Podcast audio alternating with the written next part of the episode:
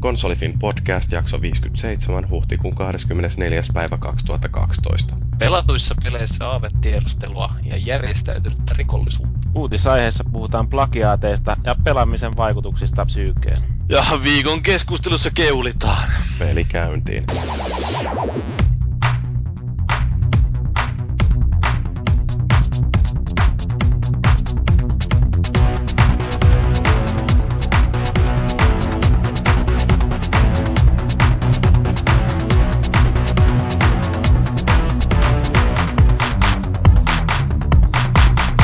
Okei, yritetään uudestaan, eli Konsolifin podcastia ja Lensun keskeltä. Meitä mukana täällä tämmöinen tuttu nelikko. Öö, ja oikeastaan no, yksihän meillä on tällainen kaveri, joka justiin totesi, että ei ole aikaisemmin ollut normipodcasteissa ainoastaan noissa spessuissa, Cubase kuin nyt näin. No, en mä tiedä, kai se johtuu siitä, että tulee pelattua vähän vähemmän kuin ennen, niin pitää hyökätä näihin väleihin, kun vähän tietääkin, mistä puhutaan, ettei olisi aivan pihalla. Mm, erikoisosaamista aina mukaan näihin kastikkeisiin. Niin, no, jos sitä osaamiseksi voi kutsua. Voisin sanoa, kun ei ketään muutakaan saada. Niin. no, hätä, no. hätä, hätäkortti. Mm. Nopea soitto QBsille, koska sillä ei ole kuitenkaan mitään muuta tekemistä. Eikö tuolla ole termikin, että semmoinen uh, emergency fuck, että jos ei ole tota, ketään muuta tarjolla, että lauantaina lähtee ravintolasta yksin kotiin, niin sitten voi soittaa jollekin Friends with Benefitsille. Mulle voi soittaa miehet ja naiset. se, on, se on mahtava, mutta hiukan ehkä tuollainen epäilyttävä taktiikka. Maagihan on monesti soitellutkin. Mä en vaan muista niistä mitään niistä soitoista. Kukahan ei, sen kukahan jälkeen ei, on tapahtunut. kukahan ei taju mistään kyse, kun ekan kerran ottaa yhteyttä siinä puoli neljältä aamulla, että mm. miten menee. Sitä ei tarina kerro, että mitä sit sen jälkeen on tapahtunut. No siis ky- niin, no sitä ei tiedä muuta kuin ne videot, jotka mun koneella on. muiden osallistujien äänet kuulittekin tuossa jo maagiset ja Paavi siellä, sanokaa moi. Moi moi! Ja mä oon Jyri. Ja meillä tänään aiheena on kuukauden julkaisu, huhtikuun julkaisu. Julkaisu valittiin... Mitäs vittua? Kaikkien odotusten vastaisesti meidän huhtikuun julkaisu on Trials Evolution. Ää, loppuksi siellä jollain yhteydet. Ei Paavi varmaan kaatuu vaan tuolilta alas. Innostuksesta. No, muuten mennään tutulla sapluunalla. Puhutaan vähän peleistä, joita ollaan pelattu ja sitten katsellaan uutisia ja sitten sen jälkeen mennään tuohon viikon keskustelun aiheeseen ja sitten tulee jotain palautettakin. Pitäisikö mun muuten pitää tuo hana tippuun tuolta, että kuuluu semmoinen turvallinen taustaääni? Niin, olla kyllä ihan, että saisi sellaisen lotinan tonne. Joo. Siihen. Varmaan kuuntelijat on tottunut siihen viime viikon jaksolla. Niin... Se oli oikein mukava. No mut hei, ruvetaan puhua peleistä, joita ollaan pelattu. Joku muu saa puhua, kun mä oon näin lunssasen kuulonen kaikkea. Eli meidän pitää kertoa sun pelaamista peleistä. No, kerro nyt ainakin, mitä sä oot pelannut. Öö, mä oon pelannut Coast Recon, no Trialsia mä oikeasti on pelannut, mutta kyllä mä pelasin vähän Coast Recon Future Shoulderin beettaakin tuossa. Se alkoi viime viikolla boxilla ja pleikkarilla, kun se alkoi. Ja niin monin pelin beetta. Ja No onko öö, muuttunut mitä niin kuin suuresti näistä Advanced Warfightereista? No se on vähän ehkä enemmän sitä koddoloton suuntaan, että, tai semmoista koddiin ja sokomin sekoitusta ehkä enemmän, että seurat edelleen kuvataan sitä hamolaan takaa, mutta mennään vähän vauhikkaammin ja ää, ei ole kyllä mitään kauhanikainen, mitä siinä pelannut, päässyt pelaamaan tuossa monin pelit. Eli ne kentät on ollut aika pieniä ja semmoisia niin kuin, no, melkein lyöntietäisyydellä aina ollaan. Kyllä sieltä vähän joitakin nipupaikkoja on ja tämmöistä vähän kauemmaksi pystyy ampumaan, mutta ei todellakaan mitään semmoisia, että tetsataan jossain metässä menemään. Mä en tiedä, mä jotain vilkuilin foorumiin, niin joku oli vaan kommentoinut, että siinä on vähän niin kuin oudot ne kontrollit, kun vertaan niin kuin noihin normaaliin. No, no joo, no ehkä vähän joo. Tietysti hyvä, jos vähän spesifioi, että miten ne on oudot ne kontrollit, mutta on se vähän ehkä se, tietysti se, kun se on hahmon takaa kuvattu ja se liikkuu sillä tietyllä tavalla se hahmo siinä, että se ei ole ihan sama kuin pelaisit niin kuin first personia, eikä se toisaalta tunnu ihan samalta kuin pelaisit Gearsia, että sä pystyt vaihtaa sitä hahmoa, että kummalle olkapään takaa sä tähtäät ja niin joo. Se on vähän semmoinen jännä fiilis tietysti ehkä. Pääseekö siinä kumminkin sitten kustomoimaan niiden nappien paikkoja? Että tani... Niistä mä en muista. Että eihän siinä mun mielestä napit oli mun mielestä ihan normaali. Tää liipa semmoista ampuu ja oikeasta tatista menee tää, tulee tää se rautatähtää ja sitten liipasim, vasemmasta liipasimasta saa sen niin kuin, otettua aseen siihen. Ei, ei ihan rautatähtäimellä, mutta sillä se tähtää vähän tarkemmin ja b menee maihin ja niin poispäin. Että ihan normita mun mielestä. Miten toi vertautuu tuohon Graviin?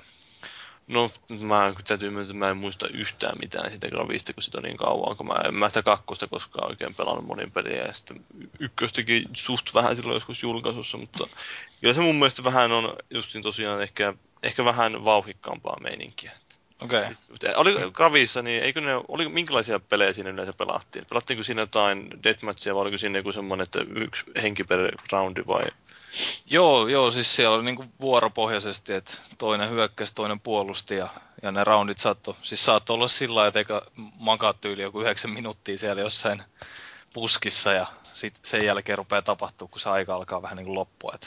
Joo, kun tuossahan justiin on tämä, ainakin tuo betassa aluksi, mikä tuo pelimuoto, niin siinä justiin niin vaihtelee ne objektiivit kesken matsin. Siellä, että aina kun yksi suoritetaan, niin toinen uusi tulee siihen perään ja se on niin kuin, respataan aina sinne taistelukentälle. Sä voit respata joko sinne respapaikkaan tai sitten tiimikavereen luo Siinä okay. on vähän niin Battlefieldin ne squadit, niin vähän samanlainen systeemi. Ja se on totta kai hienoa, kun kaveri respaa. Mä justiin väijyn vihollista silloin sniikkaan sieltä ja sitten painamassa liipasinta, niin kaveri respaa mun ja vihollisen väliin.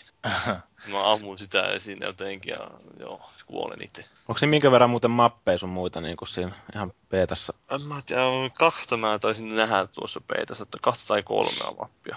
ei siinä kauheasti niitä varmaan ole. Mm.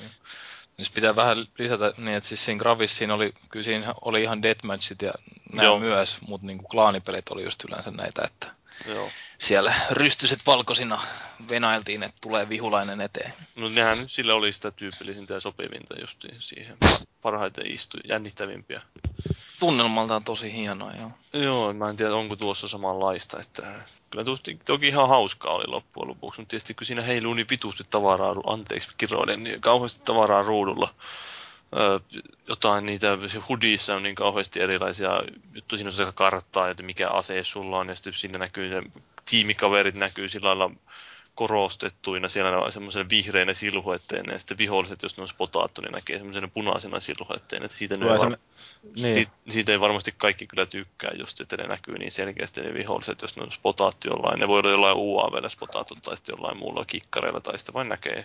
Siis näkyy esteiden läpi vai? Niin, niin että jos ne on niin spotaattu, niin sitten ne näkyy se, vaikka seinän läpi tai silloin kentän läpi halki suurin piirtein. Aha, okay. Mutta eikö toi kaikki selitetä sillä, että se on kuitenkin joku Future Soldier? Ja Joo, no, on kyllä selitetään niin. Se, siis, mutta lähinnä, että ne kaikki tykkää siitä pelimekaanisista, että siinä näkyy noin helposti viholliset. Tota, no, mutta toisaalta toi sitten taas on molemmille puolille sama asia, että niin, täytyy vaan sitten sopeutua siihen, että ei kaikki pelit kuitenkaan voi olla samanlaisia. Niin, niin en tiedä sitten, että tuleeko siinä varsinaisessa pelissä jotain valintoja, että pystyy valitsemaan, että onko se spo, semmoista spottausta käytöstä tai muuta vastaavaa. Siis ainakin mitä mä kysyin siltä tuottajalta tai Jannulta, että onko siinä jotain hardcore-moodia, jossa ei olisi noita juttuja, niin sanoin, että ei ole, että se on kaikissa koko ajan mukana. Niin, no toikin on vähän just sellaista, että kun peliharrastajat tykkää miettiä sellaisia osaoptimointijuttuja, että esimerkiksi nämä hardcore-moodien vaatimiset kaikkiin peleihin, niin eihän pelejä välttämättä edes suunnitella sillä, että se koko pelimekaniikka mukaan lukien kaikki karttasuunnittelut ja niin, aseiden niin. vahvuudet ja kaikki tällaiset, niin ne on kuitenkin yritetty saada mahdollisimman hyvin balanssiin.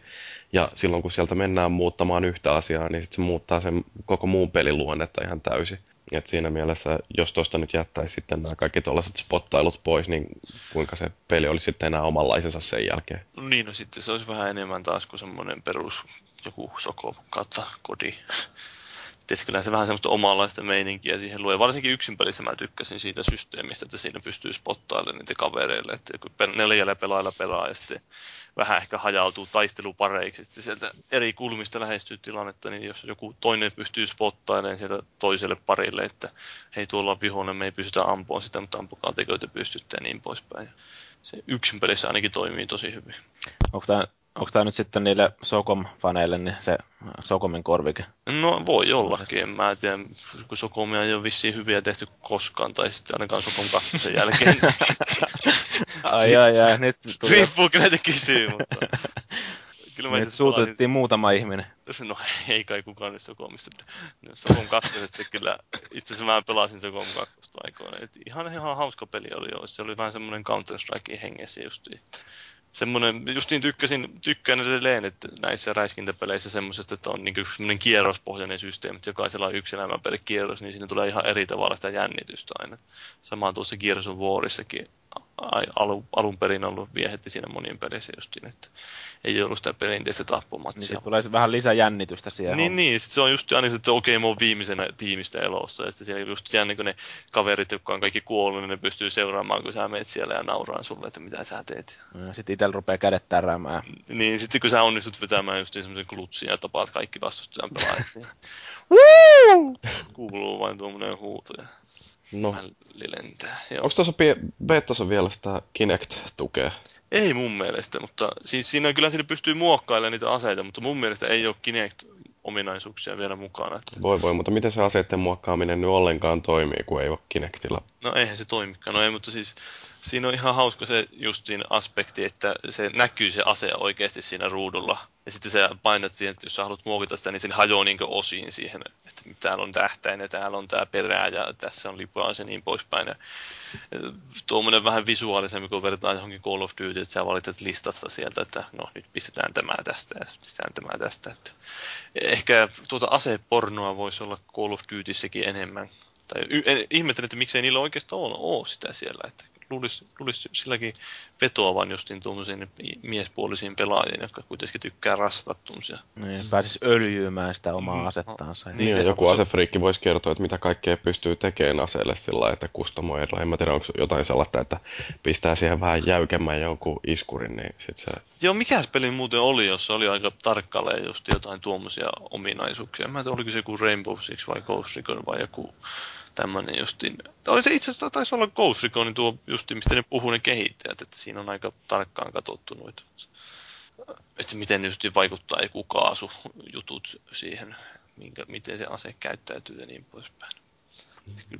Mutta, mutta niin, öö, olikohan mulla jotain, no en mulla nyt sen kummempaa, mutta tietysti se, että just niin, vähän sulavampi se peli voisi olla, että kyllä sen huomaa, kun olet pelannut Rajalsia tuossa, se pyörii 60 freimiä koko ajan melkeinpä, niin sitten menet tuommoista, joka vähän nyksyilee ja särisee ja niin poispäin, niin ei, ei, ei tunnu hyvältä silmille. No täytyy toivoa, että se on vaan beta ominaisuus. En mä millään jaksa uskoa, että sen ainakaan kun täyteen 60 nousee tuosta koko versioista. No mutta eihän nykyään kukaan ja. edes kauheasti, siis ainoa, joka yrittää edes 60 on Call of Duty-tiimit. No niinhän joo, mutta se olisi ihan hyvä kaikkien yrittää. Mm, no se vaikuttaa sitten taas tuohon grafiikan laatuun. Että... Niinhän se vaikuttaa, mutta se olisi ihan tervettä pelattavuuden kannalta. Mä otan mieluummin li- hitaat liikkeet ja hyvän grafiikan. Onko se muuten, niinku, joku oli kirjoitellut kanssa, että se on niinku se grafiikan taso tippunut niistä aikaisemmista videoista, mitä on julkaistu? No kyllä se, no ei se, no kun oikeastaan itsellä, no mä en ole nähnyt sen muutaman kerran aikaisemmin, että mä pelasin monin pelejä viime vuonna ja sitten tuota kampanjaa tänä vuonna, niin ei, no, ei se mikään kauhean näyttävä peli ole. Että onhan siinä nyt jonkun verran tuossakin oli tavaraa ruudulla, mutta ei se nyt edelleenkään mikään kauhean, se grafiikat on vähän semmoiset suttuset. Se ei ole mikään kauhean tarkan näköinen. Että en tiedä sit, luultava, mihin... Luultavasti resoluutio on siis alle tota, niin No voi olla, että sekin. HD. Se on vähän paha arvioida, kun ne muutenkin on se 720p maksimissaan kuitenkin, ja TV on se 1080p, niin tulee aina pikkusen sitä suttusutta tulee. Niin, skaalausta tapahtuu. Kyllä. Mutta en minä tiedä. Niin, kyllä pitää, sitä, pitää sitä HD-reditelkkaria edelleen pitää. Joo, kyllä. Kooppia, kooppia tosiaan odottelen ehkä enemmän tuosta kuin tuota itse monin peli. Eikö se ole yleensäkin noin Ghost Dragonit ollut sellaisia pelejä, että ihmiset on enemmän ollut innoissaan niistä kampanjoista kuin monin pelistä? No mä en tiedä siitä, että... En Grav... sanoisi. En, niin mäkään ihan välttämättä allekirjoita tuota, vaikka mä en nyt itse siis niitä monin pelejä paljon pelannut, mutta jengi on ollut ihan mehuissaan niistä. Siis Grav 1 asti ainakin mä käsitin, että se oli niinku enemmän tällainen moninpelijuttu kuitenkin, että, että niissä, ne oli niitä harvoja hyviä moninpelejä silloin. Et niin varmaan boksillakin oli silloin alkuaikoina, niin kuin ihan tuolla ykkösboksillakin ne. Joo, Island Thunderit ja mitä näitä Ghost Recon 2, niin kyllähän ne oli aika suosittuja monin pelejä. Niin ja siis se Island Thunder, se on sellainen monella sellainen ää, ykkösboksin pelaaja e- ensimmäinen moninpeli. että tosi niin. moni muistelee sitä kaiholla, jos, jos tietää näitä tyyppejä, jotka on aloittanut livettämisen vuonna 2003. Niin, ja sitten se on Öö, no se meininki oli vähän semmoista, että suomalaisiin tietysti iskee, että semmoista vitun tetsaamista. Miksi mä taas kiroilen? En mä... Miten mursu, mursu puuttuu, niin jonkun pitää kiroilla. Kyllä. täytyy pitää sillä lailla kuitenkin tätä meidän mainetta yllä. Joo. Joku voisi myöskin röyhtäillä. Ja syödä vähän samalla kuin No, nauhoittaa tässä. Mulla on sipsejä täällä. Mm, rupeas rauskuttelemaan. Joo, mä voin sillä aikaa kertoa näistä peleistä, mitä mä, mä rupesin käymään lävitse tätä mun kovalevyä, kun sinne on nyt on PlayStation Plusan myötä kertynyt kauheasti kaikenlaista mielenkiintoista. Sontaa. Uh, siitäkin, mutta sitten siellä on toisaalta ihan tällaisia hyviäkin pelejä. Toi Costume Quest oli nyt semmoinen, kuuntelin jotain, mikähän se nyt olikaan, PlayStation-blogia tai jotain tällaista, ja siellä, Kuuntelit PlayStation-blogia. no siis PlayStation Blogcast, niin tota, siellä vaan kehuttiin Costume Questia, ja mä ajattelin, että eikö toi ollut PlayStation Plusassa joskus ilmaspelinä, ja kyllähän se sitten multa tuolta kovalevyltä löytyi sillä lailla, että kiva kun sitä kerääntyy, totta ryönää tonne ja ajattelin sitten ruveta pelaamaan sitä, kun kuitenkin näistä Double Finein tuotteista on nyt jäänyt sille ihan kohtuu hyvä maku suuhun, kun Brutal Legendikin oli sillä mukava peli pelata. Ja kyllähän toikin ihan oli silleen vinkeä, että se, ootteko te pelannut kukaan muusta? Ei, no, mutta kyllä tiedän suurin piirtein minkälainen peli. No, mun, mun täytyy varmaan itsekin jossain vaiheessa testailla, kun tota, mulla löytyy se kanssa ladattuna pleikkarin kovolle, mutta en ole vielä availlut. No, no idea siinä on kuitenkin se, että yksi semmoinen kakara lähtee kiertelemään naapurustoa, keräämään Halloweenina karkkia naapureilta ja ö, sitten se on tietysti pukeutunut johonkin hassuun pukuun ja ensimmäiseksi mitä tapahtuu, niin sen sisko varastetaan sitten. Ilmeisesti tämä voi pelata joko siinä poikana tai tyttönä ja sitten että kaveri joutuu kidnappatuksi ja sitä lähdetään sitten pelastamaan ja Um, se on semmoinen yläviistosta kuvattu seikkailu, jossa vähitellen rupeaa kertymään myöskin jonkinnäköistä partyä siihen ympärille. Ja siellä sitten liikutaan vähitellen laajenevalla kartalla ja sitten käydään ovilla kolkuttelemassa ja sieltä tulee sitten joko karkkia tai kepposta ja jos tämä on tämä Kepponen, niin sitten on joku semmoinen hirmiö, joka käy kimppuun ja sitten siinä alkaa tällainen Mä luulen, että se on aika lailla joku Final Fantasy-vaikutteinen. En tiedä varmaksi, kun en ole itse pelannut koskaan näitä japsin ropelluksia niin paljon, mutta niin tuntuu, että on sellainen justiin näistä JRPGistä otettu vaikutteita niihin taisteluihin, että jokainen iskee vuorotellen ja sitten se oma isku aina tapahtuu sillä että ensin painetaan jotain nappia ja sitten sen jälkeen lähtee pyörimään jonkinnäköinen mittari, jossa täytyy oikeassa kohtaa painaa uudestaan nappia. Taistelumusiikki pauhaa taustalla ja... Joo, joo. Ja sitten siinä niinku liikutaan vastustajaa kohti ja mojautetaan sitä naamaa ja sitten sen jälkeen palataan takaisin sinne omalle puolelle. Ja se tota, mikä siinä on hauskaa, niin siinä voi vaihtaa pukua aina, että siitä varmaan tulee tämä costume siihen nimeen. Et tota, erilaisilla puvuilla on erilaisia voimia, että jos on pukeutunut esimerkiksi jokin vampyyriksi, niin ää, sit voi, kun saa ladattua erikoishyökkäyksen, niin voi laukasta sellaisen lepakkoparveen, joka varastaa terveyttä vihollisilta ja tuo sen sitten omalle puolelle ja mitäs muita siellä on. Vapauden patsaaksi voi pukeutua ja se osaa sitten tervehdyttää oman jengin. Ja No, mä ajattelin, että se mojauttaa sillä lyhdyllä naamari. ei, ei nyt sentään sellaista.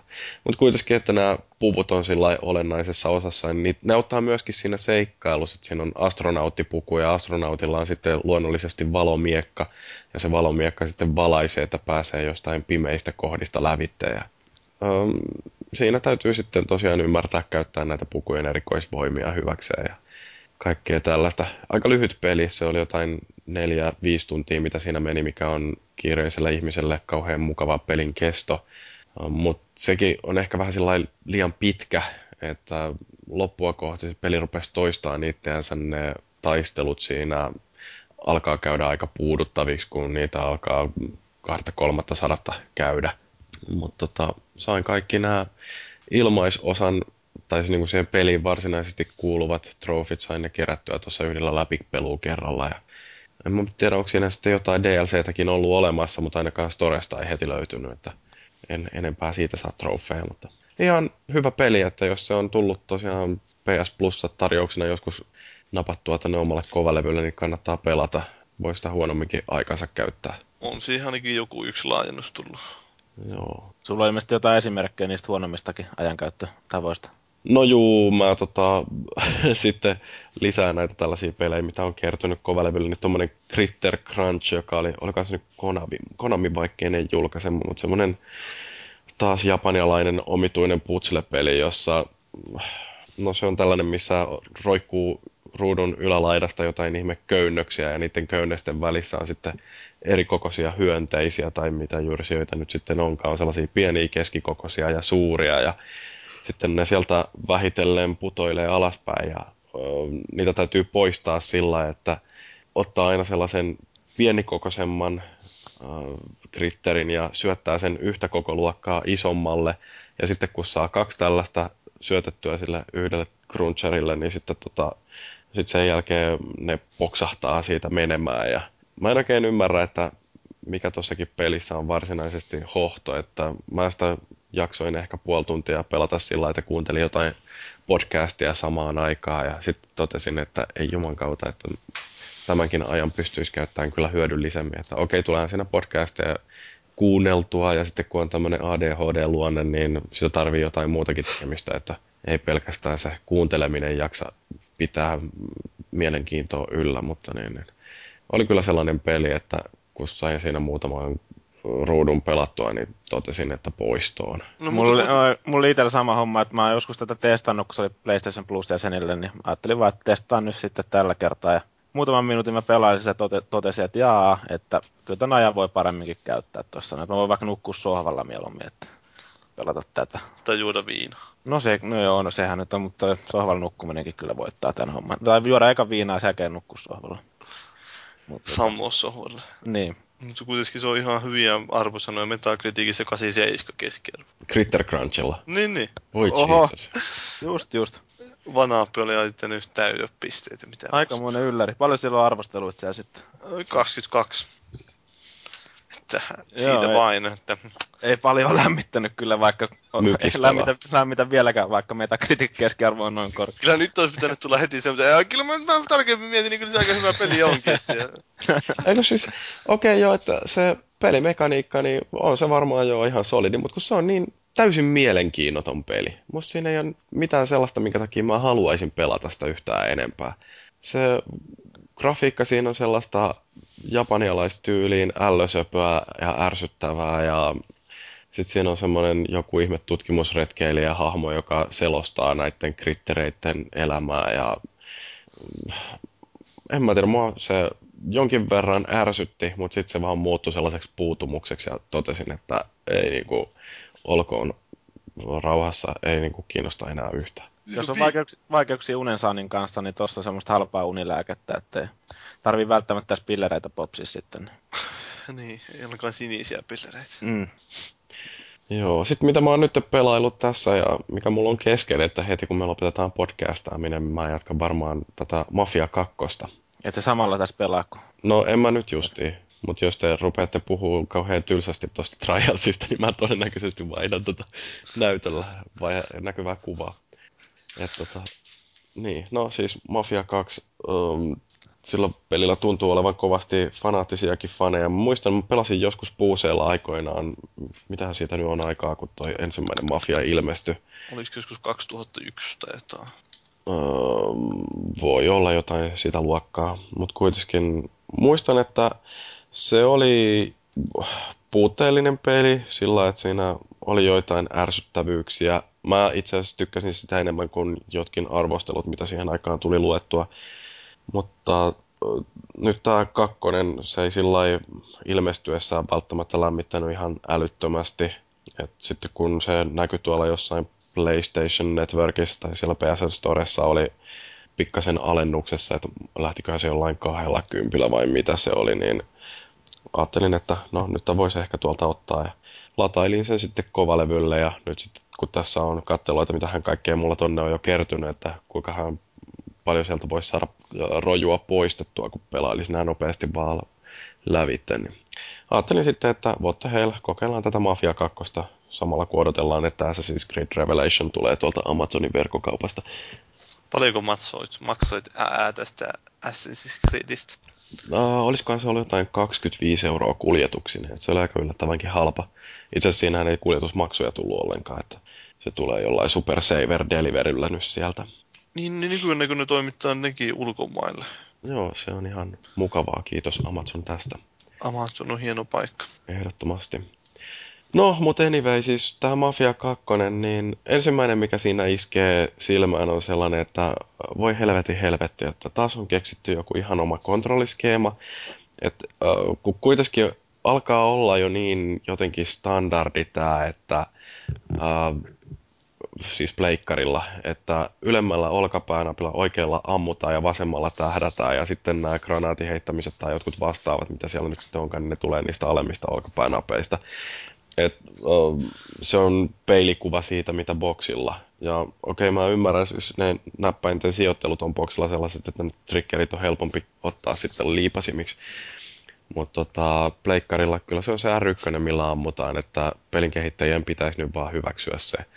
Mutta sitten, että kaikki nämä reloadit ja tähtäämiset, no tähtääminen on ihan ok, mutta siis, että juokseminen on oma, omituisessa napissa, että se on L1 ja, ja reloadi tapahtuu R2. Että mä en niin ymmärrä, että mitä järkeä tässä nyt sitten on. No, siinä on yksi hyvinkin suuri järki. Eikä ole. On. Kato, siis esimerkiksi jos räiskintäpelin kannalta mietit, niin totta kai sä haluat pitää sun molemmat sormet tateilla koko ajan, peukalot siis. Jos mm-hmm. ne on, lataus on, on jossain X tai hyppy on jossain X ja sitten sä joudut ottaa sen aina sun sormen pois sieltä sun peukalon pois sieltä tatilta, jos sä haluat ladata tai hypätä, niin jos ne siirretään sinne olkanäppäimelle mahdollisimman paljon funktiota, niin sä pystyt pitää paljon enemmän kuin sä räiskit, niin to, sä, sormia siellä tateella. Niin, mutta siis mun on ainakin nopea siirtää peukalo tatilta tuohon no näppäimille, mutta ja siis kun ajattelen, että miten jossain kodissa on tehty. Mä nyt en yleensä kehu kodia, mutta niiden toi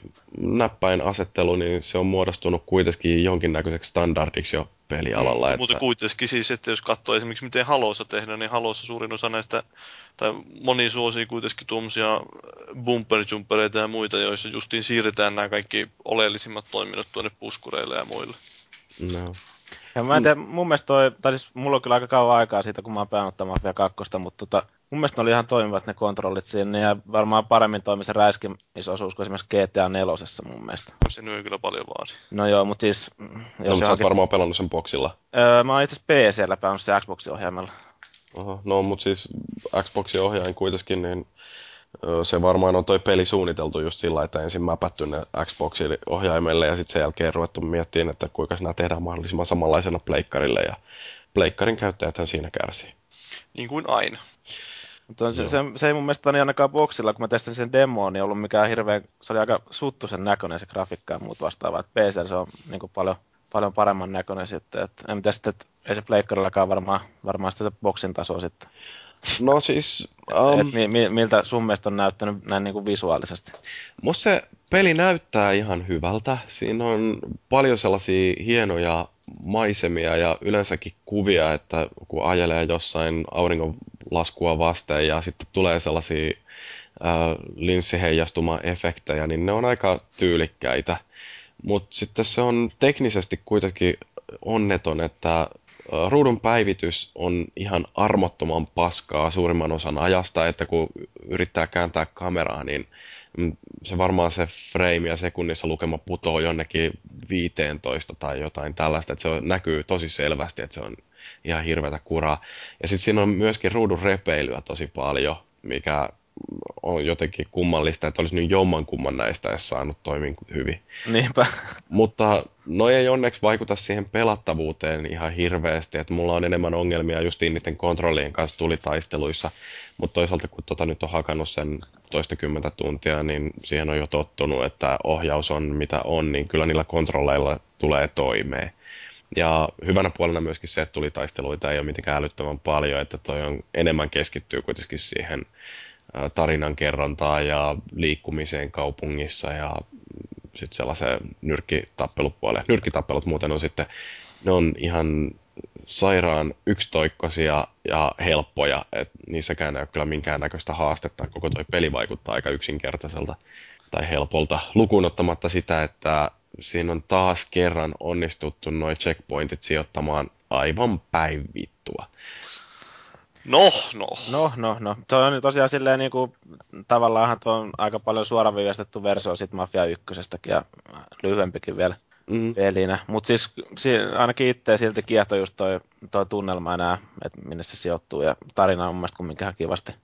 No, mi- minkä verran siinä on semmoista turhaa haahuilua siellä sitten, että pitää ajaa justin paikasta toiseen. Ja... No siinä On se- jokainen tehtävähän on oikeastaan sellainen, että lähdetään siitä, että ollaan, Jeesus. ollaan Ajat, ajat kymmenen minuuttia jonnekin tehtäväpaikalle, ja siinä taas Sinne tehtävän checkpoint- antopaikalle ja Niin. sitten sieltä ajetaan sinne varsinaiseen suorituspaikkaan. Niin, Jep. sitten sä, jos sä feilaat sen tehtävän, niin sä joudut lähteen totta kai sieltä, että kun sä ajaat sinne. Uh, ihan noin paskoja ne checkpointit ei ole. Että kyllä siinä voi olla sellaisiakin kohtia, että menettää vain jonkun kymmenen minuuttia räiskintää, jos sit sattuu kuolemaan jossain. Kun...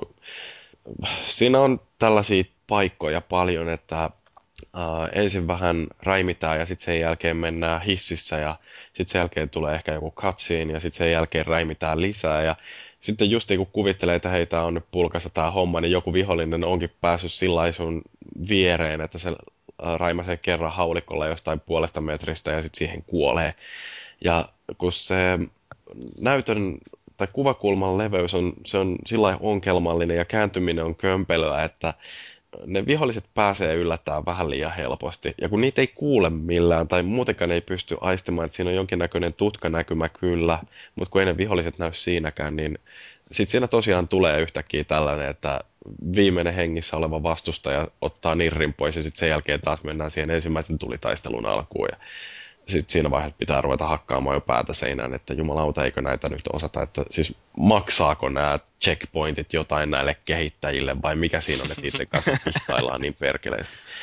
Onko siinä sitten mitään sellaista mahdollisuutta, että noi tuollaiset niinku siirtymät ja pidemmät checkpointit, että ne loisi sitä tunnelmaa vai, vai tuntuuko se siltä, että kaikki on, ne vaan lähinnä harmittaa? No, eihän ne seitsemännellä kerralla enää luo mitään muuta tunnelmaa kuin sellaista tosi autenttista vitutusta.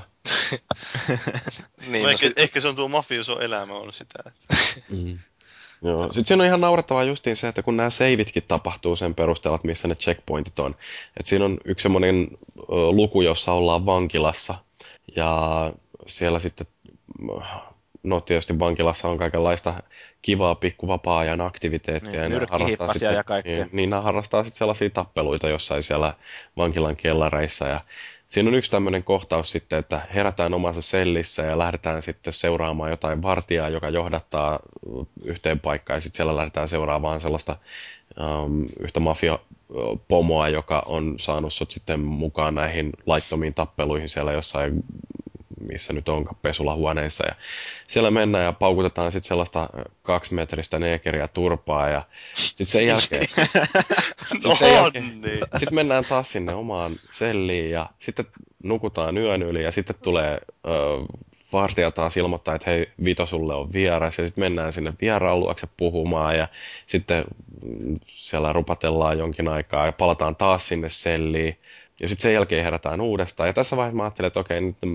tarvitsee mennä tekemään jotain muuta, niin lopetin tämän pelin sitten tohon kohtaan. Ajattelin, että kai se nyt jossain kohtaa tuossa on kuitenkin seivannut. Niin ei jumalauta. Sitten kun mä aloitin pelin seuraavana päivänä uudestaan, niin mä aloitan siitä samasta kohtaa, missä mä herään ensimmäistä kertaa ja lähden sitten seuraamaan tätä vartijaa, että menen taas uudestaan sinne tappeluun. Niin, niin mitä helvettiä, että luulisin, että kun on edes tollainen pitempi joku cutscene siinä jossain kohtaa, että sen jälkeen tai sitä ennen tai jossain tapahtuisi se yksi tallennus. Mutta kun ei, kun täytyy sitten uudestaan käydä nämä kaikki lävitse, niin siinä vaiheessa rupeaa kyllä niin kuin ottaa taas niin pahasti pattiin, että tekisi mieli melkein ottaa lennot jonnekin tsekkiä ja mennä huutamaan, että jumalauta, miettikää nyt vähän mitä teette. Sitten mikä on Ainakin herättää tunteita. Kyllä, mutta sitten mikä on myös jännää, niin on tämä ainakin hyvin optimoitu. Se save-failin koko on 46 megaa. Ok. En, en, en niin kuin ymmärrä. Mutta siis hahmot on kirjoitettu hyvin, tarina on ihan mielenkiintoinen. Mikä on hauskaa, niin siinä on jopa yksi viittaus siihen Mafia ykköseen tulee yhdessä kohtaa, mikä mulla aiheutti sellaista pientä riemun kiljahtelua sisäisesti. Mutta älyttömän helppo. Helppo, pa- mutta paskat checkpointit.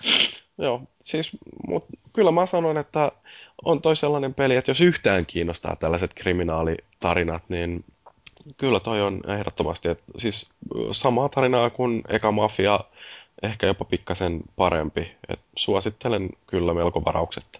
Joo, että se mikä varsinainen hiekkalaatikkopeli on, vaikka tani, tota, niin lääniin saakin välillä aina kruisalle menemään aika paljon. Että. No ei se sillä lailla ole hiekkalaatikkopeli, että siellä olisi hirveästi siinä. niitä tehtäviä eri puolilla. Niin. Kyllä se on hirveän suoraviivainen nimenomaan siinä, että haetaan tehtävä yhdestä paikkaa ja sitten mennään toiseen suoritetaan ja sitten sen jälkeen palataan kotiin nukkumaan. Kotiin nukkumaan ja viemään autotalliin. Joo. Mutta tota, mitäs muuta? Ei Mafia kakkosesta varmaan mitään muuta sanottavaa, vai oliko Paavilla jotain Nolan North-juttua siihenkin? No ei lähde, se tulee mieleen se video, jossa se klassinen video tuosta Mafia kakkosesta, jossa Nolan North puhuu itselleen. Siinä näytettiin vain joku kaksi kadumiestä rupesi keskustelemaan keskenään, niin se olikin molemmat tuli Nolan North. Ah niin, se... Vain Nolan North pystyy tommoseen. Nolan North on guru. Oh. Joo. Sitten yksi tommonen tosi pikkupeli, mikä löytyi, kun mulle tulee toi Congregatein viikokirja, missä aina mainostetaan uusia Flash-pelejä, jotain siellä congregate.comissa, niin osui tällainen silmään kuin I Saw Her Standing There, joka on semmoinen läpipelu kestää noin 10 minuuttia ja se tämän pelin kuvaus on niin jotenkin sympaattinen. A game about the zombies, guns and dealing with your girlfriend when she turns into a zombie. Niin se on tällainen tosi yksinkertaisella grafiikalla tehty äh, hyppelypeli, jossa on yksi semmoinen musta, näyttää suunnilleen joltain Brion leikkiukolta ja pikkasen yksinkertaisempi vielä. Sitten siinä on jotain äh, vihreitä tällaisia leikkiukkoja ja sitten on pinkki leikkiukkoja ja sitten tämä pinkki on sun tyttökaveri, joka on muuttunut zombiksi ja sitten se täytyy aina johdattaa tonne äh, häkkiin, kun silloin tietysti kun se on kauhean rakastunut, niin se haluaa tulla halimaan. Niin tota, se, se tarina, mitä siinä kerrotaan, on jotenkin tosi hilpeä. Ja, ja taustamusiikki on sellainen sopivan sympaattinen. Peli on ihan sairaan yksinkertainen. Siinä ei ole mitään muuta kuin ö, sivuille liikkuminen ja hyppääminen ja ampuminen silloin niillä harvoilla, harvoissa kentissä, kun saa aseen itsellensä. Niin, niin tota, ehdottomasti kannattaa käydä tsekkaamassa. Noi on aika mielenkiintoisia, mitä tuolta löytyy tuolta Congregateista, että täytyy pistää linkki varmaan tähän peliin nyt sitten tuonne podcastiketjuun, että ihmiset voi käydä kokeilemassa. Pyörii vähän huonommallakin koneella. Saa vähän duunipäivän ratoksi viihdykettä. Kyllä, toi silleen, että jos ei jaksa lähteä kahvia hakemaan, niin voi rentouttaa itseänsä pelaamalla zombipeliä. Mutta mä oon ollut äänessä liikaa. Kuba se kerro sä jostain pelistä. No, me, meillä oli kaveriporukalla tällainen löytö, että tuolta tota, PlayStation Plusasta sai ilmaisena tuollaisen minispelin uh, nimeltä The Impossible Game. Ja tota, tämä on siis tällainen yhden kaverin tekemä peli, joka on julkaistu tuolla Xbox Live Arcaden Indie-puolella jo 2009 lopussa. Mutta eihän nyt tietenkään suomalaista päässyt käsiksi. Niin, niin, tota, mitenkään tota selittäisi? Se on niin pelkistetty peli, että sitä, sitä on tavallaan vaikea kuvailla sillä että se kuulostaisi mielenkiintoiselta.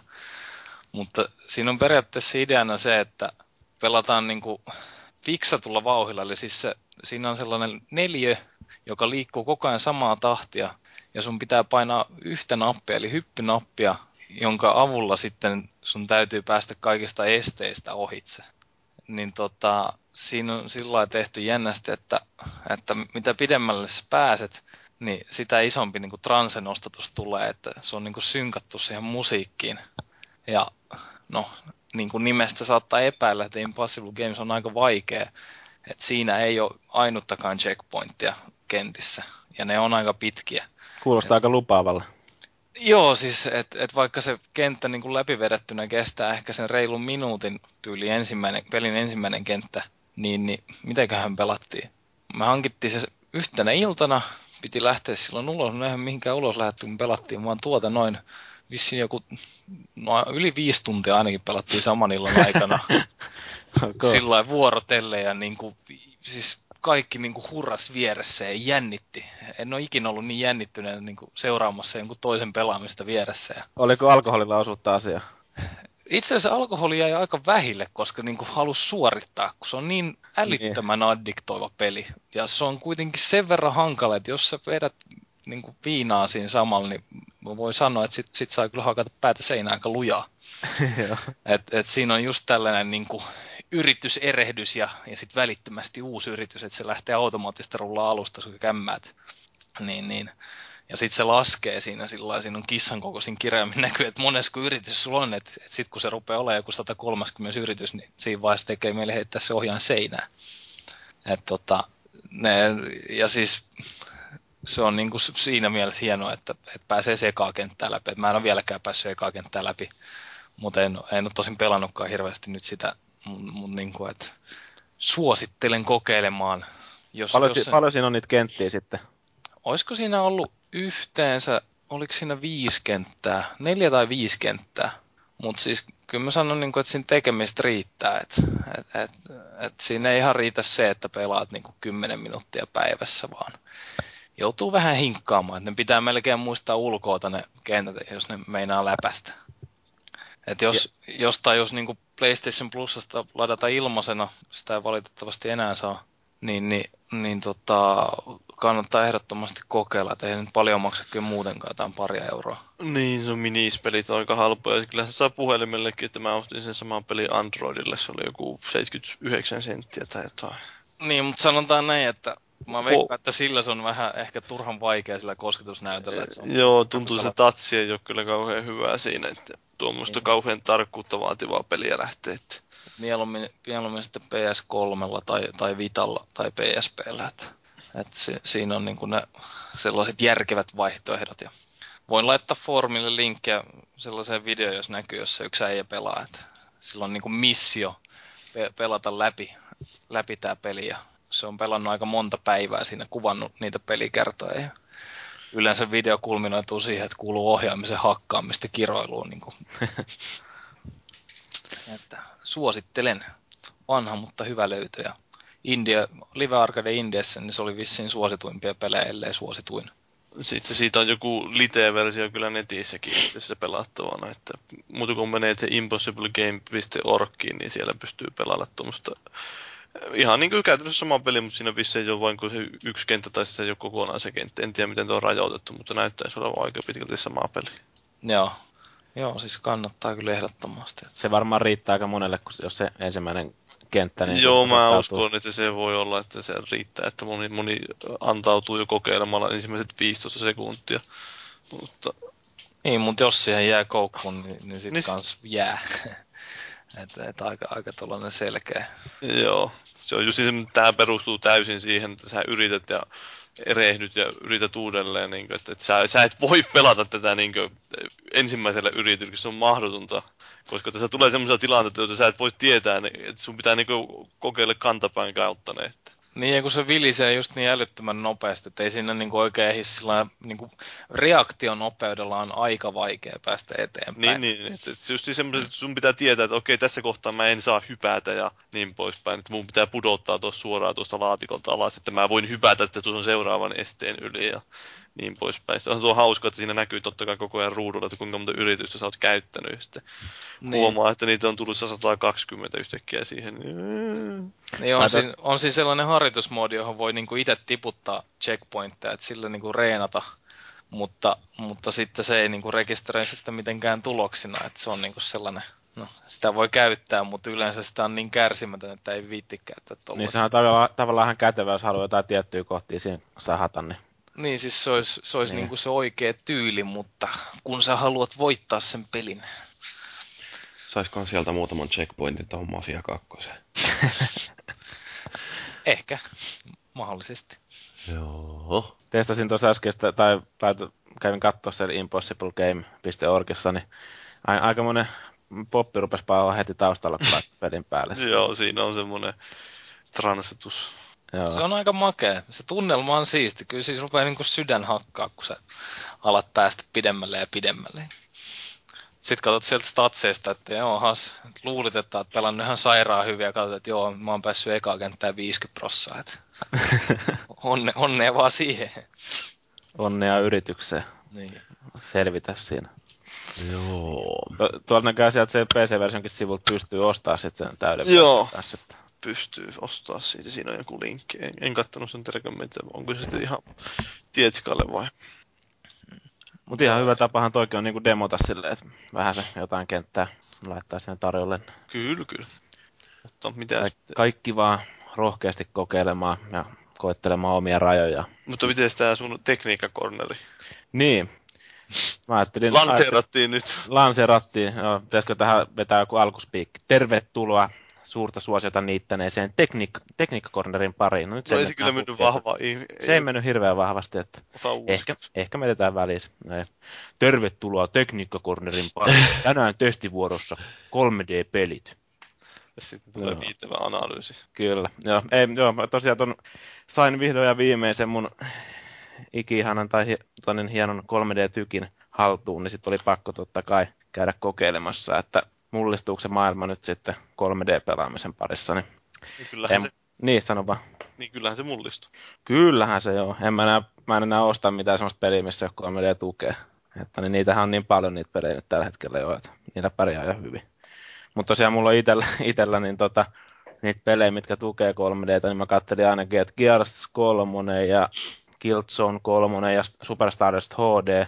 Sitten toi Crysis 2 ilmeisesti tukee sitä, mutta mä en sitä jaksanut testaa, kun Paavi haukkui sen 3D-muodon. Joo, vasta. se on ihan turha, koska siinä on käytetty sitä Crytekin omaa systeemiä, joka perustuu käytännössä, en mä muista mihin se tarkalleen perustuu, mutta se on vain tehty sillä tavalla, että niillä menee joku prosentti suorituskyvystä siihen 3D, että se on vähän sillä lailla huijaamalla tehty, eikä se nyt käytännössä näykään siinä pelissä yhteen. Niin, että se on vähän turha sitten, jos siihen tuosta syvyyttä tai mitään muuta, että niin kuin lisää oikeastaan ollenkaan. Että Ainakaan sama... boxilla siis, että pleikkarilla en tiedä, onko se yhtään parempi. Sama pelata siis 2D sitä peliä.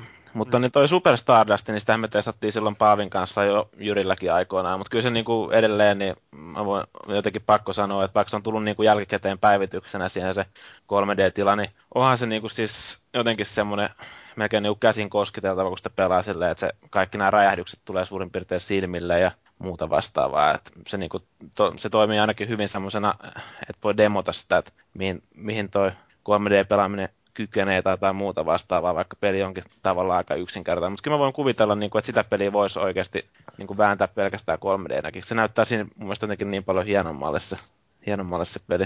Ja tota, niin, öö, niin, no Gearsi kolmonen taas sitten, siellä tuli, mä pääsin jonkun yhden aktin varmaan suurin piirtein.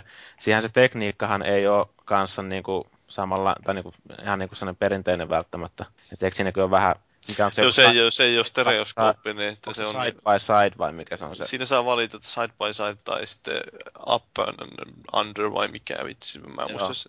Mutta eikö siis stereoskooppi, niin sehän tarkoittaa vaan sitä, että kummallakin silmällä on oma kuvansa, mutta siis se, mikä on ero just näissä Boxing 3D-jutuissa verrattuna Pleikka 3 on se, että Pleikka 3 se on se joku 3D-standardi tai joku, että se tulee HDMI 1.4 lävitte sellaisessa muodossa, että se kerrotaan tuolle näyttölaitteelle, että tämä on nyt 3D-kuvaa. Joo, joo itse asiassa mä en tiedä johtuuko se tuosta vai mistä, mutta niin mä en aluksi niin kuin, tota, niin, saanut näkyä siinä sitä 3D-kuvaa ollenkaan. Mä olin niin kuin, että mitä vittua, niin kuin, että ne... Öö, kaksi kuvaa vaan tossa. Niin, kaksi kuvaa vierekkäin siinä, että eikä tykistä on 3D-kuva, tykki ilmoittaa, että ei ole 3D-kuvaa tarjolla. Sitten mä rupesin sellainen niitä tykin valikoisiin, niin, niin siitä sai valittua sen side by side. Joo, se pitää valita sieltä, että se on vähän... Erikseen, niin tota, sitten se rupesi näkymään 3D ja yllättävän hyvän näköinen siis silleen, vaikka kyllähän tossakin tarkkuus tietenkin varmaan resoluutio tippuu jonkun verran. Ja, puolittuu. Niin, puolittuu joo. Että, tota, niin, kyllähän se, niin kuin se silleen tulee ehkä vähän se grafiikka epätarkemmaksi, mutta siis se syvyysvaikutelma on tosi hyvä siinä, että ihan mielellään sitä siinä myös pelata. Paavikko on sitä ilmeisesti pelannut. Niin Joo, voit, kyllä se oli ihan, ihan sinänsä yllättävänkin hyvä, että vertaisi vaikka kuin Unchartediin, niin ihan samalla tasolla, ellei jopa parempi. Onko tämä niin Uncharted 3 vai tuo 3D? Joo, on siinä. Se on ihan hyvän näköinen 3D Uncharted 3, mutta siinä on justin kanssa se resoluutio putoaa niin paljon, että se näyttää kauhean sieltä se peli, ettei sitä oikein jaksa pelata. Mutta mun mielestä Motorstorm Apokalypsissa on melkein paras 3D-toteutus. Se tuo siihen peliin ihan oikeasti lisää tunnelmaa, varsinkin kun katsoo sitä ruutua tarpeeksi läheltä. On, onko se ö, demoa tai jotain siitä? Ah, en ole varma, mutta niin, mä voin tietysti maagisedälle lainata tuota mun apokalypseja, niin se on, on kyllä ihan oikeasti sellainen, että vaikka se resoluutio siinä pikkasen putoiskin, mutta jotenkin se muuttuu se kuva sitten taas sellaiseksi jotenkin autenttisemmaksi. Että en, mä, en mä tiedä, mikä siinä on se oikeasti se äh, ilmiö, että miksi se toimii niin paljon paremmin 3 d mutta se on kyllä Joo. ehdottomasti parhaita esimerkkejä siitä. siisti päästä testaamaan tuosta mun yli satatuumaiselta kuvalta. Oh, joo. Ah, nyt se voi vähän niin kuin nokiittaa. Mutta joo, kyllä se niin periaatteessa 3D toimii varmaan sitä paremmin, että mitä isompi kuva sulla on siinä edessä. Että, Joo, mä voin lainata sulle myöskin ton Tron Evolution, vai mikä toi on toi Tron 2 elokuva, että se on kanssa aika hieno katsottava 3D. Joo, mä laitoin itse asiassa pari leffaa tulemaan ja mä laitoin sen Tintin 3D-version tulee ja sitten tota, öö, ton, Laillisesti Conan- jostain verkkokaupasta tietysti. joo, kyllä. Ja sitten Conan, Conan Barbari, sen tota, uusi, uusi, versio, mutta tota, niin se oli ihan sen takia vaan, että se oli niin halvalla, että se oli jossain alennusmyynnissä, että sit siitä ei tarvinnut paljon köyhtyä, mutta siinä ilmeisesti Tintissä mä kävin katsoa jotain arvostelu, kolme, niin kuin ar, 3D Blu-ray arvostelut, niin siinä kehuttiin tosi paljon sitä, ja kyllä mä oon itsekin käynyt sen leffas katsoa 3D, että se näyt, siihen sopii se 3D hyvin, mutta siinä Conanissa ei välttämättä ole ihan niin hyvin toteutettu sitä 3Dtä, että Niin, mä en ole muuten käynyt 3D katsomassa yhtään leffaa. Että leffateatterissa. En ole kyllä katsonut itse asiassa miss, 3D muutenkaan. varmaan näissä, mä jotenkin silleen perästuntumat voisi sanoa, että aika monessa niin kuin animaatiossa ja näissä piirroselokuvassa, niin se on ehkä varmaan helpompi toteuttaakin sitten, tai sen saa niin kuin toimia paremmin. Että Joo, kyllähän noista live action elokuvista aika, se on ko- kourallinen, mitä on tehty sille oikein 3D, että moneen se on sitten jotenkin jälkikäteen käsittelemällä. Niin, ja sitten se pitää ottaa huomioon, kun sitä leffaa ruvetaan tekemäänkin sillä lailla muutenkin kuin vain teknisesti, että pitää ottaa, että miten se kamera, kameran kanssa siellä liikutaan. Että sä et pysty ihan minkälaisia sattuu heiluvia kameroita pistää sinne, jos sä haluat 3D siihen pistää. Oliko se tuolla, mä muistan, että oliko se tuolla tota, niin Discshopissa vai CD-onissa, kun mä selailin niitä leffoja sielläkin, niin tota, siellä oli joku Sports Illustrated, joku swimsuit, joku homma niin 3D-nä Blu-rayna silleen, niin kuin, että siellä on ui, ui, uimapuvuissa ja bikineissä tytöt pyörii se, sitten No tilasi. 3D-muodossa, että tulee suoraan olkkariin, olkkariin pyörimään, että se voisi olla myös ihan mielenkiintoinen. Kyllä sitä kaiken näköistä materiaalia näköjään. 3D-pornoa mä en ole vielä löytänyt, että niin. Vaikka oot kuinka etsinyt. Tämä kuulosti kyllä vähän epäilyttä, että en ole vielä löytänyt. Oi, Miettikää nyt niitä mahdollisuuksia. No joo. No mutta Mut- hei, mennäänkö eteenpäin? Öö, No, mun täytyy, se mun piti vielä sanoa, että niin Killzone kolmostakin mä testasin, että niin, siinä on kanssa ehkä vähän sama homma, että siis siinä on ihan hyvä syvyyden tunne ja muuta vastaavaa, mutta öö, siinä tippuu myös se yksityiskohtien taso aika paljon mun mielestä. Et, Eikö tota, muutenkaan kauhean, kauhean no, No. niin, ei sitä nyt välttämättä minkään, mitenkään hirveän hyvänä demomateriaalina pysty kyllä käyttämään. Siinä niinku, niinku pelattavuuskin huon, huonona silleen, että sä et niinku välttämättä näe ni- niitä kaukana olevia vihollisiakaan niin hyviä enää sitten Niin. muuta vastaavaa. Sitä ei kyllä, sitä en kyllä pystyisi kuvitella pelaavani 3Dnä. Et ehkä just sitten, jos haluaa demota, niin toi Superstarista HD on kyllä semmoinen, millä mä just muutamalle kaverillekin näytin sitä, niin oli silleen, että wow, miten tää niinku, tällaista on tää tekniikka nykyään ja muuta vastaavaa. Tuli hirveät wow-efektit siinä. onko sulla muuten minkälainen laseilla, kun se toimii se Joo, joo. Yes, niin totta kai laseilla, mutta minkälaisia laseja, onko ne aktiivilaseja? aktiivilasit, joo. joo. Et tota, niin mulla ei nyt tällä hetkellä, mulla on tietenkin se ongelma, että tykin mukana ei tullut kuin yhdet lasit, että mä en ole vielä ostanut lisää niitä. Et, Minkä merkkinen tykki? ö, siis se on toi Epson, mikä TV 6 tonninen. Okei, Niin. pitääkö siinä olla joku tietyt lasit? No, siihen käy ne Epsonin omat lasit, ja sit siinä käy Panasonicin lasit, ja ö, mä en itse asiassa ole varma, että käykö siihen mitkään muut, että se on ainakin ne Epsonin ja Panasonicin lasit. Ne Epsonin lasit on vähän kalliimmat, että ne on jotain 100 euron pinnassa, että ne, ne siinä tuli mukana, mutta nyt Panasonicin laseja saa kyllä halvemmallakin, että Joo. mä niitä Panasonicin laseja ostaa sitten, jos Mä ostin itse silloin, kun sai satasella neljät lasit.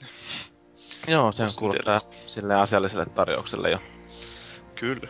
Jep, Paljon jep. se on se, uh, paljon niiden lasien normihinta, niiden, onko sulla Sonyn lasit vai mitkä? Joo, Sonilla sitten onko ne jotain 6, 7, 80, että kyllä ne menee yli 50 reilusti. Joo, joo. Selvä, mutta ehkä näillä puheilla eteenpäin. Joo, voisi sitten mennä seuraavaksi uutisiin, että mä pääsen syyllistämään kaikkia meidän kuulijoita, mutta pidetään sitä ennen ihan pieni tauko. Pitäisikö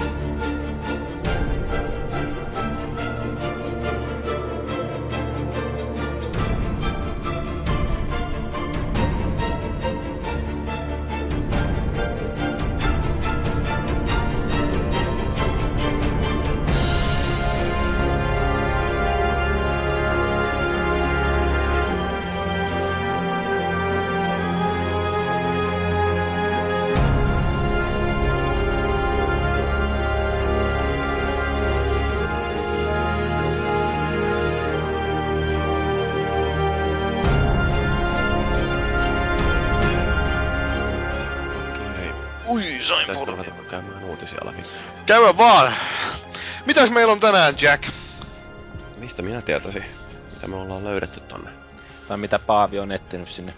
Ympäristö tuhoutuu. Niin. Yellowstone Memorial Day, mankind will always remember. Selvä. Kyllä.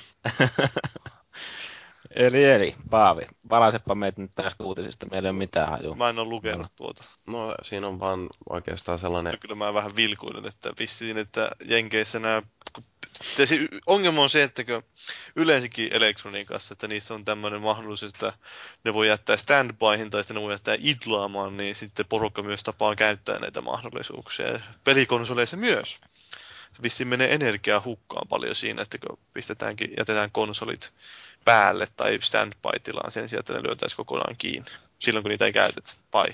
Joo. Ai ai ai, ei ole jengillä yhtään jopa y- 60 yhteiskuntavastuun taju. prosentista?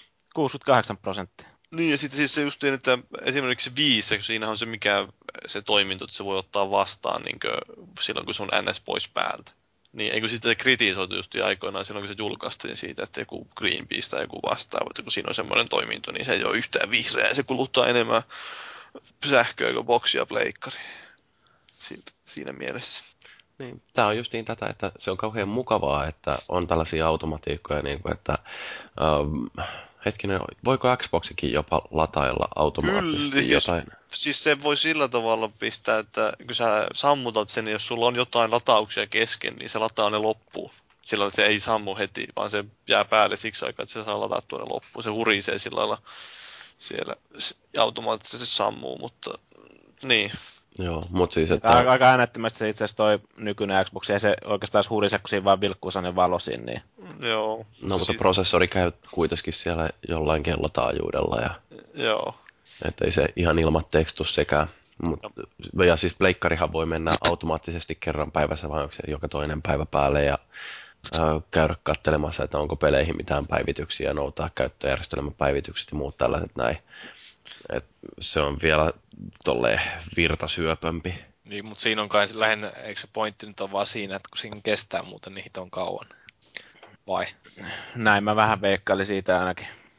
Niin, siis tuossa oli tuo tutkimus, jonka oli tehnyt näin jostain, mikä, Carnegie Mellon yliopisto.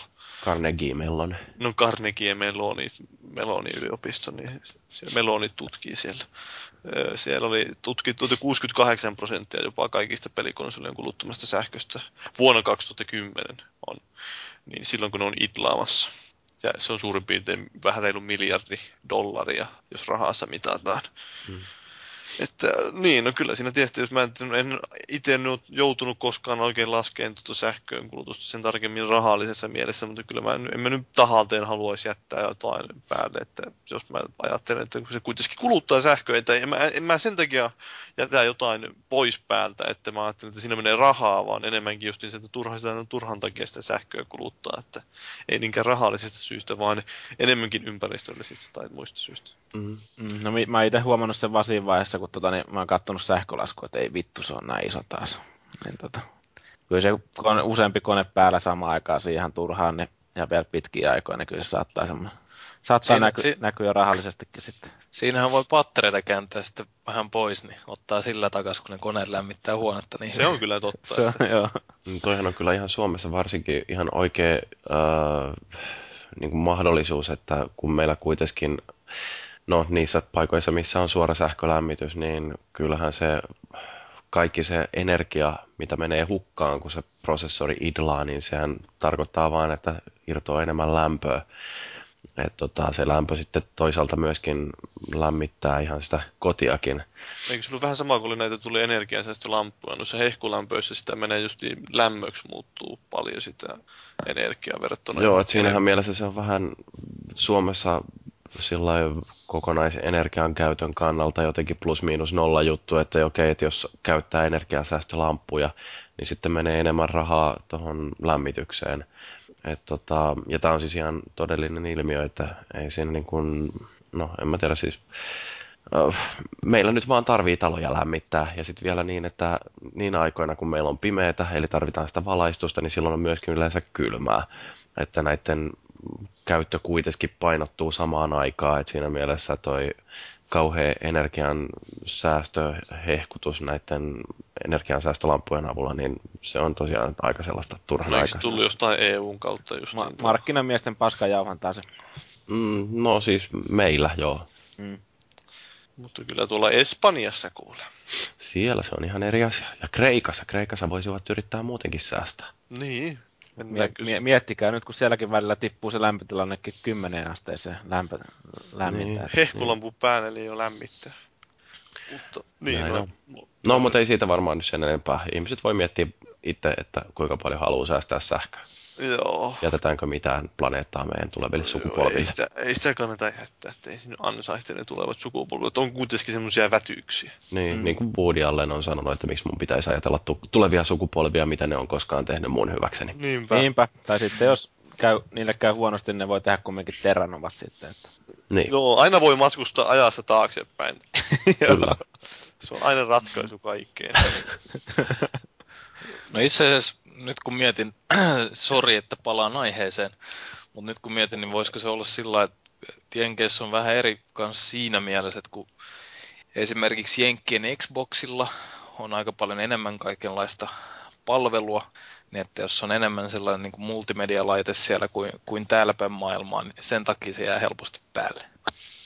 Niin, no tuossa on kyllä ihan hyvä pointti tietenkin, että meillä on tämmöinen typistetty live-palvelu täällä Euroopassa, niin niin, no se totta kai joo, että sinne tulee enemmän käyttöä, käyttöä siellä. Mutta niin. Joo. No, mut mitäs muuta uutista löytyy? No mä nyt tuosta leikkasin ovelasti yhden uutisen pois välistä ja siirsin tuonne, mutta niin, siis tässä oli vähän aikaa sitten juttua, että joku väitti nähneensä tämän Applen toimitusjohtajan Cookin, tuo Tim Cookin siellä Valven toimistoilla. Ja välittömästi netissä niin se, silloin lumivyöryn lailla niin ruvettiin heti spekuloimaan, Om, Apple suunnittelee pelikonsolia, Omk Valve on ostamassa Applen, tai Apple ostamassa Valven, tai Game on ostamassa Tim Cookin ja mitä kaikkea nyt tuleekaan. Ja siis se meni ihan karkas käsistä ja kauhean spekulaatiot tuli. Ja ja jokainen pelisivusto uutisoi siitä. Niin. Kyllä, paitsi minä en uutisoinut. Ja sitten se paljastui, eikö, että ei se ole... ollut tapana tehdä näin normaalisti? No on. Mutta siis, no, se paljastui, että se ei ole oikeasti käynyt siellä. No siellä oli, Gabe Newell oli haastattelussa todennut, että mit, mistähän tämä huhu oikein on lähtenyt Ke- liikkeelle. Keippi kiisti kaiken. Niin, no, sillä oli just sanoi, että ne oli ensin kuullut siitä tästä huhusta, niin sitten ruvennut miettiä he, kyseleen toisilta, että hetkinen, ketä se on tulossa tapaamaan tuo Tim Cook tänne? Sitten kaikki, ei se ainakaan mua, ei se mua ole tulossa, ei. Sitten, ahaa, ei se varmaan ole tänne tulossa. Salailevat vaan. Niin, niin. Gabe on tyypillisesti semmoinen hyvin salainen. Se vaan sitten rupesi sanomaan heti siinä, että no, oiski tullut, että kyllä mulla olisi paljon sen kanssa juteltavaa, että ne vois vähän enemmän panostaa peleihin. Joku, joku on taas kämmännyt eikä ottanut sitä kuvaa niin kuin todisteeksi siitä. niin, niin. Siellä Valvellakin ihmisillä on iPhoneja, että voivat ottaa kuvan sitten jostain. Niillä on semmoista teknologiaa, joka niinku, öö, miten se sanoisi, että se va- vaimentaa ne iPhone, että ne ei toimi siellä. Joo. No vaikka nykyään tekniikka onkin niin hienoa, että se olisi niin helppoa että ottaa kuvaa ja lataa sen suoraan Twitteriin tai Facebookiin, mutta ei se näköjään sitten Valven edustajan Mutta läsnä ollessa toimi. sitten jos halutaan vielä Valvesta puhua, niin sieltä myös vuosi tuo, vuosi ja vuosi, niin tämä Valven työ, työntekijöiden opas, tai tämmöinen handbookki. En tiedä, oletteko sattunut katsoa, mutta se näytti ihan hauskalta. No, no kerro jotain parhaita paloja. No siis siellä on lähinnä kerrotaan, että miten esimerkiksi siellä voi sosiaalisoida työpaikalle. Siellä on semmoisia hienoja sarjakuvia, että voit kysyä kaverilta, voit kysyä kaverilta, kun olette vessassa ja sitten siinä on kuva, kun kaksi miestä seisoo pisuarilla ja toinen puhuu ja se toinen on vähän semmoinen awkwardina, että mitä vittua sä monet puhut. ja tuommoista huumorilla vähän viljeltystä en tiedä siis, että onko tuo ollut tapana, että ne on oikeasti tehnyt tuommoisia handbookkeja siellä useinkin, että nyt siinä näkyy, vai että onko tuo ensimmäinen tyylin ja miten tuo nyt sattuu vuotamaan, että jokuhan tietenkin, että tämä on vain tämmöinen markkinointitempaus, mutta mä en uskokaan, että Valvella on tarpeeksi, tarpeen tehdä mitään tuommoisia, että ne saa varmaan työntekijöitä ilmankin. Niin, että voi ruveta siinä pisuaarilla puhua jostain budjettiraportista sitten. Että... Niin, siinä itse asiassa, mistä mä luin, oliko se just Valvelta, että joku Niillä soi, niin joo, se oli, se oli siellä just joo, siinä Handbookin loppupuolella joku semmonen, että sen jälkeen kun on tullut Valveilla töissä, niin että kohta enää voi kustaa ilman, että kuulet tämän Scorpion sen Rocky on like Hurricane, niin kuin niillä soi vessassa se vissi jotain tuommoista rockimusiikkia. Tämä on vissiin yleisempikin tapa tuolla Jenkeissä päin. En tiedä, onko se Euroopassa tai Suomessakin päin tapa, että soitetaan just jotain musiikkia vessoissa. Auttaako se sitten jotenkin rentouttamaan suolta No, ei, no siinä? se on varmaan se, peittää ensinnäkin niitä ääniä alta. Ei, ole, no siis, ei ole semmoinen epämukava hiljaisuus, kun sä menet sinne vessaan. Että sitä Niin. kuuluu siellä viereisessä loosissa kuuluu kauhean semmoinen... Ille plumps, plumps. Ja tai sitten jos on vähän löysemmänä vatsa, niin tulee vähän kovemmalla tahdilla sitten. Mutta Niin, semmoinen lötinä vain kuuluu sieltä. Mitä tapahtuu? Lähtee juosten karkuun. Mutta niin, tää on ihan hauska ilmiö mielestäni. kyllä, joo. Mutta Pitäisi ei saada jokaiselle työpaikalle tuommoiset. oppaat vai, Mm, kyllä. vai vessat. No oppaat ja vessat ja kaikki mahdollinen, mitä valvellaan. Joo, sitten siinä oli hieno organisaatiokuvaajakin siitä, että minkälainen organisaatio Valvella. Että jossain mä muistan, että mä luen kanssa siitä, että niillä ei ole käytännössä esimiehiä siellä, että kaikki saa tehdä mitä lystää periaatteessa, että mistä ne on innostuneita, niin ne saa tehdä sitä vain. Ja se on niin kuin, siinä organisaatiokaavissa oli semmoinen kuva vain pisteitä ja sitten oli yksi piste oli muita ylempänä ja se oli tuo Gabe. No niin, aikamoinen paratiisi Joo, vaikuttaisi olevan. hieno paikka, mutta ei sitten sen enemmän. Että, joo. Mutta tämä on sitten vakavampi asia tämä, että tämmöinen kirjailija kuin John Spicewinger syyttää Ubisoftia siitä, että he on ko- kopioinut hänen kirjaansa nyt ihan niin tarkoituksella vielä kaiken lisäksi. Tämmöinen romaani kuin Link, joka oli julkaistu muistaakseni vuonna 2003, niin siinä on käsitellään vähän samanlaisia juttuja kuin Assassin's Creedissä, että voidaan niin teknologialla päästä käsiksi johonkin esiisien muistoihin ja sitten elää niitä uudelleen ja niin poispäin. Ja sitten siinäkin on samassa romaanissa on jotain tämmöisiä raamatullisia se vivahteita, tai just siinä puhutaan ö, Eidenin puutarhasta ja niin poispäin, niin tämmöisistä jutuista. Ja sitten se mies vaatii semmoisia kevyitä miljoonan viiva viiden miljoonan dollarin korvauksia siitä. että- Niin, että Assassin's Creed 3 ei saa julkaista. Niin, ja kaikki ne siihen liittyvät tuotteet julkaisematta. Että... Halt! Kyllä, joo. Ihan tommonen, Kohtuullinen vaatimus. joo, kohtuullinen vaatimus, joo, että ei siinä, siinä mitään. Kyllä nyt tämmöisen loistokirjailijan niin kuin täytyy saada omat oikeutensa, että ei voi noin vaan lähteä suin päin kopioimaan. No, Tuotakin kirjaa on todennäköisesti myyty ainakin se 14 kappaletta tai mitä nyt onkaan. Että hais- haiskahtaa vähän taas semmoiselta tapaukselta just. oliko vielä joku oma kustanteinen? että Mä en ainakaan muista, että siinä olisi ollut mitään kustantajatietoja siinä. Että, Sillä on mun mielestä joku kustantaja. joo, no mutta ei kuitenkaan mikään kauhean iso. Että, No ei, eihän se tunnu vaikuttanut miltään maailman suosituimmalta kirjalta. Että tuntui semmoinen tilanne, että mies on kirjoittanut kirjoja ja turhautunut ja sitten huomannut, että perhana, tuossa on vähän samanlainen. Että Mm, kirjat, kirjat ole myynyt, ole saanut voita leivän päälle, niin täytyy just koettaa vähän haastaa oikeuteen. niin, amerikkalaiseen tyyliin kuuluu se, että jos et keksi mitä tekisit, mm, niin kuin, kun on tylsä päivä, niin haasta joku oikeuteen. Niin. Mutta tuo, ö, siis se yleensäkin, että aina hyvä sanoa jostain Mass Effectista tai jostain, että tämähän on kopioitu tästä ja tämä on kopioitu tästä. No ei ne välttämättä ole kopioitu, ne nyt, no semmoisia tiettyjä teemoja on, jotka niinkö sillä lailla esiintyy aika usein tie- tieteisissä tai niin science fictionissa tai yleensäkin, niin niitä välttämättä ole suoraan kopioitu mistään muualta. Ei ne välttämättä niin. aivan omaperäisiä ole. Niin, voi, voihan sellainen jonkunnäköisiä vaikutteita olla taustalla jostain, mutta, ne, Niin. mutta joku täm, tämmöinen kirja, jota kukaan ei ole koskaan nähnyt, niin se voi olla sitten tietenkin aika...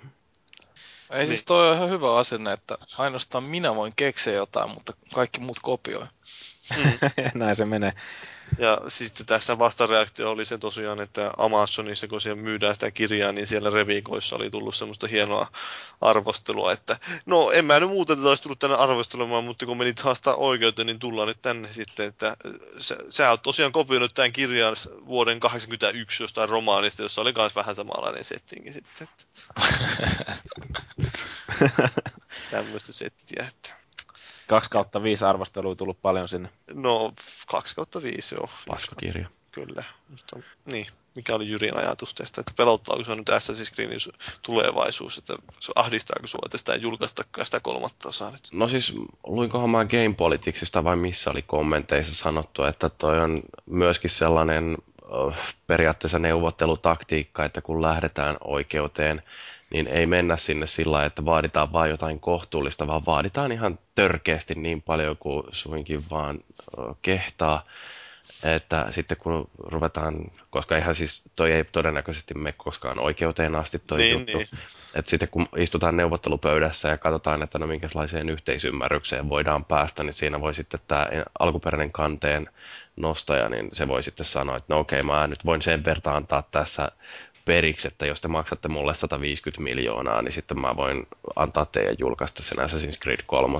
Ja vähän niin kuin joku tämmöinen perinteinen tinkimistaktiikka, että just rupeat ostaa Mm. jotain tai myymään jotain tavaraa, niin sanoo talouksi, että joo 4000 euroa, ja sitten oikeasti olet valmis myymään sen 2000 euroa, mutta sä vähän hivutat sitten sen. Niin, että se on lopuksi, ärsyttävää. lopuksi just sitten ok, 10 dollaria, kiitos. Niin. Mutta siis se, mikä tuossa amerikkalaisessa oikeusjärjestelmässä on niin ärsyttävää, että siellä tota, ää, just, no, kun molemmat osapuolet maksaa itse nämä asianajokustannuksensa, niin se oikeudenkäyntiin meneminen, niin se on jo niin kallista, että sitä pyritään välttämään niin pitkälle kuin mahdollista, että vaikka sillä toisella ei olisi oikeasti minkäännäköistä ää, järjellistä oikeutta niihin korvauksiin, niin siitä huolimatta sitten voidaan neuvotella, koska yksinkertaisesti ei vaan haluta mennä sinne lakitupaan asti. Kyllä mä uskon, että tuo mies kuitenkin tuolla tempauksella varmaan myy muutaman kirjan lisääkin. Valitettavasti näin on. Niin, Näkyvyyttä tuli jo kerta heitolla lisää kirjalla. Kohta, kohta tulee semmoinen ilmoitus, että Assassin's Creed 4 käsikirjoittajana on John Weisfinger. Miettiä, että niin mekin puhutaan täällä suomenkielisessä podcastissa tuosta kirjasta nyt. Niin Niin, ja se jonkun verran näkyvyyttä tuonut sille. niinpä. Kannattaa mennä lukemaan siis kirja. No, tilatkaa kaikki Amazonista se kirja. Niin. Ja antakaa sille yksi tähti. Niin, no voitte te tilaamattakin antaa se yhden tähden, että eihän sitä vaadita siellä. Niin. Ja sitten voi mennä tonne iTunesiin ja antaa Konsolifin podcastille viisi tähteä. Just näin. Mutta ei kai Kuuntelematta. se on sellainen looginen jatkumo. Kyllä, kyllä. Siinä, jep. Mutta jos Jyri voisi kertoa enemmän, että mitä Splash Damage, eli tämä Quake Warsin, Quake Wars Enemy Territoryn te- su- kehittäjä ja Brinkin Niin, kehittäjä. Brinkin kehittäjä. Joo, siis ne totesi, että ihan turhaan me yritetään tehdä tällaisia AAA-pelejä, joista me otetaan rahaa, että ruvetaan tekemään free-to-play-pelejä.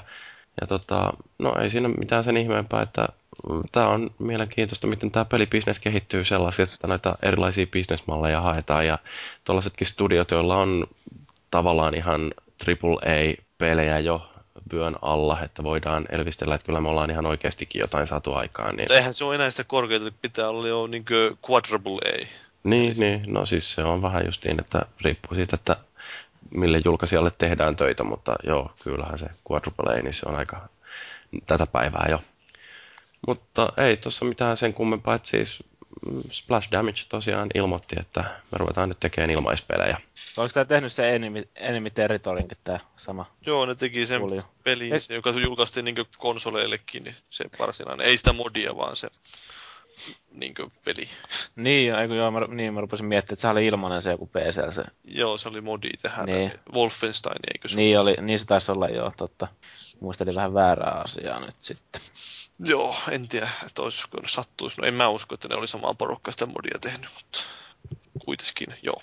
Ei, en, mä, ei ne ole mitään kyllä kauhean arvostelun menestyspelejä ole tuottanut. Että.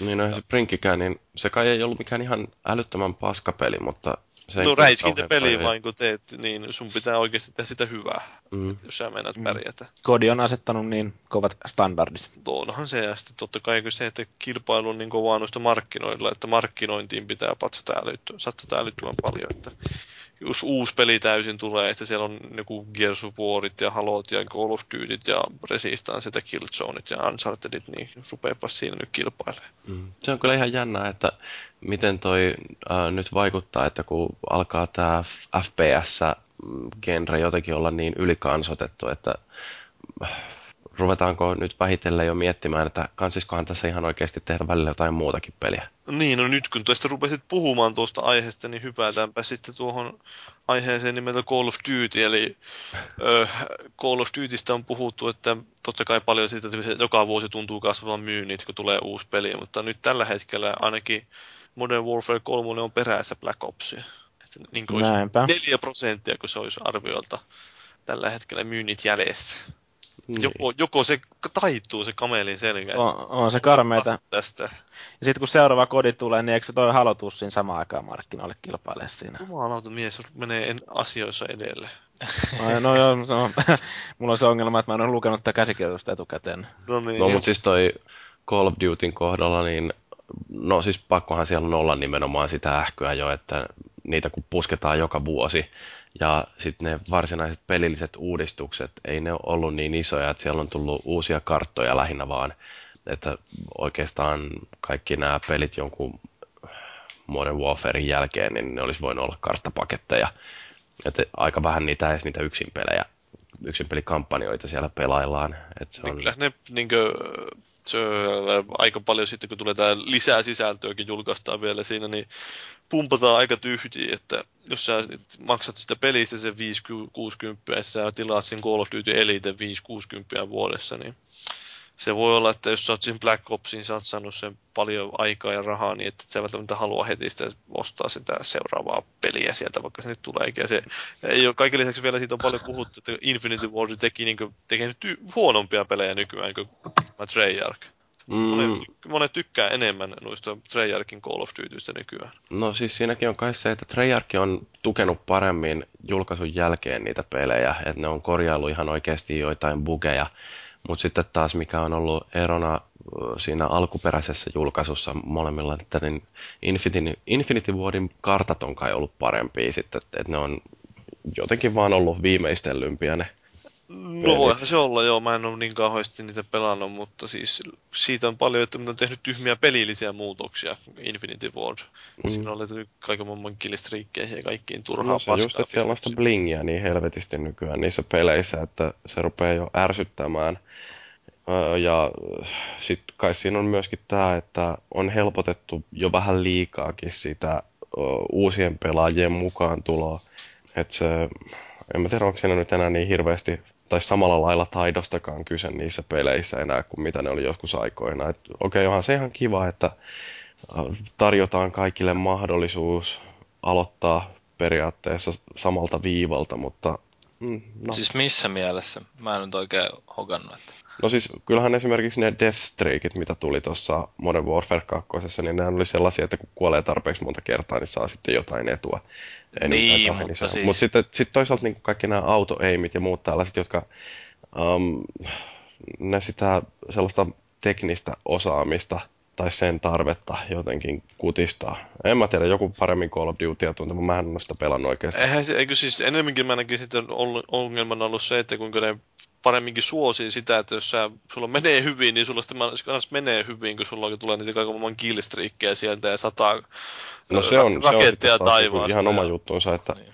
tämä justiin nämä kaikki helikopterijuitsut, mitä siellä tulee sitten, niin ne, että kaiken maailman virveli alkaa olla ilmassa siinä vaiheessa, kun on muutenkin mennyt jo hyvin, niin On se, on Niin se, siis- niin, Saa kerro laittaa koirat hyökkää päälle ja muuta vastaavaa. Että Niin, että siis kun mä nyt tuota MV3 jonkun verran on pelannut, niin, niin en mä, mä en näe niissä Deathstreakeissä mitään ongelmaa, koska jos sä saat jonkun yhden tapon sen jälkeen, kun sä oot kuollut seitsemän kertaa putkeen, niin no, en mä nyt tiedä kuinka paljon se sulle antaa. niin paljon Mut- se lämmittää mut- mieltä sitten. Niin, mutta sitten taas, kun siinä no, välillä voi se olla, jos sellaiset- itsellä on joku 12 striikkiä justiin on saamassa taas jotain uutta hienoa, niin sitten tulee tällainen, jolla on joku epäreilu etu, kun se on ymmärtänyt kuolla tarpeeksi monta kertaa, niin sitten se voi käydä hermoille, mutta No joo, mutta mut siis sanotaan kuitenkin näin, että siinä vaiheessa kun saa sen maan, niin se onnistumisen sinne päälle, niin statsit alkaa näyttää todella helposti jotain niin kuin 3, 30 kautta 2 ja jotain tällaisia. mm, Niin kyllähän se nyt vähän kertoo, että kellä siellä on kiva ja kellä ei. joo. Mutta tuohon vaan sen, sitten niinku tohon, tohon vaan, että kun, jos ei nämä pelaajat mennä siirtyä sit vanhasta pelistä uuteen peliin, niin kylmästi vaan semmoinen ratkaisu, että lyödään sen toisen ser- vanhemman pelin serverit poikki. Että Mm. ei No sitähän Activision ei ole kyllä onneksi vielä tehnyt, että edelleenkin pystyy jotain kodineosta hakkaamaan. Se on varmaan, mä just itse mietin, että kuinka suurella vastaajalla ne pystyy reagoimaan siihen, että jos ne huomaa, että okei, nyt alkaa myynnit laskea, niin niillä kuitenkin kestää se kaksi vuotta varmaan tehdä sitä uutta peliä, niin kuinka mun nopealla vastaajalla ne ehtii reagoida siihen, että ne oikeasti rupeisi tekemäänkin jotain uutta, tai riittääkö ne vain peitellä sitä markkinoimalla entistä enemmän vai? Niin. Niin ja sitten onko se toisaalta niin iso ongelma, että kun eikö se myynnit ollut niin älyttömän älyttömissä no, lukemissa. Onhan kuitenkin. ne toisaalta joo, mutta kyllä ne varmasti katsoo sitä edelleen, että ne haluaa kasvattaa niitä myyntejä koko ajan. Että eihän niillä nyt periaatteessa mitään syytä on laskea myyntiä, kun laitteita myydään enemmän koko ajan. Niin, niin totta kai. Mm jos siellä joku laskeskelee siellä Activision, niin varmaan joku laskeskeleekin, veikkaisin. Mutta niin, no sitä just kanssa oli toisaalta spekuloitu, että nyt kun tulee uusi sukupolvi, laitesukupolvi, niin missä vaiheessa ne edes rupeaa tekemään niille uusille konsoleille, että jär, järkeä ruveta uusia call, uudelle konsoleille tekemään Call of Dutyä, että eihän siinä nuo heti mitään päätä ruveta tekemään, jos puhtaasti taloudelliselta kantilta katsoo. Niin julkkarissa heti. Niin. Tietenkin se, siltäkin kannalta sitten, että jos ei ne teekään heti niille uusille konsoleille, niin sieltä tulee joku toinen räiskintäpelisarja, joka menee ennen niitä, niin sitten ne voi varastaa vähän sieltä tämmöistä lähtökohtapääomaa. No, se on tämmöistä ihmeellistä veivausta, mutta kun sä menit, Tasapainoilua.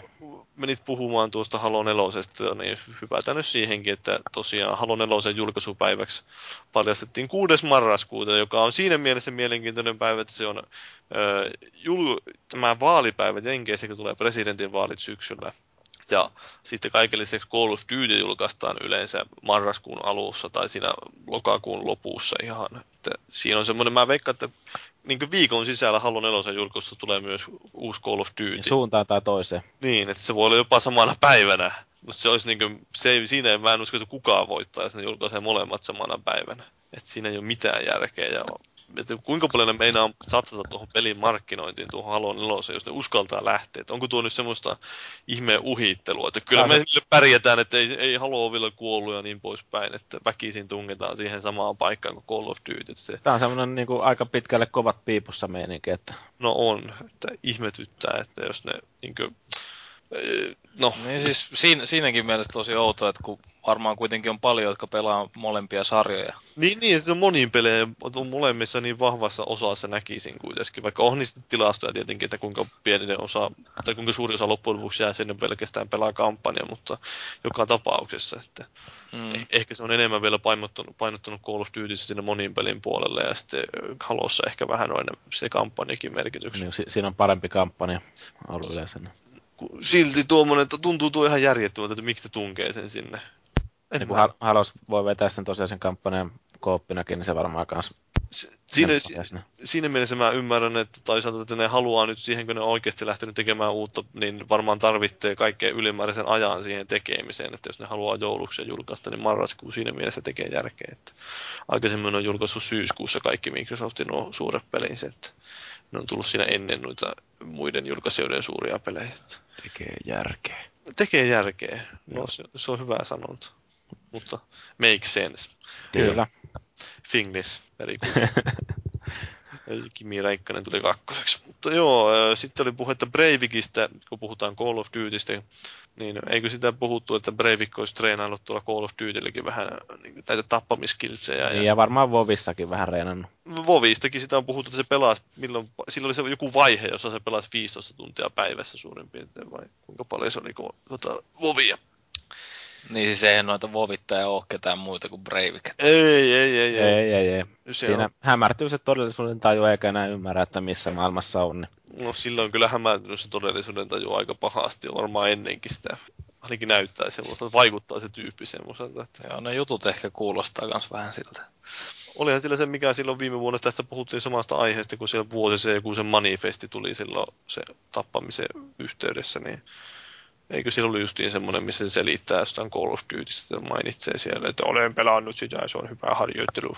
Olen ha- pelannut satoja tuntia ja harjoitellut ihmisten tappamista. Niin kyllä se siinä mielessä tietysti, että voi tietyssä määrin justiin turruttaa ja vähän sillä lailla niin valmistaa henkisesti siihen jollain tuollaiselle pelillekin, että siihen tappamiseen, mutta... Niin, no, mä, niin, mä vaan ymmärrän, että mitä se nyt henkisesti valmistaa yhtään mihinkään, mutta...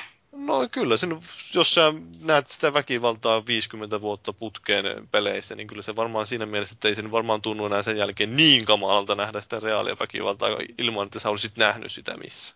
Mm.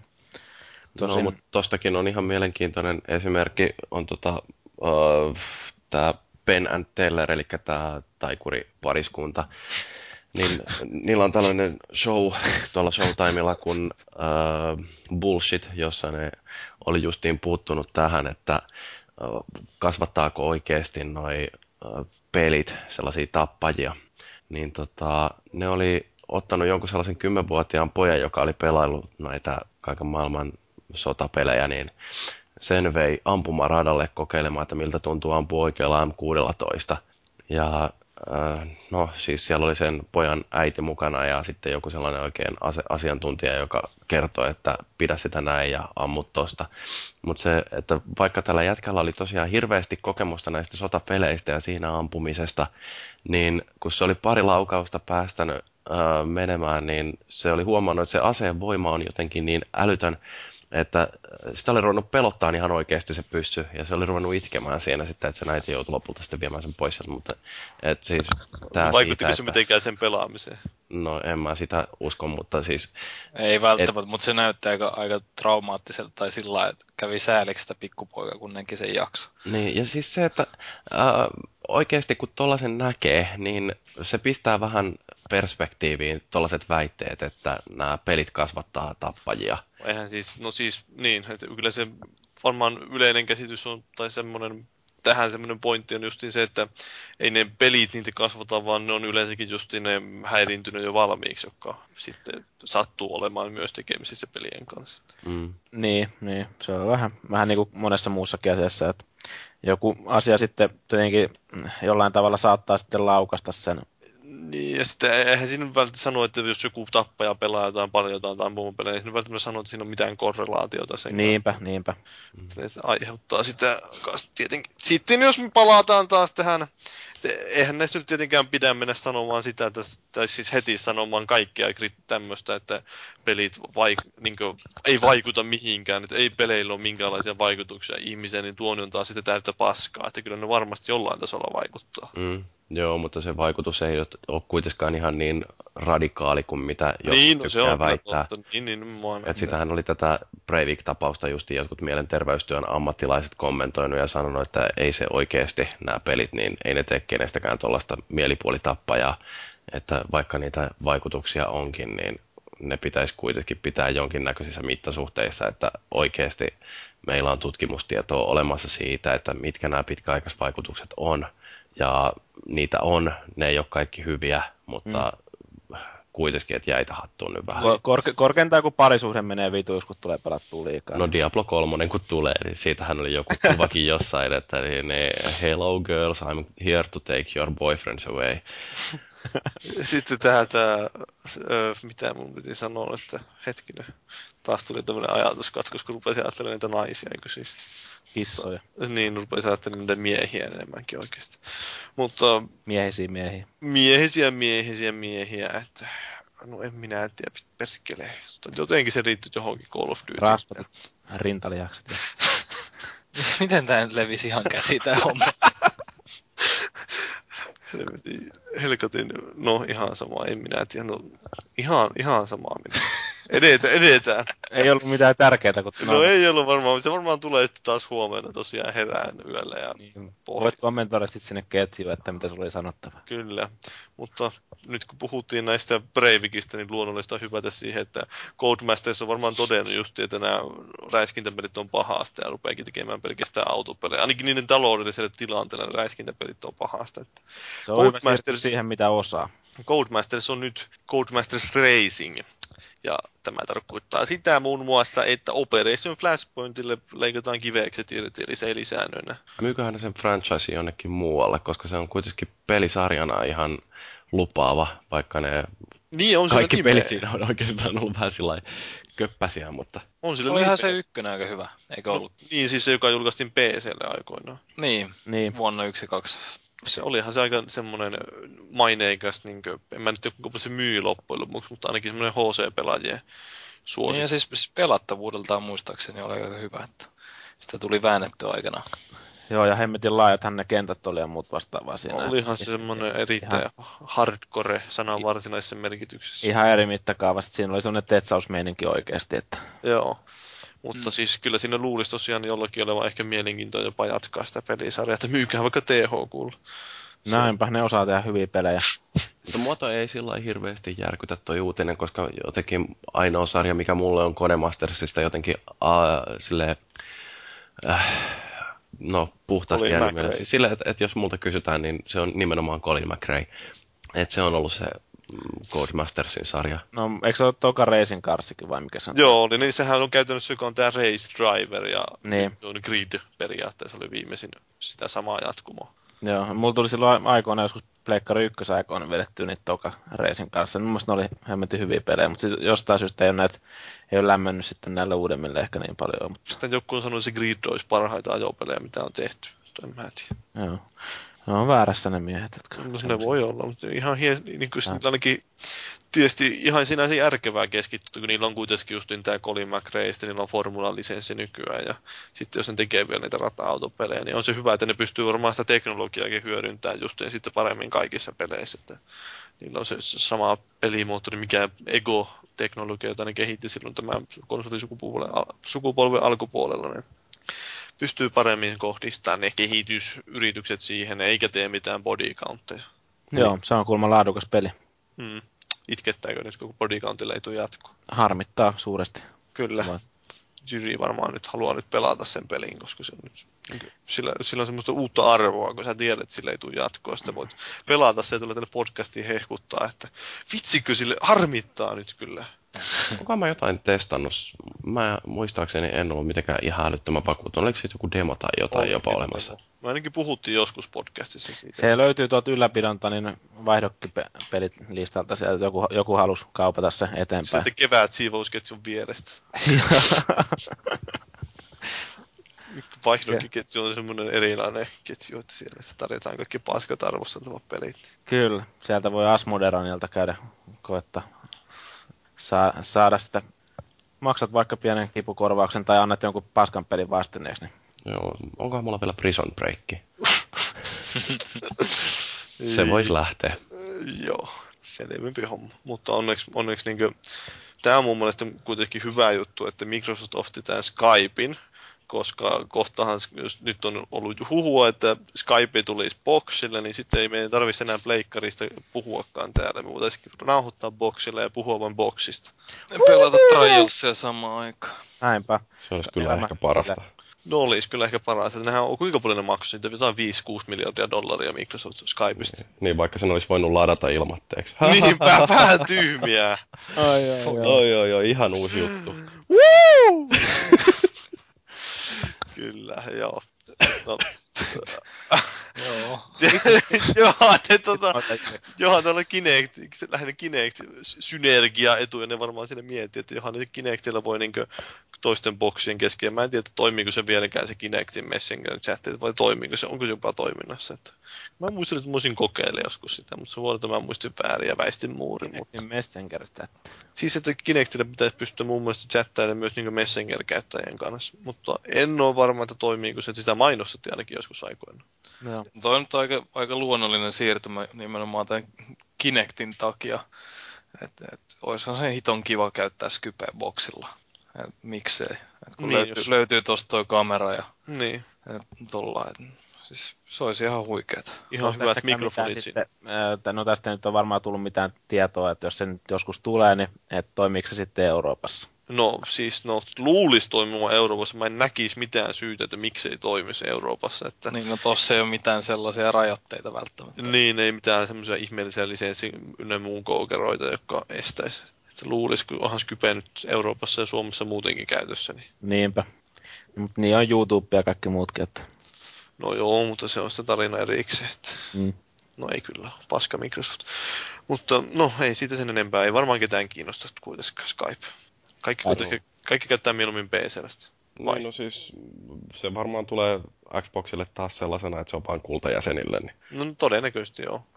Hyödynsitkö, niin on teillä kaikilla taitaa olla, paitsi si- Cubaseilla ei ole kultajäsenyyttä, että hyödynsitkö tätä viikonlopun mahtavaa etua, että pääsee kultajäsenten etuihin käsiksi ilmaiseksi, mutta ei monin peli. No lähinnä sitä monin peliä mä olisin tarvinnut, niin ei kyllä. Niin mitä muita, niitä mitäs, etuja on? mitäs, mitäs partit chattia, mitä muita etuja siellä on? Party chat ja Facebook ja Twitter, tai taas suomalaisille. Upeeta.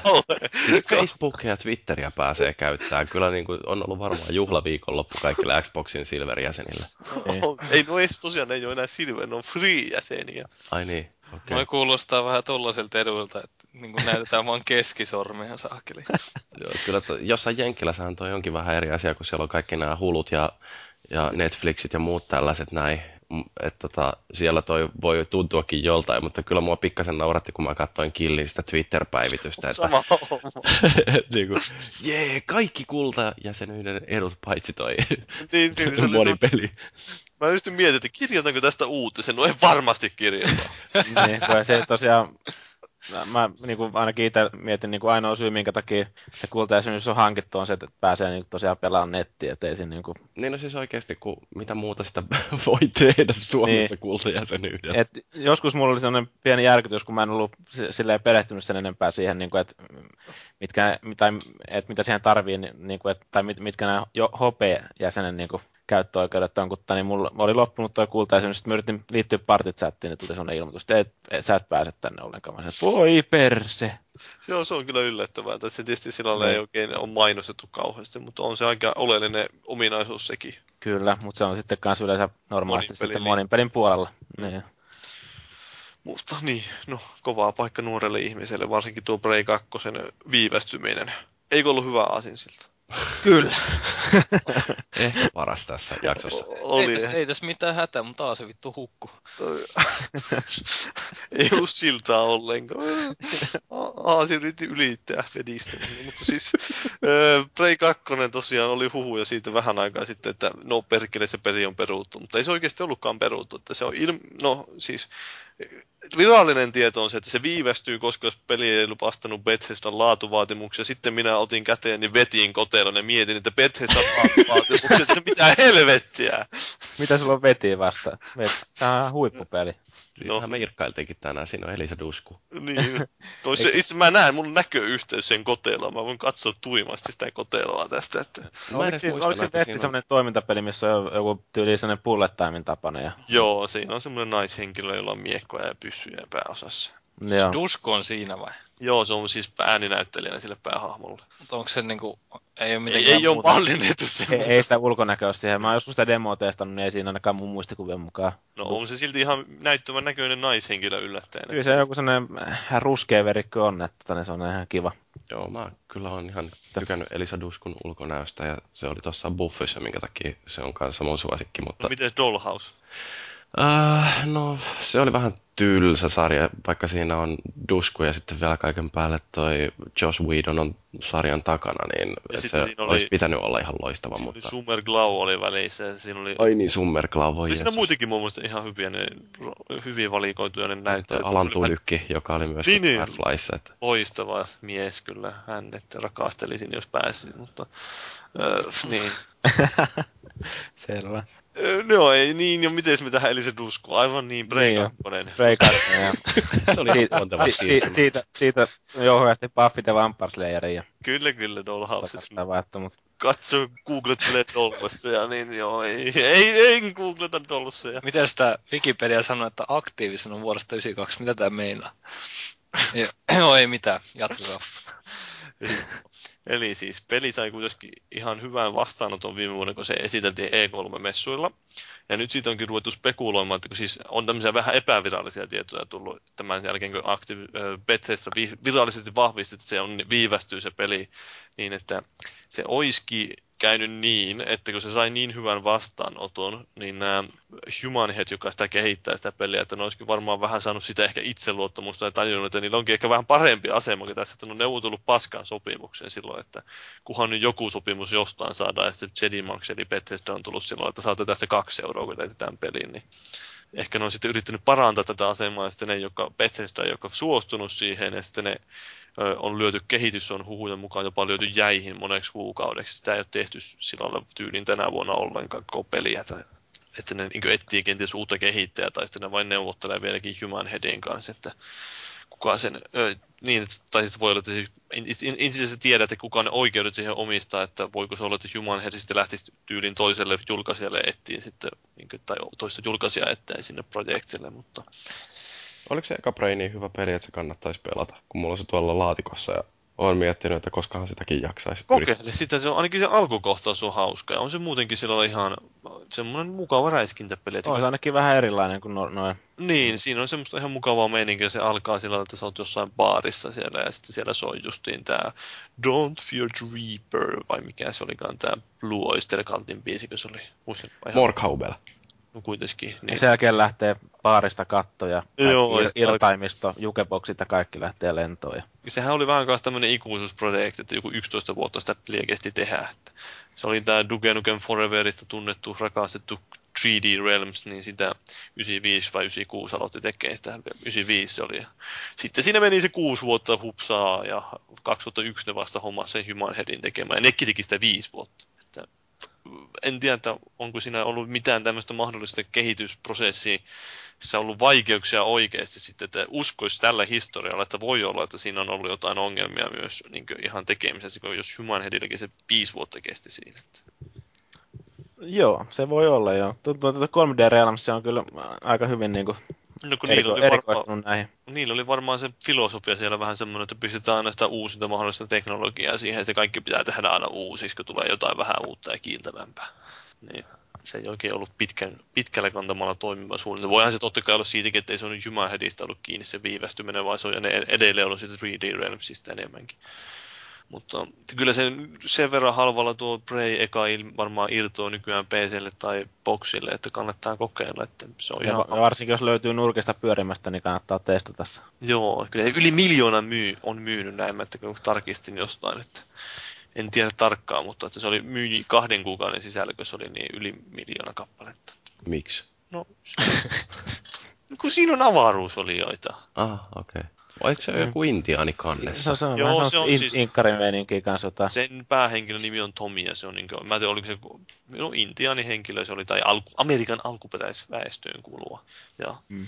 sitten siinä ha- lam- ammennetaan vähän tästä mytologiasta, että sillä on semmoisia tiettyjä erikoiskykyjä ja se välissä liikkuu siellä henkimaailmassa menemään. Että ei se nyt loppujen lopuksi No, kyllä se tietysti siinä haetaan, että onhan niille inkareilla mytologiassa justiin puhutaan näistä kaiken maailman, mitä näitä hopi-intiaanien star peopleista ja tämmöisistä, että niillä on siellä mytologiassa tämmöiset ancient aliens tutkijat ovat tulkinneet, että ne viittaavat muinaisiin avaruusolioihin, eli että avaruusoliot on mukaan käynyt joskus maapallolla ja No olihan X-Filesissakin kaikenlaisia intiaani oli, oli, oli. Niin. Niin. Ja se, sitähän on hyvä, helppo ammentaa, just niin kuin niillä on semmoista mystistä meininkiä siellä.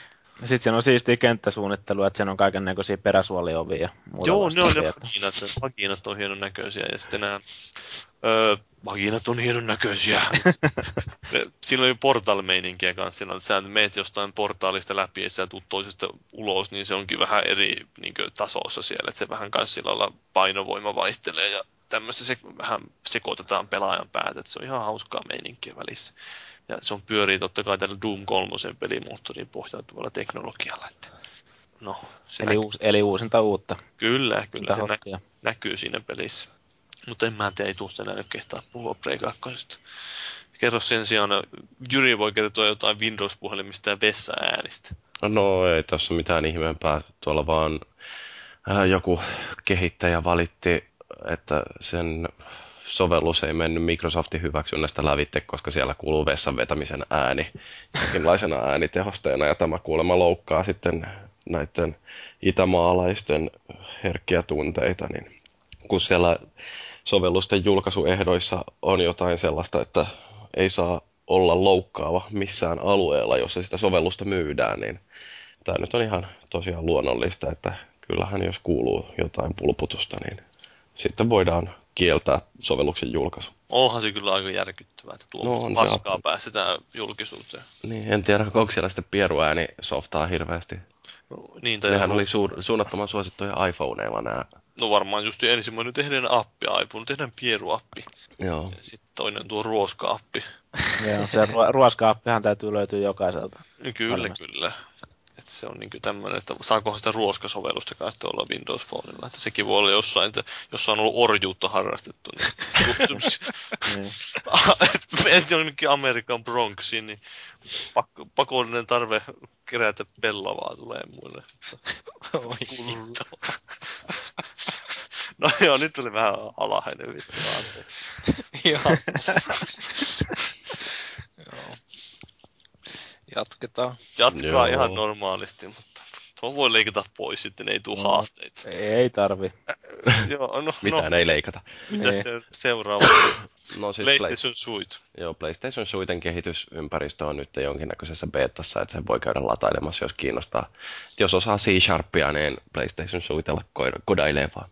Joo, se on varmaan C-Sharpia. Eikö se ole Microsoftin lanseeraama kuitenkin? No, sitähän käytetään myöskin noissa XBL-peleissä, Joo, siis mikä se on? XNA. XNA, just. Joo, että pitäisi varmaan kokeilla. Mä oon se, että tässä opetellut just viimeiset teht, harjoitustehtävät. Et sieltä mä lähden nyt rupean siis tekemään peliä. Mun ymmärtääkseni toi C-Sharp on huomattavasti lähempänä Javaa kuin c No Javaa mä oon koodannut aikaisemmin enemmän No vielä. niin sit se varmaan oppii helposti. Siinä on mun Vanha, mielestä vanha se, koodari. Siis siinä mielessä lähempänä ainakin, että siinä on just tämä oliopohjaisuus on tuotu mukaan vähän niin kuin C++sassakin. Ja sitten mä en tiedä, onko siinä jotain mitään muita ominaisuuksia, jotka oli sitten lähempänä Javaa. Mutta Niin no, mä epäilen, että ainakin, että jos siinä on jonkinnäköinen Carbake Collection, että ei tarvitse erikseen deletoida olioita, niin Joo, niin joo, siinä voi olla, että ei varmaan, en tiedä onko dynaamista muistiinhallintaa välttämättä. Että... no se nyt on ollut kaikissa se ohjelmointikielissä pitkän aikaa, mutta se, että miten se tapahtuu, niin Niin, niin, mutta On siis sitä, että vai niin? tarvi, itse tarvi ruveta sieltä vehtailla, eihän Javassa nyt tarvi siis itse niitä pahemmin miettiä, että, no ei hirveästi juu. että CS se on ihan eri juttu, kun tulee nämä pointerit ja kaikki muut paskat. Juu, ja C++. Niin. Kyllä, totta. Vai mitä maagiset? Näinpä. Sieltä tulee kokemuksen syvällä rintaa. Pakko y- yhtyä tähän keskusteluun. Joo, no ei kai siis sen enempää. Tämmöinen hyväksyvä nyökkäys. Näkyy. No, oikein meni faktat teillä, pojat. Kiitos. Ei tarvi lisätä mitään. Joo. Joku voi kertoa sitten meille, että kuinka väärässä me ollaan, että C-Sharp perustuu oikeasti Delphi. No mutta kerropa Niin. meille lisää hakkeroinnista. No siis, Tontsa tai SPH voi käydä sitten kommentoimassa sinne ketjuun. Säpäs nyt vittuudet toisille. no mut siis tota, niin, PS Vitaa hakkeroidaan. Siellä on jälleen löytynyt joku PSP-peli, jonka kautta pääsee käsiksi sinne käsikonsolin syvimpiin syövereihin ja tätä on nyt sitten hyödynnetty ja tällä kertaa hakkerit jopa sillä lailla fiksu, että ne ei kerro, että mikä sovelluksen kautta ne on nyt onnistunut murtautumaan, että mä en oikein ymmärrä, että koska Sony oppii, että totta kai siellä hakkerit tunkeet, kun niillä nyt kuitenkin on jo hyvät suhteet joihinkin tietoturva-alan yrityksiin, niin ottaisi sieltä nyt jonkun konsultin kertoa, että miten tehdään sellainen konsoli, jota ei murreta. Ja no PSPhän aika paljon kärsi just siitä, että oli piraattisoftaa liikenteessä niin pirusti, että jos toi Vita kokee saman kohtalon, niin sitten sillekään ei myydä softaa ihan kauheasti. No ei, kyllä silloin jo vähän niinku... Kuinka monta mielenkiintoista Vita-peliä keksit, jotka on tulossa? Tulossa. Niin. Öö, mä en ole hirveästi kyllä edes seurannut sitä. Ei niitä oo. Niin, no mutta kyllä niitä nyt varmaan tulee. Call of Duty. Nyt mitä jos Michael Jackson The Experiencelle tulee jatkoosa, niin onhan siinä ainakin joku. Joo. Mä ei muuten tästä nyt kun mainitsit Michael Jacksonin, niin Michaelista voidaan hyvätä Michael Phelpsiin. Mä luin tämmöisen mielenkiintoisen artikkelin tuolta Hesarin sivuilta, että Michael Phelpsin perillisestä oli juttua. Tämmöinen kuin Michael Andrews, joka on 13-vuotias, 190 senttiä pitkä ja sitten sillä on käteetkö joku melaat, niin, ja varmaan muukin on niin melaat, mutta siis, niin, ö, tämmöinen uinti-ihme, että jos siitä tulee niin Michael Phelpsin perillinen, niin tuleeko sitten tämmöinen Michael Andrews Push the Limits, tämmöinen jatkossa? Näin. Hetkinen. Päh. Oliko tämä nyt siis Resistance ei ole vielä ilmestynyt, se on tulossa. Gravity Rush on ilmeisesti monia kiinnostava. Joo, mutta eikö sekin, no se on julkaistu Japanissa ja län, onko se Enkeissäkin julkaistu vai? Mm. En, onko? En mä tiedä, ihan sama. En mä tiedä, Dust 514. Sehän, sehän tulee vain joku appi semmonen, niin ei se ei ole Joo, niinku- mutta jotain kuitenkin kato mielenkiintoista. Ää, Niin, ja herätyskello appikin. Lego Batman. No niin. Jumalauta. Ei vielä löydy millekään muulle. Dungeon Defenderskin tulee joskus. Puhuttiinko me muuten Vitaan herätyskellosovelluksesta vielä? Herätyskellosovelluksesta. niin, niin. Vitaalle tulee herätyskellosovellus. Ei olla puhuttu vielä. Kerros lisää, mua rupesi kiinnostamaan. Jos pääsis heräisi joskus ajoissa duuniinkin sitten. Siis sillä, että siis tämä kaikista paras yhteisöllinen herätyskello. Että siis se voi synkata silloin kavereiden kanssa herättämään samaan aikaan. Siis mikä, onko toi Wake Up Club? Joo, mikä se oli, en mä muista mikä se, en voi sitä kattonut. Eikö se ole julkaistukin? jo?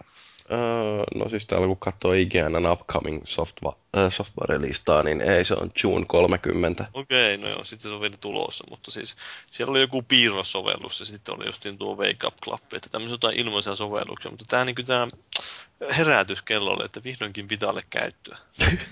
Siis Toi on onko kyllä siinä- sellainen onko syy siinä, ostaa. onko siinä niin kuin sillä, että joku on sen niin kuin NS-ryhmän hallinnoija ja sitten se päättää, mihin aikaan herätetään?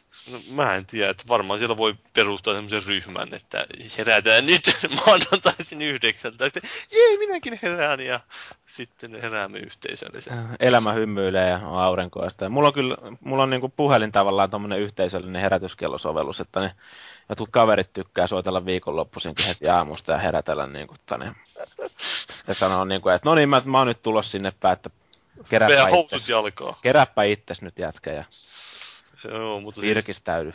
mä just mietin sitä, että kuinka akkuintensiivinen se on, että jos siinä on se kolme tuntia se akku kestää, niin se ei ole ka- kauhean pitkiä yöunia ainakaan tuu, että Se on.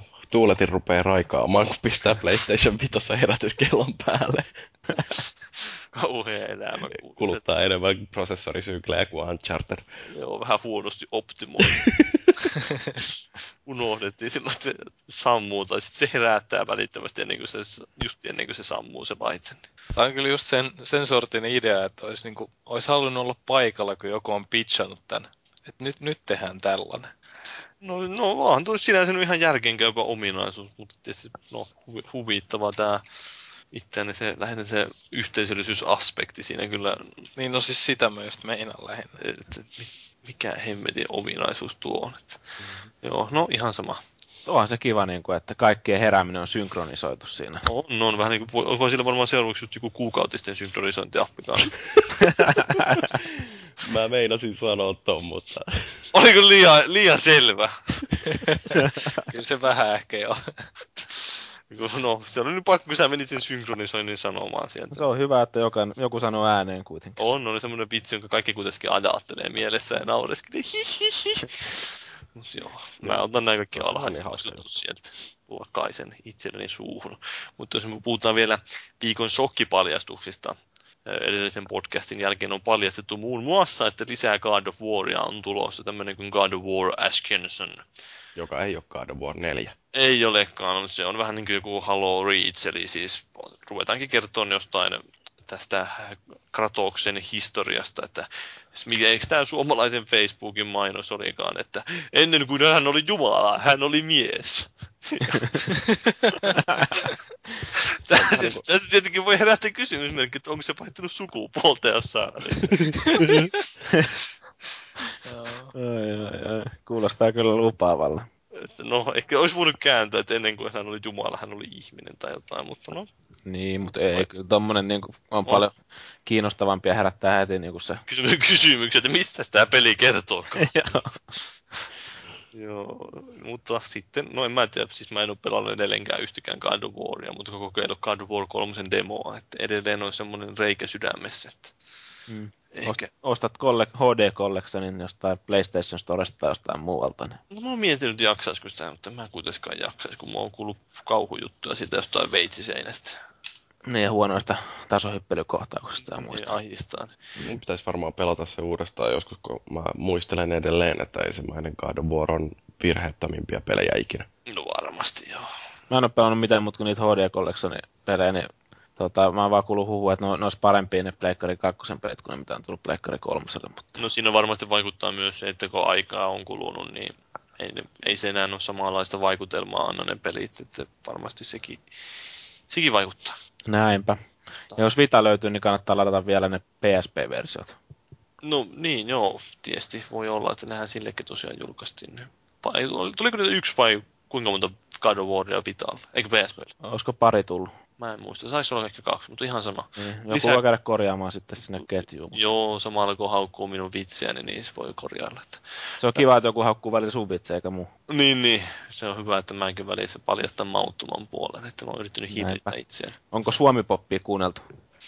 No en oo kyllä kuunnellut suomipoppia. Joo, mä ajattelin vaan, että Jan- Janne Kataja on inno- innostuttanut sut täh- tälle linjalle. En, en kuuntele radiota. Joo. Sieltä ei soiteta hyvää musiikkia. Hahaha. No, mutta Edes Radio Rockilla.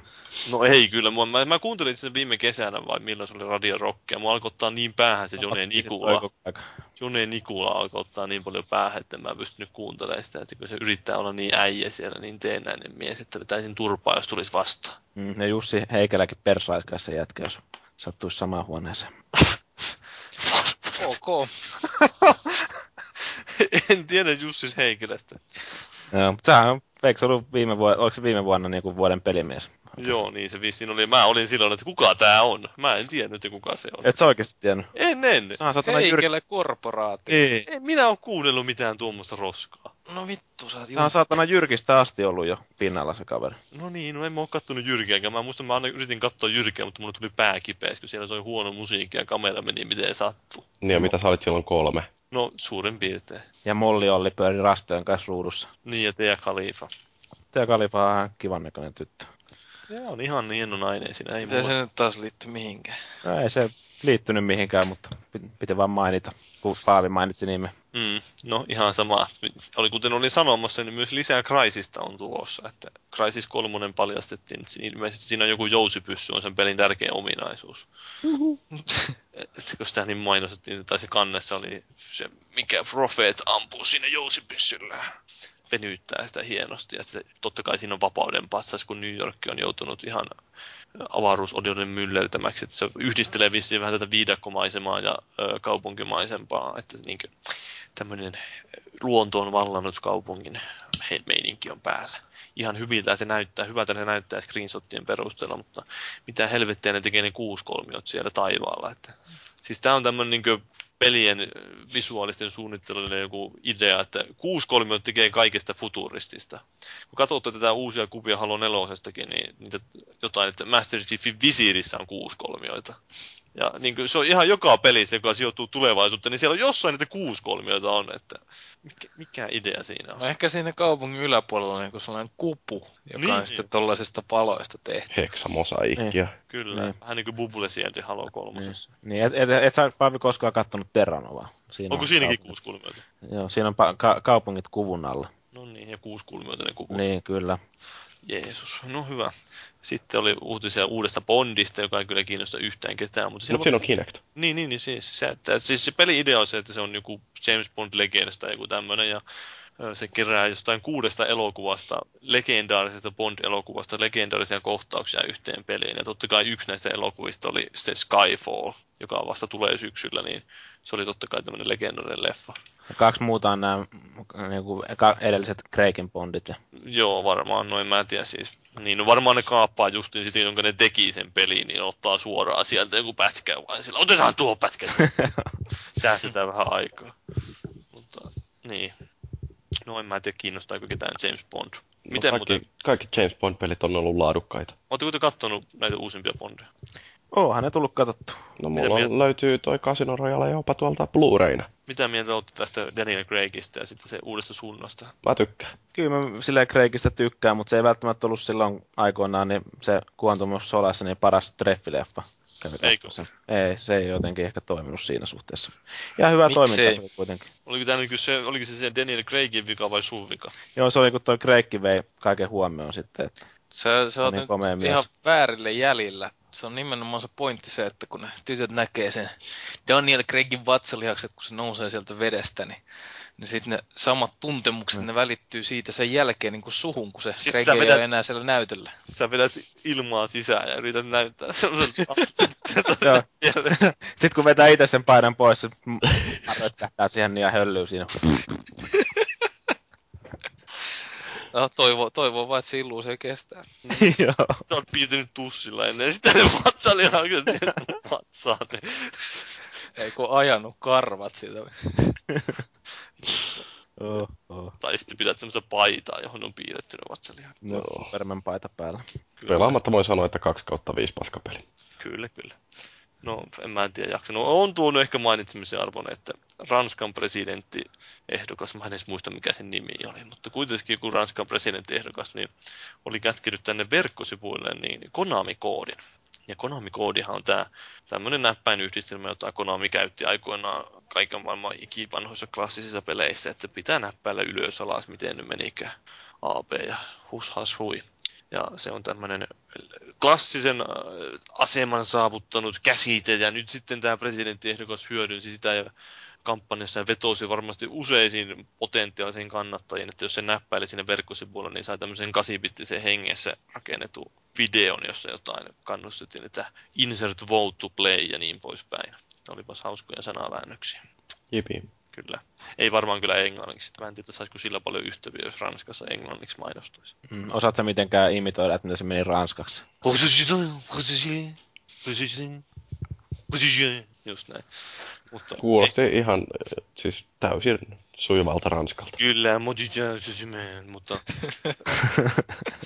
What did you prefer? Joo, mutta en enempää kerro tästä, vaan ajattelin... Pitkällä ranskalla.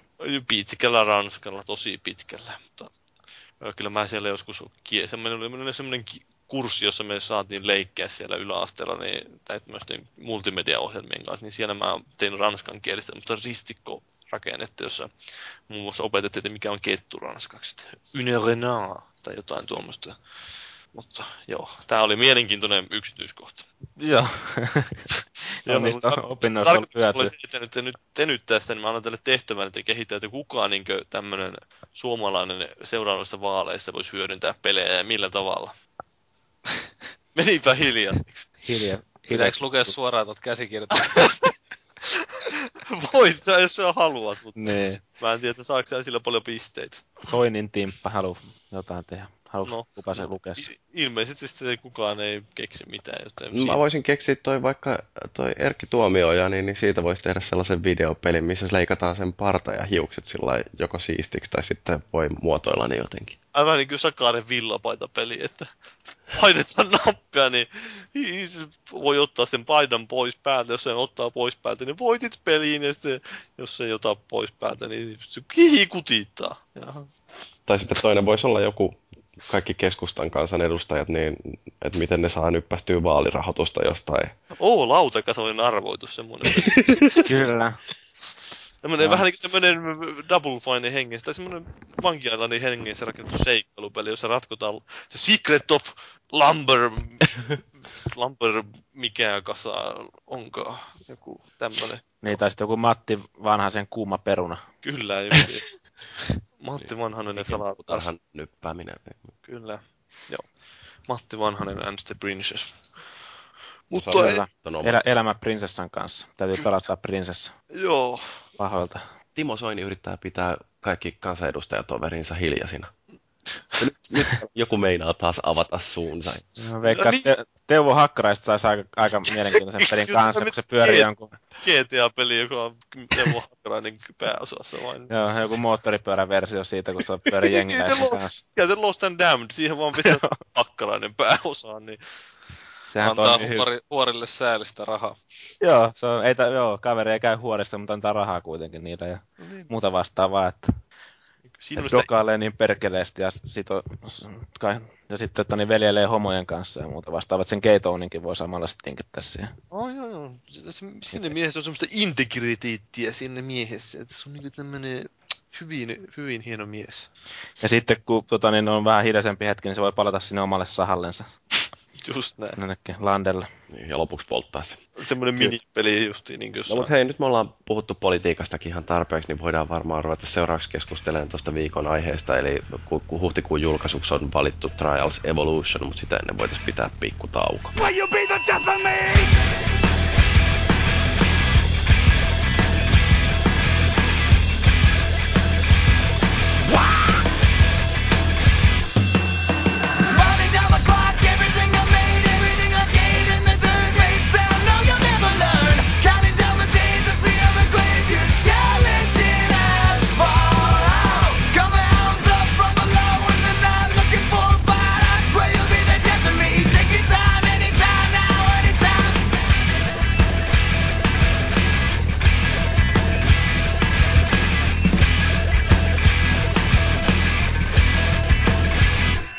Huhtikuun julkaisu, Trials Evolution. Tämähän ei ollut meillä ihan itsestäänselvä valinta. Haluaako joku kertoa tätä meidän ylläpidon sisäistä ristiriitatilannetta, joka tässä meillä... No siis meillähän oli siinä aika vahva kilpailu tämän Kinect Star Warsin kanssa. Että Mm, koska se on, kuten tunnettua, niin yksi parhaista peleistä, mitä on koskaan tehty. on. On, Varma- on se jotenkin niin kuin maaginen fiilis päästä tanssimaan Han Sololla jotain hittibiisejä siinä. Että... No mutta jos on ihan vakavia ollaan, niin siellä joku kereettiläiset yritti ujultaa sitä keskustelua tuonne The Witcher 2 suuntaan, koska siitähän julkaistiin tämä Enhanced Edition boxille. Nyt ö, 18. päivä, eikö 17. päivä siis joo, 17. päivä julkaistiin se. Ja kyllähän se itseänikin täytyy myöntää, että olen ihan kiinnostunut siitä pelistä, mutta en nyt kuitenkaan ole ostanut sitä. Mä veikkaan, että siinä olisi ollut ehkä pieni ongelma se, että, Kukaan ei olisi- ole pelannut sitä Niin, sitä boksiversiota. Mm. että sitten olisi ollut uusin, uusinta siitä, että niin mitä puhuttiin siitä, siinä massajaksossa, että ei ole tarpeeksi paljon kerätty pelaa peliin. Se Niin, voi olla vähän sitten- huonoa mainosta. Kyllä se on toisaalta myöskin siitä, että jos näitä kahta julkaisua vertaa toisiinsa, niin okei, se on hyvin tehty porttaus, se Witcher 2 tuolle Xboxille, ja sillä kuitenkin tervetullut lisä tuohon kohtuullisen kehnon roolipelitarjontaan nykysukupolvessa. Et kyllähän nämä on se, mikä CD-projektin pojat, niin ne on tehnyt todella hyvää työtä sen pelin kanssa, mutta, ketä huolimatta, kiinnostaa? siitä huolimatta Trials on, äh, on ollut siis yksi odotetuimpia pelejä boksille ja se on, äh, mitä nyt arvosteluja on katsonut, niin se on ollut aivan älyttömän äh, myöskin hyvin menestynyt, että pelaajat tykkää, kriitikot tykkää, niin ei se oikeastaan loppujen lopuksi edes mikään kauhean tiukka kilpailu, kyllähän toi Trialsi vei.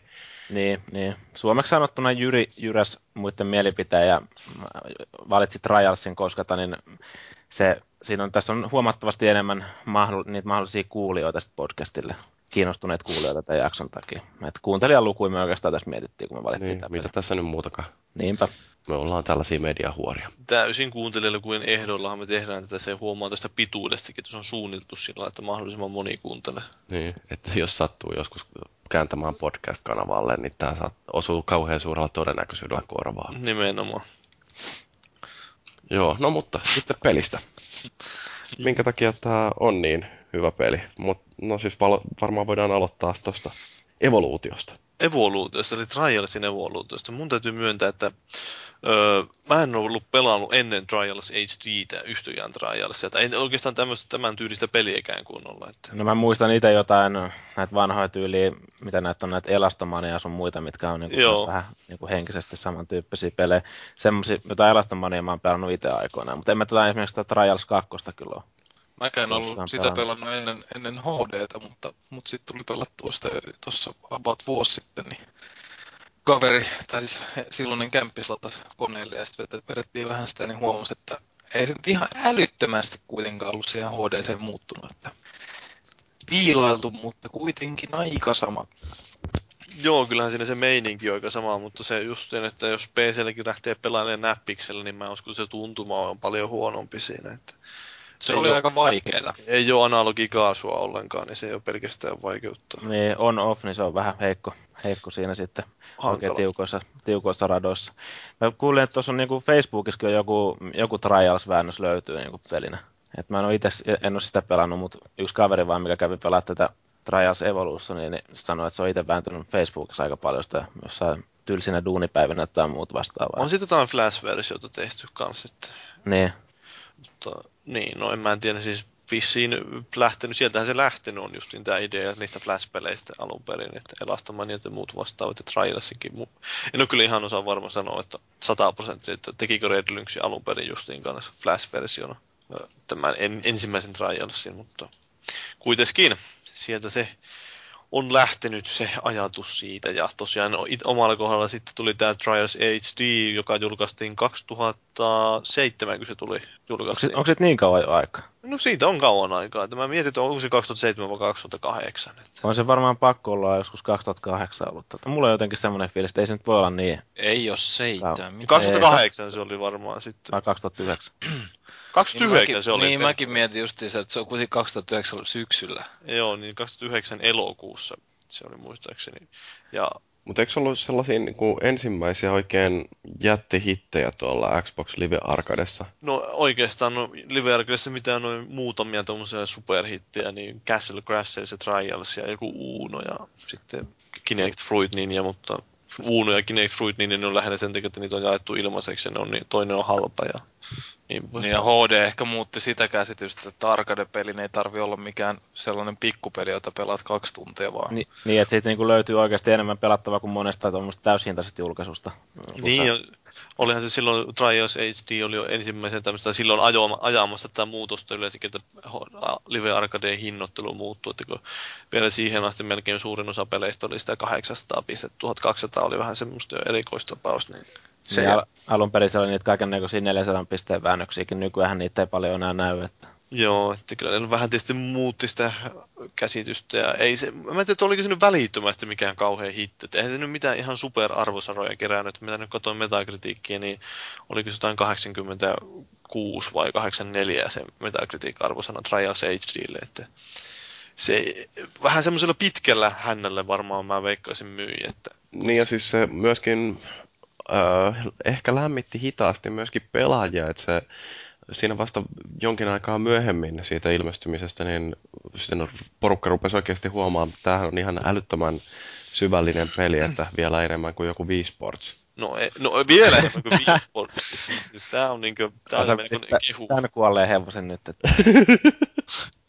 Mutta siis... Aina välillä täytyy sitä läpsäyttää, vaikka se ei ole maan liikahtanut enää vuosi. Joo, va- varo vaan, kun noita puheita mä rupean kohtaa oman paasaamisen niin siitä, että mitä hieno peli se on, mutta en mä viittinyt ruveta tähän väliin. Joo, mutta siis öö, varmaan osittain liittyy siihen, että minkälainen se pelikin on luonteeltaan, että se ei välttämättä, ka- kaikista parhaimmalta se tuntuu, ei välttämättä ole ihan heti, että se on aluksi aika voi olla tuntua aika armottomalta. Kyllä mä muistan, kun mä HDtä ekaan kerran pelasin sitä trialia, niin mä mietin, että en mä nyt, että mä en osaa yhtään pelata tätä peliä, tämä tuntuu ihan paskalta. Sitten mä lähinnä sanoin justiin Cubaseille, että hei tämmöinen peli on tulossa tai tämmöinen peli on tullut, että ei se mua itseä varsinaisesti kiinnostanut. Mutta sitten kun mä rupesin kokeilemaan sitä, niin sitten mä vähän sitä pelasin trialilla, no kyllä tämä voisi periaatteessa ostaa ja sitten, no niin. Vähän niin no, se just muistaa, kun pelasi niitä ensimmäisiä Extreme-kenttiä siellä Siin, siinä oli niinku, sä yrität sitä jotain samaa estettä sata kertaa samalla taktiikalla, koska sä oot ihan varma, että se sun taktiikka on oikea, vaikka se ei ole toiminut viimeiset sata kertaa. Ja sitten sit, sit loppujen lopuksi rata menee läpi sillä, että se puolen tunnin ja oliko se 500 virheen rajoitus, vai paljon se oli, 300, 300 virheen rajoitus vissiin, niin, niin meinaa täyttöön, menee hikiseen läpi, sitten miettii, että oi vitsi, että No kyllä ton ehkä niin johonkin sataan virheeseen saisi mahdollisesti. Ja Joo. Sitten kuukautta myöhemmin vetää nollalla virheellä ja niin kuin aivan sillä että ei, ei mitään tuskailua enää tiedossakaan, että nautiskelee vaan siitä kikkailusta, joka aluksi oli ihan toivotonta. Tulee selkärangasta vähän paremmin sitten. Joo, kyllä se ihan tajuton semmoinen oppimiskaari siinä justiin tuossa pelissä. Ja se varmaan osittain just näkyy siinäkin, että porukka on sitten päässyt siihen niin oikeasti kiinni siihen, oppinut sitä pelaamaan, niin sitten on tajunnut, että kuinka mahtava se peli on, ja sitten sitä kautta vähän kertonut muillekin ja liikkunut sanaa ja niin poispäin. Niin ja se systeemi oli tietty niin loistava, että, että just jos tuli tällainen tilanne vastaan, että sä et niin millään keksi, niin sä pystyt katsomaan maailman parhailta vaikka ratkaisuja. Niin ja sitten se ei ole sekin, että ei sun ole pakko välttämättä just sitä jäädä hinkaan, mutta sä voit mennä vaikka hinkaan parempia suorituksia niistä aikaisemmista radoista ja sillä niin. tavalla hakee sitä tuntumaa. Ja...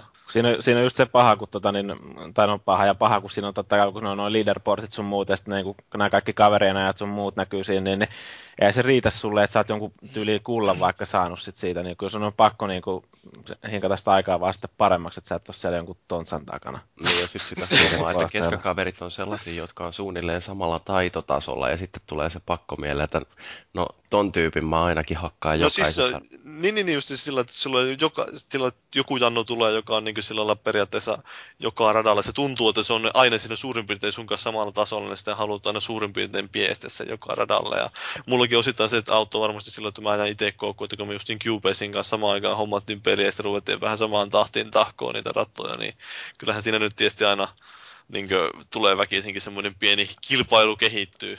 Joo, no se oli aika lohdutonta, kun hinkkaat maanisesti jotain rataa varmaan yli tunnia. suunnilleen et ole syönyt viiteen tuntiin, kun oot aivan sekaisin siitä pelistä. Sitten saa paremman ajan kuin Paavi ja vittu tuulettaa siihen kaksi sekuntia, jonka jälkeen taas vituttaa. No ei siinä mitään. Sitten laittaa Paaville viesti, että hähä, mä oon sua tässä parempia. Siinä sitten käyt lopultakin syömässä ja ehkä vessassakin ja tuut takaisin, niin katsot, että joo, Paavi on vetänyt taas viidellä sekunnilla paremmin. Että, no niin. Paavi on käynyt kellottamassa taas uusia aikoja. Niin, että se, Se se, lähtee sitten alusta taas. Se on justin tää niin se kynnys siinä, tai se, että se alus, aluradat on semmoisen helppo, että ne nyt menee virheettä varmasti ekalla vedollakin, mutta jos etenee se peli, niin tulee vähän haastavampia, ja sitten vikaat extreme radat on semmoiset, että just jos sä pääset maaliin, niin se on jo niin kauhea saavutus, mutta sitten sä rupeat pikkuhiljaa aina sillä lailla optimoimaan sitä suoritusta, okei, nyt mä vedän vähemmillä virheillä, sitten, sitten mä vedän virheettä, sitten mä vedän sen hyvällä ajalla virheettä ja niin poispäin. Mulla on ite, ite, ite semmoinen niinku juttu, mikä välillä pistää vituttaa tai niinku ärsyttää siinä, että kun tota, niin, se on normaalisti mulla on niinku se, että niinku, ka, kas niinku varsinkin se helpommissa radoissa, kun siinä saa sen mentaliteetin päälle, että todellakin, että jos se jotain kämmää, että siinä se on pakko painaa heti selektiin siinä, niin sit kun tulee semmoinen automaattinen reaktio jossain radassa, mikä sun niinku pitäisi vaan vetää läpi, niin sä oot päässyt jonnekin pitkälle ja sitten siinä tulee joku checkpoint, sä oot vetänyt jonkun kämmin siinä, niin sä painatkin selektiin, siis ei vittu! Silleen, niinku, että niin, olisi ollut kiva painaa sitä p nyt, mutta kun menee automaattisesti selektille käsin. Joo, joissakin radoissa mulla taas on semmoinen, että hele, helvetti soiko, että miksei sitä ole voitu, miksi, miksi tässä on näitä checkpointteja, kun sä yrität hinkata sitä jotain rataa sillä niin, niin, niin kuin ei pääse opettelemaan tavallaan sitä, sitä juttua, mitä haluaisi oppia. Niin, ja sitten toisaalta sekin, että, niin kuin, että se on hitaampi aina ottaa sen backin kautta se aloitus uudelleen. Niin se, kun sä teet sen 150 kertaa iteroit siinä, niin kyllä se alkaa pikkuhiljaa tuntua se 150 kertaa se kolme sekuntia. Mm, Niin, se alkaa... Niin, siinä tulee tietenkin se tit, tit, tit, Niin, niin, niin, ei halua sitä ottaa siinä, että vaikka se nyt onkin loistuvasti se tehty justiin siinä pelissä se uudelleen yrittäminen, että se pääsee heti siihen. Siinä ei ole minkäänlaisia odotuksia sen suhteen. Niin. Mua kyllä itse asiassa ruvennut vähän ärsyttää just se, että kun tosiaan aloittaa se radan alusta, niin se joutuu venäläisen sen kolme sekuntia. Mm, kyllä se sinänsä on hyvä, että uusia aikoja, kun lähdet hinkkaamaan, niin silloin on ehkä hyvä, että siinä on se, että se ihan heti siitä... Se, onko, se, onko tässä Evolutionissa kanssa kolme sekuntia? On se kolmisen sekuntia joku suurin piirtein. Kyllä siinä pyörii ainakin ne kolme lukemaa siihen, Niin. niin. vähän sekunteja ne on siinä, mitä on sitten. Että... Se on. Nyt kyllä tarkistan. Eikö siinä ollut pelkästään se hitto, että go? Ei, kyllä siinä mun mielestä joku ready, set, go juttu on. Että... Niin, mutta siis mun mielestä se on paljon nopeampi kuin HDS, koska HDS se oli oikeasti tavallaan aika pitkä. Tai, tai se tuntui pitkältä, kun oli pelannut liian monta kertaa jotain tiettyä rataa. Niin, no, mutta kyllä se tuossakin tuntuu pitkältä, jos sä hinkkaat jotain extreme dataa. Niin. Joo.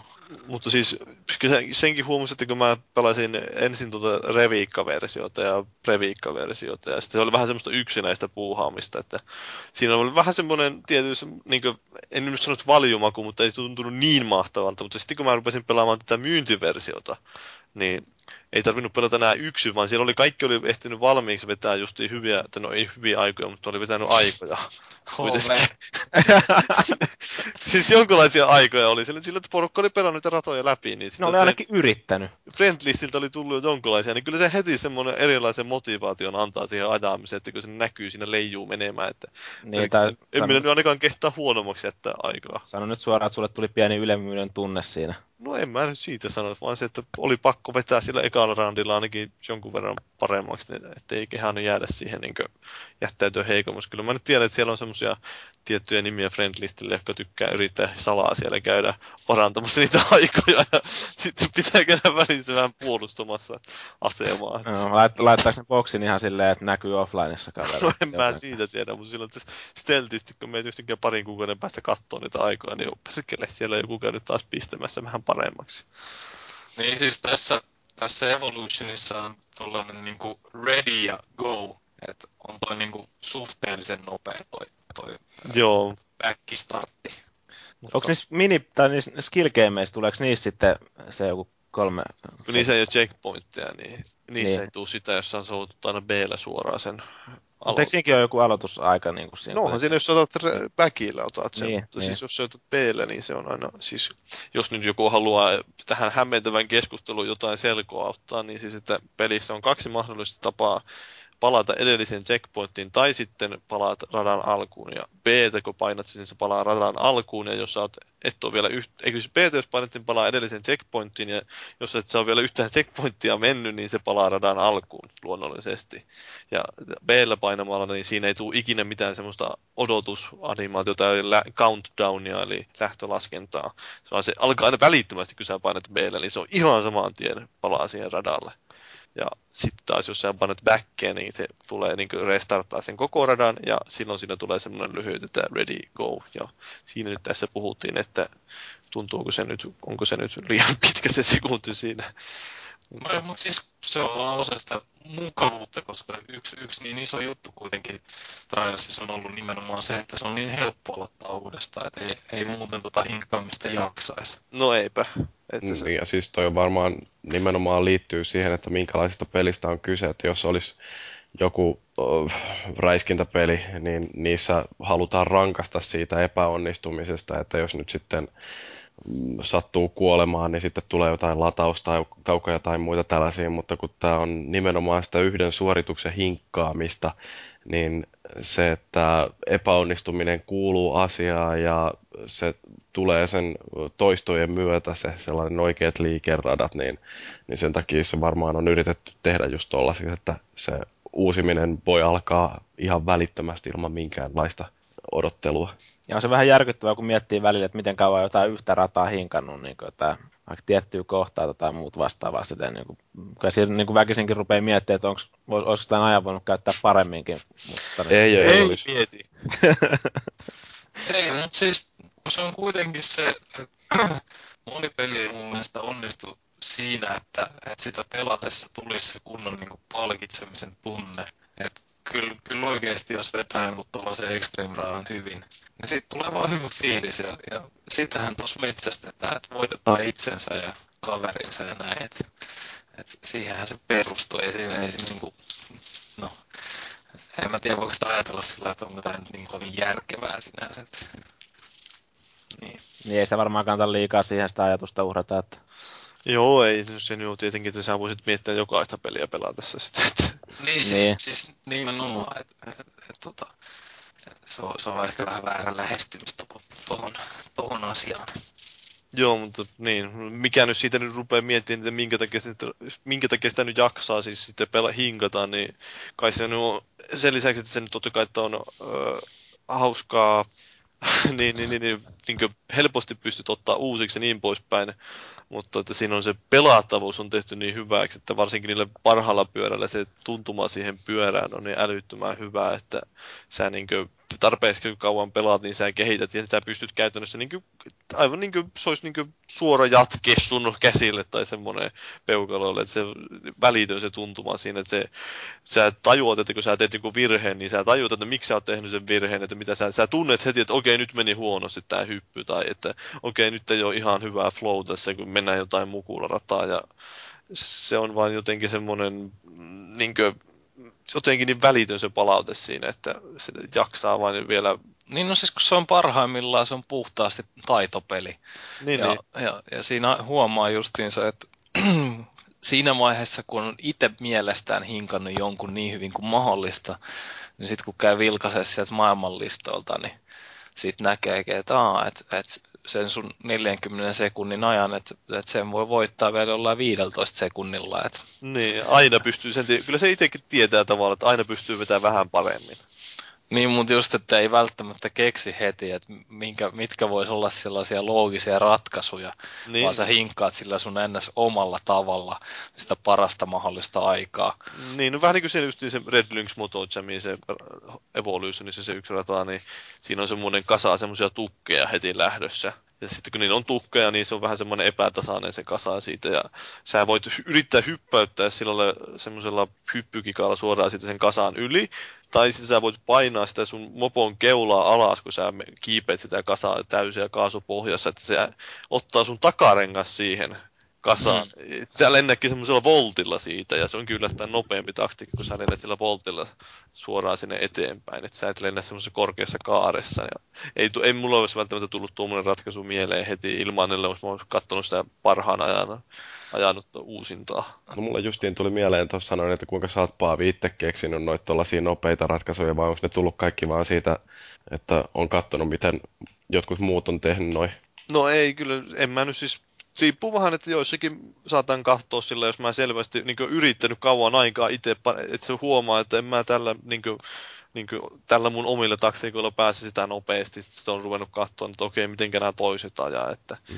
Esimerkiksi se on siinä ihan tämmöinen keskeinen pointti, että siinä on käytännössä kaksi pyörää, joilla voi ajaa hyviä aikoja. Ja toinen niistä on semmoinen raskas ja nopea, mutta se ei ole kauhean herkkä ja sitten sillä ei voi kauheasti kikkailla. Ja sitten siinä on semmoinen vähän, vähän hitaampi, mutta se kiihtyy nopeammin ja sillä pystyy kikkailemaan enemmän, se on kevyempi.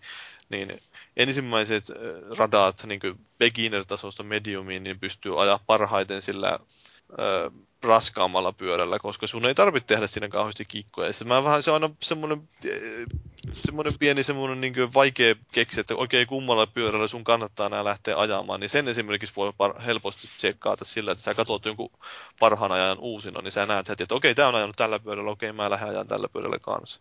Mutta tietenkin joissakin tilanteissa, jos sä yrität vain kopioida toisen suoritusta, niin ei se välttämättä tuu se sulle paras suoritus sieltä, koska et sä välttämättä onnistu ajamaan tismalleen samalla tavalla kuin se toinen. Se voi olla, että toisella on käynyt älytön munki, että se on sattunut just täydellisellä tavalla menee sen. Ja se voi olla, että niissä joissakin kohdissa on useampia tapoja mennä niitä, ja se toinen tapa ehkä on sulle luonnollisempi, ja sä osaat sen vetää varmemmin. Joo, se mun mielestä tuossa pelissä on justiin niin kauhean viehättävää, että kun siinä Uh, on, on niin kuin kaksi osaa siinä taidossa. Eli toinen on tämä, että ymmärtää, että miten se kannattaa tehdä, ja sitten sen jälkeen, että osaa tehdä sillä oikealla tavalla. Et siinä on toisaalta semmoinen putslemainen logiikan etsiminen suorastaan, ja sitten toisaalta se, että sorminäppäryys antaa myöten ja reaktionopeus. Niin. Ja siinä kuitenkin tähdätään nimenomaan siihen virheettömyyteen, että, että kun aikoja ränkätään, niin, niin eka katsotaan, että monta virhettä, eli otetaan nollan virheen ajat, ja ihan mikä tahansa se aika on, niin se nollan virheen aika on aina parempi kuin yhden virheen, vaikka vielä nopeampi aika. Että, tämä on mun mielestä tällainen ihan, ihan selkeä juttu, mistä tulee tämä, että hinkataan sitten nollille.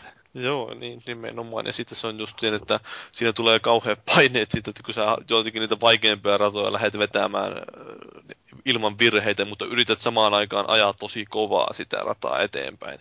Niin. niin se, se, tuntuu älyttömän, niin kuin siis mä tänään just vedin tuon se yhden Extreme Radan platinalle, niin tuli semmoinen kyllä älytö, älyttömän hyvä fiilis taas siitä, että vitsi meni ihan täysin putkeen, sillä tuntuu, että meni ihan loistavasti tämä, että ei tullut mitään jumiittumisia ja meni sillä lailla smoothisti eteenpäin koko ajan, niin se on ihan käsittämätön fiilis, minkä voi saada jostain pelistä, että en mä nyt muista kauheasti mitään muita pelejä.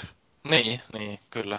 Niin ja siis eikö, mä mietin lähinnä tuota, vielä, tuota systeemiä, että eikö tuossa, kun ne oikeasti kikkailee noilla pyörillä, niin eikö se ole sillä että jos siinä alka menee maahan, niin Joo. sitten saa jonkun tyyli miinus viisi pistettä äh, sekuntia. Tai... Joo, joo, kyllä. Ja sitten siinä on joku virherajakin tyyli, että jos viisi kertaa heität se jalan maahan, niin sitten se on niin kuin diskataan. Yep. Et, et kyllähän siinä tollainenkin voisi sinänsä olla, mutta mun mielestä toi nollavirheen systeemi on paljon parempi, että että, tai siis se, että otetaan ensin ne virheet ja sitten aika. Kyllä, kyllä, tämä, kyllä tämä mun mielestä tälleen toimii just niin kuin paremmin. Että... Kannustetaan siihen, että ajataan puhtaasti.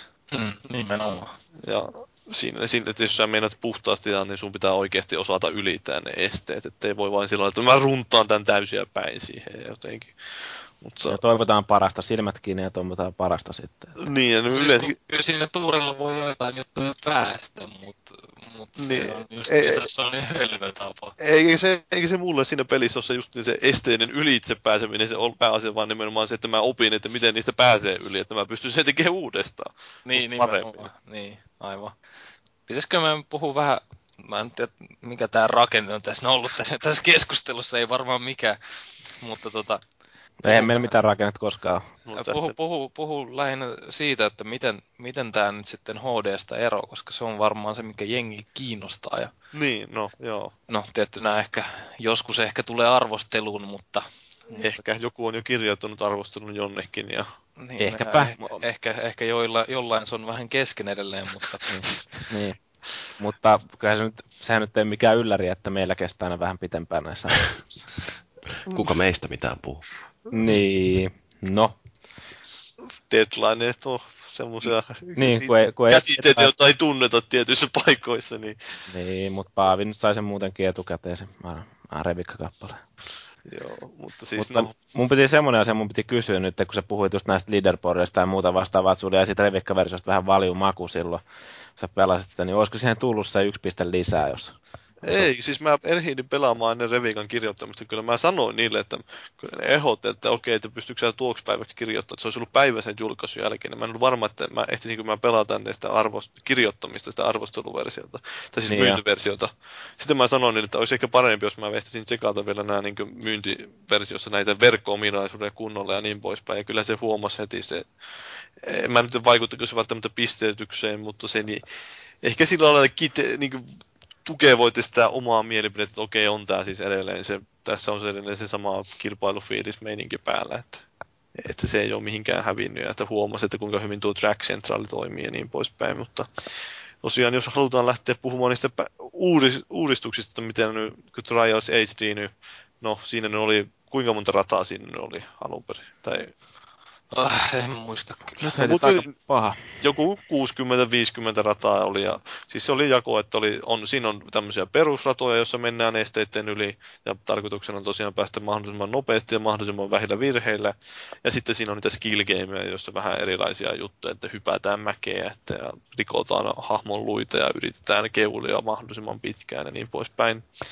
Joku tykkää keulimisesta joku ei. Ja sitten, sitten niin, no tuossa jatkosassa edelleen on tämä perusidea on sama. Niin, plus että sitten soppaan on tullut lisää kaikkea kivaa, muun muassa Joo, monin peliä ja Joo, mutta siis tämä tuntumasta, jos lähtee puhumaan ihan niin niin sitä joo. perustuntumasta, niin kyllä jos sä oot pelannut Trials HDtä, niin sä osaat pelata, jos sä osasit pelata sitä, niin sä osaat pelata myös sitä jatkossa. Vaikka siinä on ihan pieniä eroja kyllä, voi huomata. Niin, no siis ne on aika minimaalisia eroja. Mä veikkaan just, että, että kaikki ei välttämättä niitä edes huomaa, jos on pitkä aika siitä, kun on pelannut HDtä. Varsinkin jos se menee sillä tavalla, että kun siinä lähdetään kuitenkin sillä huonommalla pyörällä, joka on automaattisesti tuntumaltaan erilainen kuin ne parhaat pyörät. Niin, Niin. niin, niin kyllä. Se vähän niin kuin peittää sitä eroa siinä. Ja vähän helpompi pitää pystyssä ja muuta vastaavaa se, että Niin. Yksi ihan, ihan selkeä muutos Evolutionissa on se, että se on paljon arvottomampi, koska toi siinä crashaa, että se ei voi enää niin kuin jäädä kypärän varaan siinä tasapainottelemaan sillä, sillä ukolla, vaan jos kypärä osuu johonkin, niin se crashi tulee kyllä lähes joka kerta. Niin. Et, et siinä pitää mennä ihan, ihan sillä niin kuin siinä pelissä kuuluu mennä. HDssä kyllä tuli semmoisia ihmeellisiä seivailuja tehtyä joskus, että hahmo kaatuu päälle ja niin sitten nyt kyttää sen sitten jotenkin pystyy vielä. Ja... niin, tai, tai sitten jossain taitopeleissä kiertää sitten kypärän kautta vähän volttia. Niin, joo, vähän tuommoista pientä kikkailua. Että siinä Mm. mielessä se on ehkä vähän parempi, että se on, niin kuin, pysyy lähempänä sitä pelin ideaa. Niin. Ja sitten kyllähän ne pyörät on ehkä vähän kevyempiä, tai no en mä tiedä, ehkä se on aavistuksen kevyempi esimerkiksi se, niin se NS paras pyörä siinä, se teknisin pyörä, niin kyllä se saattaa vähän helpommin lähteä keuliin ja niin poispäin, että se voi tuntua vähän kiikkerämmältä, jos ei ole tottunut siihen. Niin, no kyllä, tos, kyllä siinä alussa oli vähän hukassa ainakin, mutta, mutta sittenhän se taas, taas tulee. Ja, Joo, kyllä se sieltä löytyy, vähän hakee. Mm. Mut, sitten jos vielä pelattavuuteen vaikuttavia juttuja, niin ehkä mikä nyt negatiivisesti eniten vaikuttanut pelattavuuteen semmoinen uusi juttu on se kamera. Et, tai siis, että se rata pystyy niin kiemurtelemaan. Että edelleen sä menet sitä tiettyä linjaa pitkin, mutta se, se lin- linja saattaa niin kiemurrella siellä ympäristössä menemään. Ja se, onhan se siis, on, kyllä se tuo tiettyihin ratoihin varsinkin, mutta ihan hienoa, niin kuin, että sä esimerkiksi se home run rata, että sen on, on baseball-kentällä mennään, niin kuin lähdetään sieltä, mistä lyödään, eli pesältä ja sitten kierretään ne kaikki muut pesät ja tullaan takaisin kotipesään. Saata, Mm. Se ei olisi ollut mahdollista tuossa hd mutta sitten taas esimerkiksi siinä Gigatrackissa tämä rata, joka platina-aika on seitsemän minuuttia. Ja se on aika pitkä aika niin Trials-radalle jo. Ja, Niin, mutta onhan se, se on just makea, että miten, miten On siis ei- pystyy sitten maisemia esittelemään aivan eri Joo, joo, tavalla. onhan se hienoa, että se tosiaan kun siinä vaihtuu vuorokauden ajakin siinä radan aikana ja niin poispäin. Mutta siis se lähinnä, että kun mulla ainakin on tosi vaikeaa jossakin kohtaa siinä hahmottaa, että missä se pyörä on suhteessa niihin johonkin semmoisiin kumpuihin. Niin, kyllä, mutta se johtuu just siitä äh, vielä enemmän just siitä, että miten se kamera työskentelee siinä Niin. mukana, että se ei pysy niin fiksattuna ehkä kuin tuossa HD-ssä.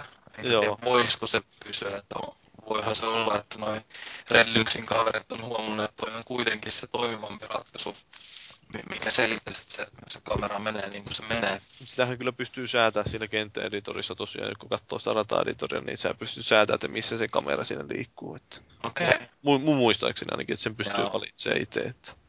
Joo, no siis ei tosta ole niinku muuten niin paljon ollut harmia, lähinnä just siinä, että kun sä vedät ensimmäistä kertaa, niin välillä et oikeasti tihrustaa, että minne nyt se, että jos ei näe mitään polun kulmia tai mitään vastaavia, niin sitten vedät löytää nopea sinne silmillä, että mihin pyörä pitäisi tiputtaa ja Niin, tai si- tai sen sitten si-. Tai silmät kiinni vai jonnekin sitten. No just, että kun sä vedät sitä gigatrackia siinä, että sun pitäisi ajaa se virheitä se seitsemän minuuttia, niin kyllä se vähän siinä syö miestä, jos tuommoiseen juttuun kaatuu se suoritus siellä puolivälissä. Että Niin, kolme ja ehkä, puoli minuuttia vetänyt sitä, niin... Mm. ehkä vielä enemmän se silti hämää siinä monin pelissä. Niin, no monien pelissä se oli En- niin. No monin pelissä on just itse asiassa se, kun tota, niin, jos joku vetää helvetin niin kuin, esimerkiksi hyvässä johossa siinä, niin, ja sitten tota, niin, siinä on, ja, sitten, tota, niin, sä et niin kuin näe oikeasti, että mitä siellä tulee edessä, niin siinähän onkin kiva sitten kämmätä sen takia. Niin, siis monin pelissähän siinä on se supercrossi, eli jos Niin. ajetaan neljä pelaajaa maksimissaan ajaa niin kuin rinnakkain. Siinä on neljä semmoista samanlaista linjaa, joita pitkin ajetaan, ja tehdään se, mennään esteitä yli, että se painottuu vähän enemmän ainakin ne valmiit radat, että ne ei ole kauhean vaikeita, vaan se on nimenomaan sitä, että sun pitää löytää sinne se flow ja pysyä pystyssä oikeasti, että sä et voi kaatuilla siellä. Niin. Siitä On tulee, ongelmaksi koituu lähinnä se, että kamera pitää mahduttaa kaikki ajajat samaan kuvaan. Ja niin jos pelaa siinä- samalla konsolilla. Niin, niin. Siinä oli just, kun tuli testailtua niin kuin kahdella pelaajalla ja sitten niin kuin ihan niin kuin neljän pelaajaa asti, niin totta kai se on niin kuin helpompaa pelata silleen, että siinä on kaksi pelaajaa, mutta on se nyt huomattavasti hauskempaa pelata silleen, että siinä on se neljä pelaajaa vääntämässä yhtä aikaa. Siinä tulee niin kuin ihan kunnon sellainen kisafiilis siihen hommaan ja muuta vastaavaa. Ja... Niin, siis tunnelmahan on aivan mahtava, mutta just tämä, että, että joutuu pikkusen epäedulliseen asemaan ne, jotka on Sieltä- liikaa johdossa tai liikaa takana. Niin, ja sitten, sitten tosiaan, että jos sä kaadut pyörällä, niin sä, et, niin kuin, sä respaat sitten vasta, kun viimeinen jalkeilla oleva kuljettaja tulee seuraavaan checkpointtiin, niin sä respaat sitten siihen samalle kohtaan. Ja sitten se voi olla taas sillä, että se, sä respaat siihen jonkin ihan hämärään, niin silloin on hankalaan tilanteeseen, että yksi on ajamassa siellä 100 kilometriä tunnissa niin karkuun, ja sitten sun Niin, se pitää sitten kuol- lähteä siitä sitten saman tien niin jahtaamaan sitä, että se voi olla vähän vaikea. Niin siinä tulee uudestaan miinus sitten, kun sä jäät siinä ruudun. Niin, niin, nimenomaan, sä kaadut heti siitä. Tai että, ja ehkä se mun mielestä se kamera, kun se on siellä niin paljon kauempana siellä sivussa, niin on se huomattavasti vaikeampi lähteä niitä jotain semmoisia vähän teknisempiä esteitä ylittämään. Että, On, on, on. Että on, se muuttuu periaatteessa vähän niin kuin eri peliskin siinä Joo, pelin puolella. Mutta siinä on semmoinenkin homma, mitä tuli, tai mitä jotkut kaverit tuossa kiros, niin kuin, kun siinä on joissain radoissa, kun sä niin kuin, ku, tai niin kuin kaadut siellä, niin kämmäät, ja sitten sä synnytkin siihen onkin melkein ihan maalin viereen, niin sä voit siitä, kun sä synnyt, niin suoraan hypätä siitä, niin sinne laukasta se jätkä sinne maaliin kohti suurin piirtein, että sitten niin kuin voi kerätä niin kuin sitten voittaa sen kisan kuitenkin vaikka. Niin, mutta sitten toisaalta sulla on aina miinuksia alla joka tapauksessa. Niin. Niinpä, niinpä. Joka sitten, siis siinähän on se systeemi, että voittaja saa 10 pistettä ja kakkonen 9 ja niin poispäin. Ja sitten jokaisesta kaatumisesta saat virheestä, niin sä saat yhden miinuspisteen ja niitä sitten lasketaan siinä lopussa, että vaikka sä voit periaatteessa voittaa, vaikka sä kaatuisikin, niin sä voisit tulla ekana maaliin, mutta silti se sun pisteissä näkyy, että sä oot tosiaan kaatuillut siellä. Niin, tai, niin, no, niin se pe- pelihän periaatteessa laske silleen, että se niinku lykkää jokaiselle periaatteessa tota, niin sen tietyn pistemäärän sen, mutta sitten se miinustaa siitä se määrän, niin kuin laittaa siihen, kun tulee maaliin, niin tulee sinne muutama miinus, jos saat esimerkiksi kolmantena. Joo, niin siinä tulee sitten Niin, kolme tai kaksi miinuspistettä niin, Niin. Ja, ja niin poispäin. Mutta on, on se ihan hauska tuo monin pelikin. On, on. Joo, ja ja siis sitten mikä on, mikä on kanssa uutta HD verrattuna Oliko HDssa yhtään ulkorataa? Ei ole. Ei, siis se, siinä se, se, joo, siitä piti itsekin sanoa, että sehän on niinku, ne ul, tai niinku toi ratojen suunnittelu, tai siis se, tää niinku maisemat on paljon monipuolisemman näköisiä. Joo, onhan ne ihan erilainen. Siis, että se kaikki oli siinä hd niin jossain sisällä, jossain synkissä. Varastorakennuksessa. Niin, niin, se oli semmoista vähän masentavaa meininkiä jopa, että ei paljon valoisuutta ollut, mutta tuossa on ihan hauskoja ne joku mennään justiin semmoisella pirteällä motocross-radalla tai sitten mennään jossain vuoristossa. Ja niin Tai pois. Normandian maihin nousu. No niin, no, vaihtelua siinä on kyllä ihan älyttömän paljon niissä radoissa. Voi olla just jotain vihreitä vuoristomaisemaa, jossa vaan fiilistelet kaasupohjassa, niin kyllä siinä niin parhaimmillaan tulee ihan, ihan sellaisia niin kuin, tollasestakin tulee ihan nautinnollinen fiilis, kun vaan niin kruisailee menemään periaatteessa. No se on just siinä Gigatrackissa esimerkiksi. Siinä kuitenkin aika hienoja ne hauskoja ne maisemat on, niin siinä tulee semmoinen mukaan, pistää joku hyvän musiikin soimaan ja ajelee sinne chillisti, vetää kaasupohjassa koko ajan. Niin Ajelet ki- kivoissa vuoristomaisemissa ja sitten tuo joku käsi, joka yrittää läpsästä sut. Joo, että niissä on niitä vähän villimpiäkin juttuja kyllä niissä radoissa, että räjähtävät tynnyrit ja niin poispäin. Ja kaik- kaiken näköisiä vesisuihkuja. Ja... Joo. Ne on tietysti vähän aina epämukavia tuommoiset. Niitä mä yllätyin, niitä ei kauheasti ole. Mä inhosin kaiken yli siinä hd sitä rataa, jossa sun piti nitkuttaa niiden räjähtävien yli. Se oli ihan huikea. Siis siinä ei ikinä tiedä, että milloin ne räjähtää vai milloin ei. Sitten mua ärsytti niin ra- rajattomasti, kun ne räjähti joskus sillä lailla, vaikka mä vedin tismalleen samalla kuin viimeiskin. Niin. HDssa oli paras se yksi tota, räjähtävä tynnyri, joka oli poikittain siinä Joo, se oli ihan hauska. Sitten se oli... aluksi sitä niin kuin yritti sillä maailman hitaimmalla tyylillä sillä pikkuhiljaa työntää pois, että sehän räjähtää muuten. Sitten Niin. tajus, että hitto, että sehän voi vetää kaasut pohjassa ihan täysillä. Ja joskus se sattui räjähtämään vasta paljon myöhemmin sillä että se ei vaikuttanut sun ajamiseen mitenkään. Joskus se taas kosahti saman tien. Niin silloin, että sä tönäset sitä kovalla vauhdilla pois tieltä, että sä ehdit ajaa pois siitä kohdalta ennen kuin se räjähtää se tynnyri. Niin, niin. No oli tietysti siinä mielessä vähän ikäviä, että siinä ei ole välttämättä enää niin taidosta kyse. Nimenomaan, että vähän niin kuin ne vesisuihkut tuossa, että ne tuntuu, että ne viskoo välissä, miten sattuu sua menemään. Että se on niin pienestä kiinni, että mulla kävi sillä tavalla, että mä jotenkin tuli ihan päin persettä semmoiseen vesisuihkuun. Sitten se mun hahmo, tai se pyörä lähtikin ja lensi suurin piirtein puoli kenttää eteenpäin. Mä olin että mitä, mitä tässä tapahtuu, mutta mä kaaduin välittömästi, niin mä en saanut mitään etua siitä, että tietysti hauskaa, jos tuommoisella tempulla pääsee sitten ykköseksi leaderboardsille. Se olisi aika siistin näkö, näköistä kyllä katsoa, niin kuin, että nähdään, katsotaan miten tämä Paavi on taradan vetänyt. Kun tää... niin, niin. Se Ai vit, aikamoinen pomppu. Joo. Sitä sitten yrittää itse kopioida. Joo. Kyllä. Mitäs muuta? No siis kyllä se vaikuttaa tuo, tosiaan siihen vähän ehkä asenteeseen, että on niitä jotain extreme ratojakin ehkä hauskempi lähteä hinkkaamaan, kun niissä on vähän vaihtelemat ne maisemat, tai että saattaa olla pirteämmät maisemat, niin kyllä sillä voidaan vaikuttaa vähän siihen pelaajan mielialaankin, kun sä vedät niitä jotain hard tai extreme niin että ei Niin. tunnu niin kauhean ahistavalta. Että. No yksi iso, ihan iso juttu on, mikä ainakin itseään, mä oikein tiedä mitä mieltä sit pitäisi olla, mutta tossa on, tossa on sillä, että on niinku mui, muiden aikoja tulee siihen niinku haamuina. Ja nämä haamut on siis vaan tällaisia valkoisia pisteitä, Joo, jotka vetää mukailee, mukailee sitä vauhtia, mitä nämä ajan omistajat on, on mennyt. Niin tota, siinä, siinä voi niinku periaatteessa reaaliaikaisesti kilpailla niitä vastaan, että näkee suunnilleen mitä tahtia ne menee jotain tiettyjä kohtia. Et se, on, se on ihan kiva, että sä näet sen vähän ehkä paremmin kuin tuossa HD-ssä. HD-ssä näkyy vaan sellaisella, niin kuin, eikö se ollut joku näköinen mittari? Joo, siellä ylälaidassa, ruudun ylälaidassa. Niin, ja sitten se näytti vissiin jotain suunnilleen lähimpiä aikoja, tai se meni jollain vähän omalla logiikalla. Semmoinen, että siinä oli niinku etäisyys niin sillä että periaatteessa sun, sun pyörä oli semmoisen mittarin keskellä ja sitten siinä näkyy niin toiset pyörät, että jos joku oli sun eellä tai niin poispäin. Ja... Niin, että nyt sitten menee sellaisia valkoisia pisteitä ja, ja oletusarvoisesti niitä voi olla sitten, mä en tiedä kuinka paljon se maksimi on siinä, no ainakin neljä voi olla. No aika Voi monta niitä. Otakin var- aika paljon enemmänkin varmaan. Joo. Niin sitten huomannut just sillä lailla, että ne saattaa vähän häiritä välillä, kun niitä on niin monta, että ne vilisee siinä ruudulla.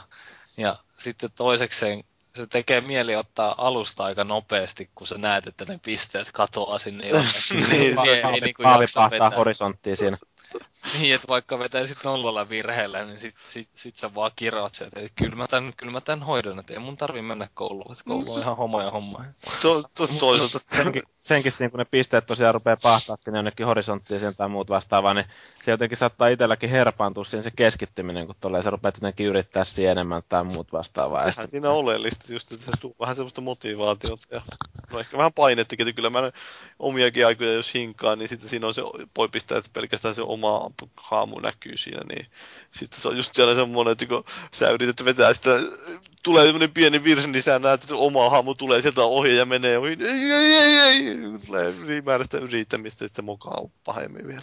Niin, Mukaan siinä on, siinä on ihan kiva, kun sä voit benchmarkkaa periaatteessa ihan kehen vaan, että sä voit laittaa vaikka sitten se maailman nopeamman haamun siihen. Niin. Tai, tai sitten voit laittaa vaan, että sun friendlistillä niin kuin ns. rivals, että vaan ne, vaan ne niin kuin lähimmät kilpailijat näkyvät siinä, että ne ei näy ihan kaikki. Niin Se on, Mites, se on, mites muuten, onko se, se, eikö se piste vielä niin kuin, vähän niin kuin mukaille sitä kanssa, että miten se on ajanut sen radan sinne tonne? Vähän no niin kuin- kyllähän siinä näkyy periaatteessa, kun se menee vähän niin kuin sen korkeuden mukaan, Niin. sä voit suunnilleen kuvitella, että mitenköhän tämä ehkä menee. Niin, niin se on siis se on ihan hauskan näköistäkin, tietysti kun tulee joku hyppyri, tulee joku viisi pistettä siinä, nyt se viisi pistettä menee semmoisen klimpissä lentää sinne ylös ja laskeutuu, niin kyllä se näyttää vähän koomiseltakin. Tai sitten joku semmoinen pidempi rata, joka justiin kääntyilee, niin Mm. jos sä vedät hitaammin kuin joku toinen, niin se näkyy, kun se toinen piste menee tosiaan siellä niin kuin radan maalipäässä, tai sitten kun sä meet, itse oot meet siellä paljon eempänä, niin sä näet, kun siellä jossain radan alkupuolella joku piste jumittaa jossain esteessä. Ja se on myös hauska silleen huomata, kun sä tekee jotain pistettä jäljessä niin sä vedät menee siinä, niin sä yhtäkkiä huomaat, että se yksi piste onkin jumittunut johonkin tiettyyn paikkaan, sä painat sit ohittaa siitä hirveät vauhtia, että se on syntynyt jonnekin uudestaan sinne, että voittajafiilis sitten. No on just näitä pieniä muutoksia, jotka pitää pelin kuin samana, mutta sitten siinä on kuitenkin just se riittävä määrä sitä uutta, uutta ja tuoretta, että jaksaa pelata. Onko teillä mitä suosikkeja niistä noista skill gameista nyt, mitä on niitä valmiiksi siinä? Mikähän? Se on ihan kiva se, jossa mennään pelkällä kaasulla ja jarrulla. Joo, no se on kyllä siis, no siinä on pari semmoista hyvää just, joka opettaa oikeasti se pelin, niin kuin muuallakin, niissä radoissa tarvittavaa tekniikkaa. Just Niin. niin. se, että pitää vetää pelkällä kaasulla ja sä et voi kääntää sitä kuljettaa ja nojata eteen tai taaksepäin. Ja sitten toinen on se, tai mun mielestä se oli aika hauska idea kanssa se, että sulla on niinku kaasu hirttänyt kiinni ja jarrut on hävinnyt. Joo, se on kans toinen justiin, että se on kans vast, päinvastoin opettaa sitä, että sun pitää osata nojata ja mennä niihin hyppyreihin oikein ja tehdä kaikki niin poispäin pelkästään sillä nojaamalla. Se on ihan hauska toinen. Ja... Mutta Siinä sitten kun pahtaa menemään. Eikö siinä ollut vielä se Evo just käytössä vai oliko siinä? Mikä? Joo, taisi olla, että Joo. se helposti joo. keuli. Se on just, että jos se lähtee keulin, niin sä et voi sitten saada sitä mitenkään niin peruutettua, että se, Se, se on peli menetetty sitten. keulii sitten kanssa. Että... Ja, mutta siinä on, siinä on hauska huomata se, miten, niin kuin, miten just tällä nojailulla sä voit tosi paljon vaikuttaa vauhtiin, vaikka se kaasu on pohjassa. Et siinä on Joo. just sellaisia pieniä nyansseja, joita ei muuten ehkä välttämättä tajua. Tämänkin itsekin kuulin vasta tuossa, että en mä, mä saatan, että mä oon kuullut aikaisemminkin, mutta joku sanoi just sen, että ei tosiaan, jos sulla on semmoinen pitkä jyrkkä alamäki, niin siinä ei kannata painaa kaasua pohjassa, että se menee nopeammin, jos et sä paina kaasua. Niin, Onko noin muuten noi skill gameit, niin jotenkin mulle tulee mieleen, että onko ne ikään kuin jonkinlainen advanced tutorial, että, että ne tosiaan opettaa sellaisia asioita, joita itse pelkästään niitä ratoja hinkkaamalla ei tosiaan tulisi Öö. ajatelleeksi. No joku niistä ehkä. Niin, niin. Osa taas on sitten puhtaasti semmoisia, että hei, kato mitä tällä kenttäeditorilla pystyy tekemään. Että... Se on tietenkin erikseen, siis siinä on sitten nämä lisenssitestit, missä niinku eri, opetetaan niitä jonkunnäköisiä tekniikoita sitten kanssa. Mutta, tota, mut sitten jo- jos sitä ei voi, se ei välttämättä auta mitään, jos sä vedät jotain sitä UFO-minipeliä tai jotain, Se ei kyllä auta missään. jotain muuta vastaavaa tai sitä, missä vedät, teippaat ne kakkos-neloslankut käteen ja laitat Sevo alle ja lähdet jotain hyppyristä ylös ja rupeat räpyttelee sitten, kun sä launtsaat sen jätkä sinne. niin, tota, Niin, se- se on juuri kuitenkin siinä mielessä oikeasti noissa joissain on sillä niin kuin treenataan jotain sellaista osa-aluetta, joka sitten myös, myös kehittyy just sen ansiosta, että sä et periaatteessa käytä mitään muuta. niin, se on totta. Se on totta. Tulee, tulee, kyllä siinä tulee huomattavasti herkemmäksi justiin sille kaasuttamiselle ja jarruttamiselle, jos sä et voi kääntää sitä johon kuljettaja, niin kyllä sä opit huomaamaan siinä, että kuinka paljon sä pystyt tekemään, kuin, minkä, miten jonkun semmoisen mahdottomaltakin näyttämään esteen pystyy ylittämään pelkästään sillä, että sä huomaat, että okei, että jos mä lennän ilmassa ja tää lähtee pyöriin tää mun jätkä, niin mä voin vaikuttaa itse asiassa siihen, että miten se pyörii, että jos mä panan jarroa, niin se pyörimisliike muuttuu Niin, siis lennon aikana. se, se, se, nimenomaan se avaa periaatteessa sitä logiikkaa mun mielestä aika paljon, että sä et jumitu siihen sun omaan ääneslaatikkoon, että, että jutut voi mennä vaan näin. Ei mene uoma-ajatteluksi. Niin. No, no siis periaatteessa joo kyllä. Et, et, et, tota, ju- just kun hu- huomannut se, että kun noissa extreme-radoissa on oppinut tota nitkutusta ja kaiken näköistä sellaista pientä kikkailua, jota välillä tekee automaattisesti, niin, niin sitten, sitten huomannut jossain radassa, että, aa, että, että nämä esteet voi mennä muuten vaan tästä kaasupohjasta tekemättä mitään, mutta eka yritys on sellainen, että se ukko heiluu puolella ja toisella. Ja niin, niin se oli tää just tää yksi hard rata, josta on se Groundhog Asylumi, niin siinä just mä itekin huomasin, että muutaman kerran, että miten tää nyt pitää mennä, että sitten kokeilee kaasupohjasta. Aha, se meneekin näin. Joo, nimenomaan tämä tuli ekana mieleen, koska yritin sitä muutaman kerran silloin, että mä en sun edes päässyt niitä tekoesteitä. Että ei riittänyt vauhti siihen. Sitten mä laitan kokeilun pirota ja mä laitan vaan liipasimen pohjaan ennen edes niin koske tähän ohjaamme ja muuta. Sitten että aah, kato vaan, että se meni nopeammin ja paremmin kuin millään muulla tyylillä. Niin joskus, joskus on parempi ajatella yksinkertaisesti. Kyllä. Joskus pitää ajatella. Kyllä se, sekin on hauskaa siinä, että kuinka erilaista se on pelata justiin periaatteessa niitä extreme, extreme ratoja verrattuna johonkin beginner ratoihin, että niissä on vähän semmoista äh, erilaisella tavalla pikkutarkkaa se hiominen, että sä, ei ne ole vaikeita ne radat, ensimmäiset radat, mutta on niistä vaikeita saada sitä maksimaalisen hyvää aikaa irti. Että se No, voi olla niin se- että sun pitää oikeasti miettiä, miettiä, että sitten sillä, että millä tavalla se on parasta, nopeinta vain mennä se läpi.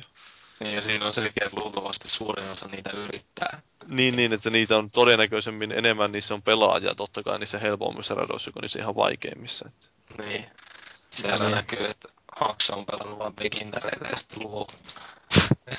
Joo. No ei vain. Toi, mutta toi Ossi oli laittanut Facebookissa sulle terveiset tuonne meidän podcast-sivulla, että opettele Cubase pelaamaan. Ai jaa. No, minäpä yritän. Mihinkään tää on liittynyt tää kommentti, vai onko tää ollut vaan sellaista yleistä vihausta? Ei, kun se oli, kato, kun toi, se oli meidän hienolla podcast-sivustolla niin kerrottu, että Cubase on jäsenenä ja puhutaan Trialsista, niin, niin siellä oli Ossi sitten sanonut, että sun täytyisi opetella pelaamaan ennen kuin keskustelet näistä asioista. Joo, että, no mä en usko, että Ossilla ei ole kyllä mitään sanomista tässä vaiheessa. Että ei ole kauhean, kauheasti näkynyt siellä tuloslistoilla vielä Jannu. Se on yleensä se piste, josta mennään niin kuin sillä heittämällä ohi, että tavallaan käy vähän sääliksi. Mutta, mutta sitten kuitenkin, kun näkyy se paavin piste siinä, niin ei, ei sitten kuitenkaan jää niin kuin hid- himmailee sillä että no annetaan Ossille hyvä mieli. Se on kyllä totta. Joo, mutta hei, tota, semmoinen mulle tuli mieleen tässä, kun ajattelee, että nyt tähän tuolla PlayStation Networkissa, niin sieltä löytyy yksi suomalainen peli, eli Superstar Delta, joka valitaan jatkuvasti ö, yhdeksi parhaista PlayStation 3 peleistä, ja sitten Niin, tai vastaavasti... HD. Tai mitähän se kertoo Niin, siis niin, nimenomaan Superstar HD. Ja tota, toisaalta on sitten tämä Trials, joka on, ja nimenomaan HD, joka on ollut tuolla Xbox Live Arcadeissa sitten taas sellainen, että jee, jee, tämä on parasta ikinä. Niin tota, mikä siinä on, että toisaalta ensinnäkin tämä, että suomalaiset pelit on noin tykättyjä, mutta sitten, että ne on kuitenkin vähän niin kuin samasta puusta veistettyjä, että tämmöisiä aika puhtaasti yksinkertaiseen pelimekaniikkaan perustuvia, tosi silmittömiä taitopelejä.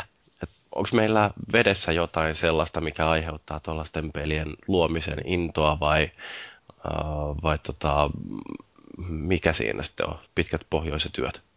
No, en minä, en Se kyllä on sitä kuuluisaa suomalaista hulluutta.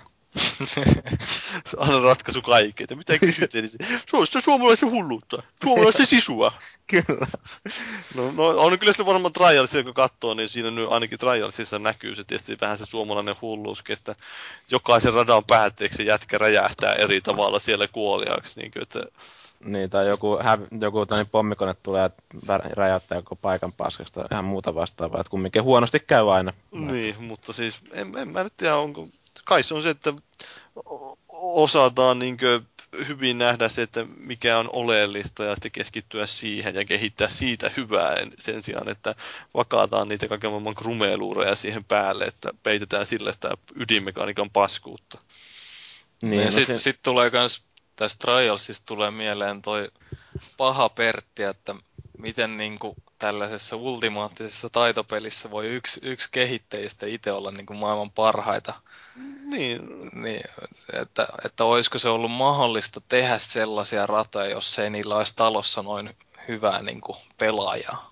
No siis tohon oikeastaan sitten taas on ihan yksinkertainen syy, että Red Lynxin toimintatapaan kuuluu se, että ne tekee pelejä, joita niiden kehittäjät itse tykkäis pelata. Et kyllä ne varmaan itse myöskin äh, tykkää hinkata niitä omia suorituksiansa siellä, että, että siinä mielessä niin no, se varmaan sitten on myöskin siinä salaisuutena, että miksi pelistä tulee hyvä. Että tämä on sellainen, mitä me halutaan itse hakata sitten aina.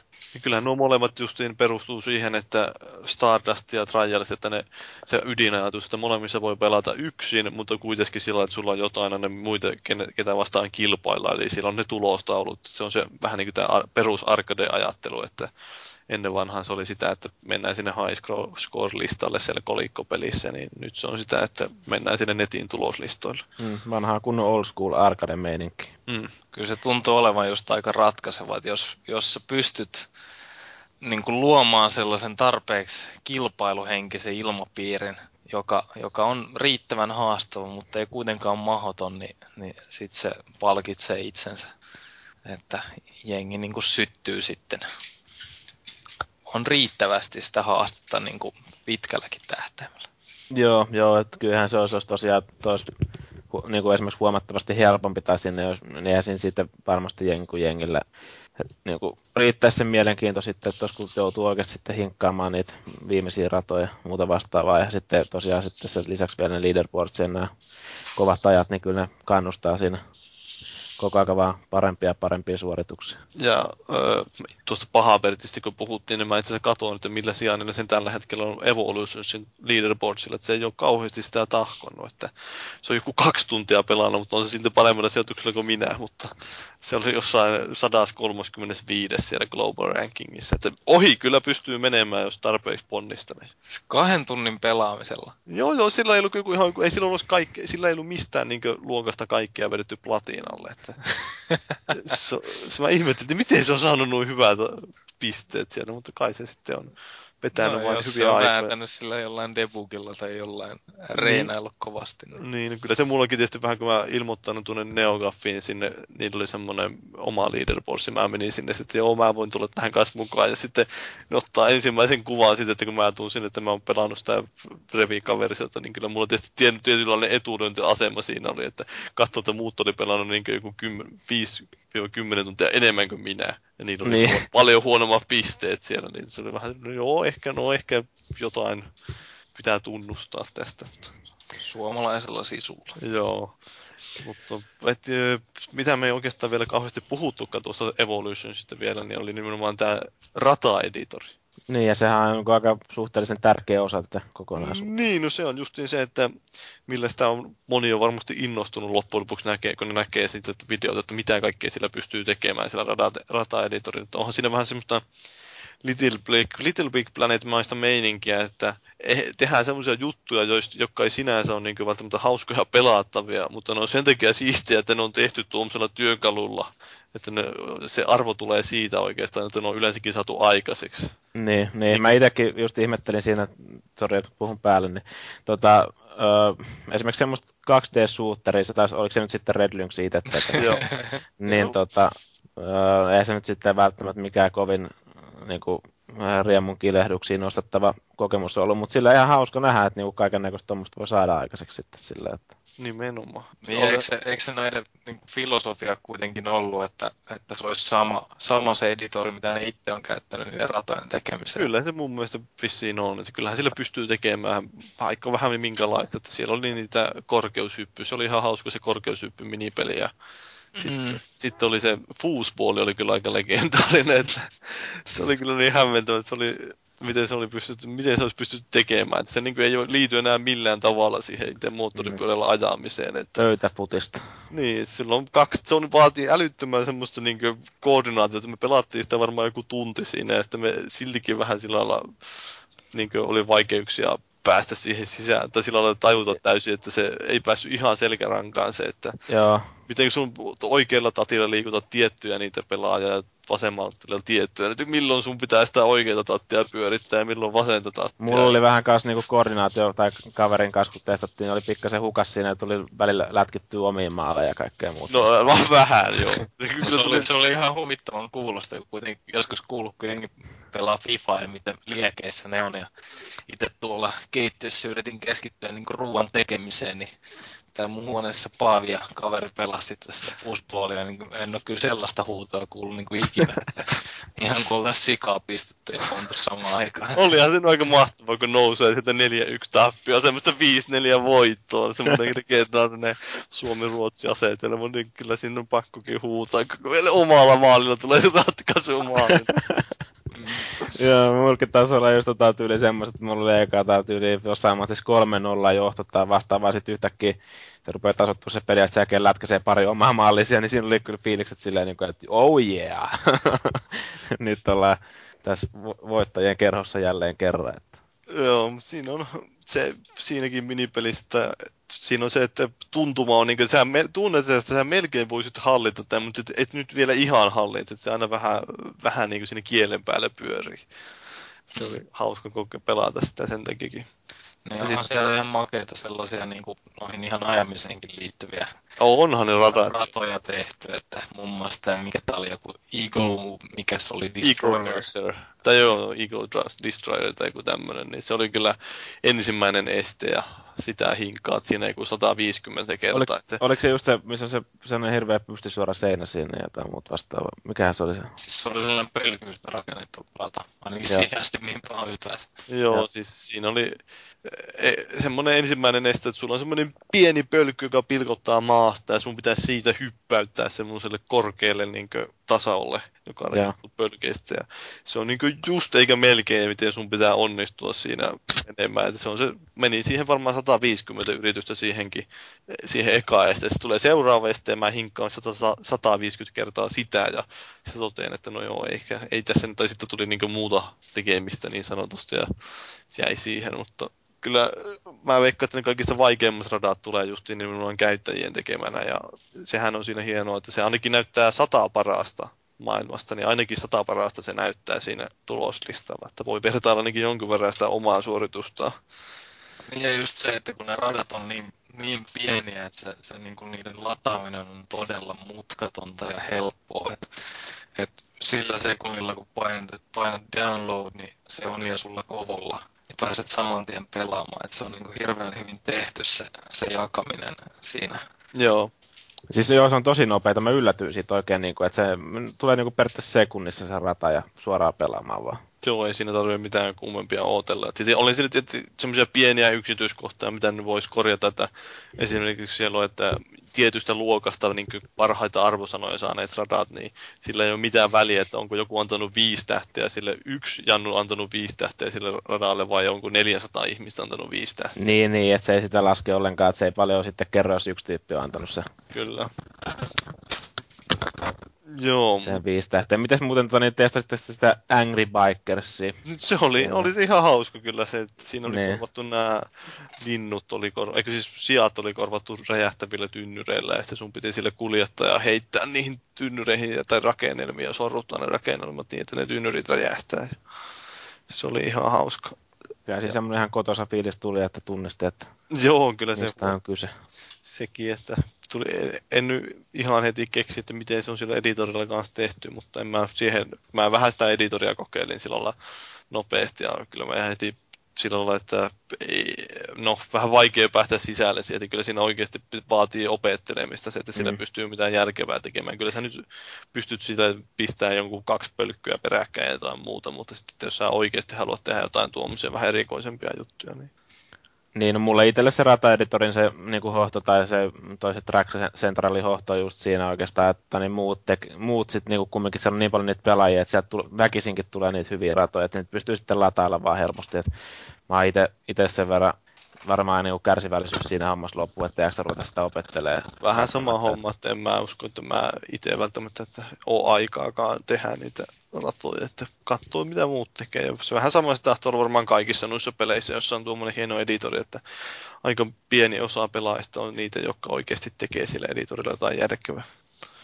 kyllä me pelattiin niitä supercross-ratoja aika montakin erilaista ja ne oli ihan hauskoja, vaikka osa oli vähän vaikeita ja joissakin oli vähän mahdottomia kohtia sillä että putosi joku puoli kilometriä alaspäin suoraan ja sitten pyörät räjähtää tai jää jumiin siihen maahan ja sitten kukaan ei pääse jatkaa ekasta esteestä. Niin... Tuleeko ne muuten ne, siis kun sieltä lataa niitä Supercross-ratoja, niin saako ne niinku suoraan sinne pyöriä sinne siihen monin peli? No sä saat sieltä valittua sieltä download, sä valitat niitä ratoja, mikä sulla on siinä monin pelissä käytössä, niin sä voit suoraan valita sieltä, siinä on niin valmiina olevat radat on yhdessä kohdassa, että liikutat oikealle, niin siellä on downloaded tracks. Joo, kun mä itse tosi, tosiaan nyt kun silloin lauantaina, kun tuli vedetty aika pitkät moninpelisessiot, niin ne tuli vedetty ihan pelkästään niitä pelin valmiiksi olevilla radoilla, että ne täyttäisi varmaan vähän jotain vaihtelua ladata sitten sinne kanssa mukaan. Että vaikka kyllä se, se ihan kiva, kiva on, että niinku on, tuntee jollain tavalla ne radat sitten siinä se on varmaan, niin, oikein, vaikka se on vähän hankala kikkailla sillä, kun se motocrossissa se kamera on niin kaukana, ettei näe kunnolla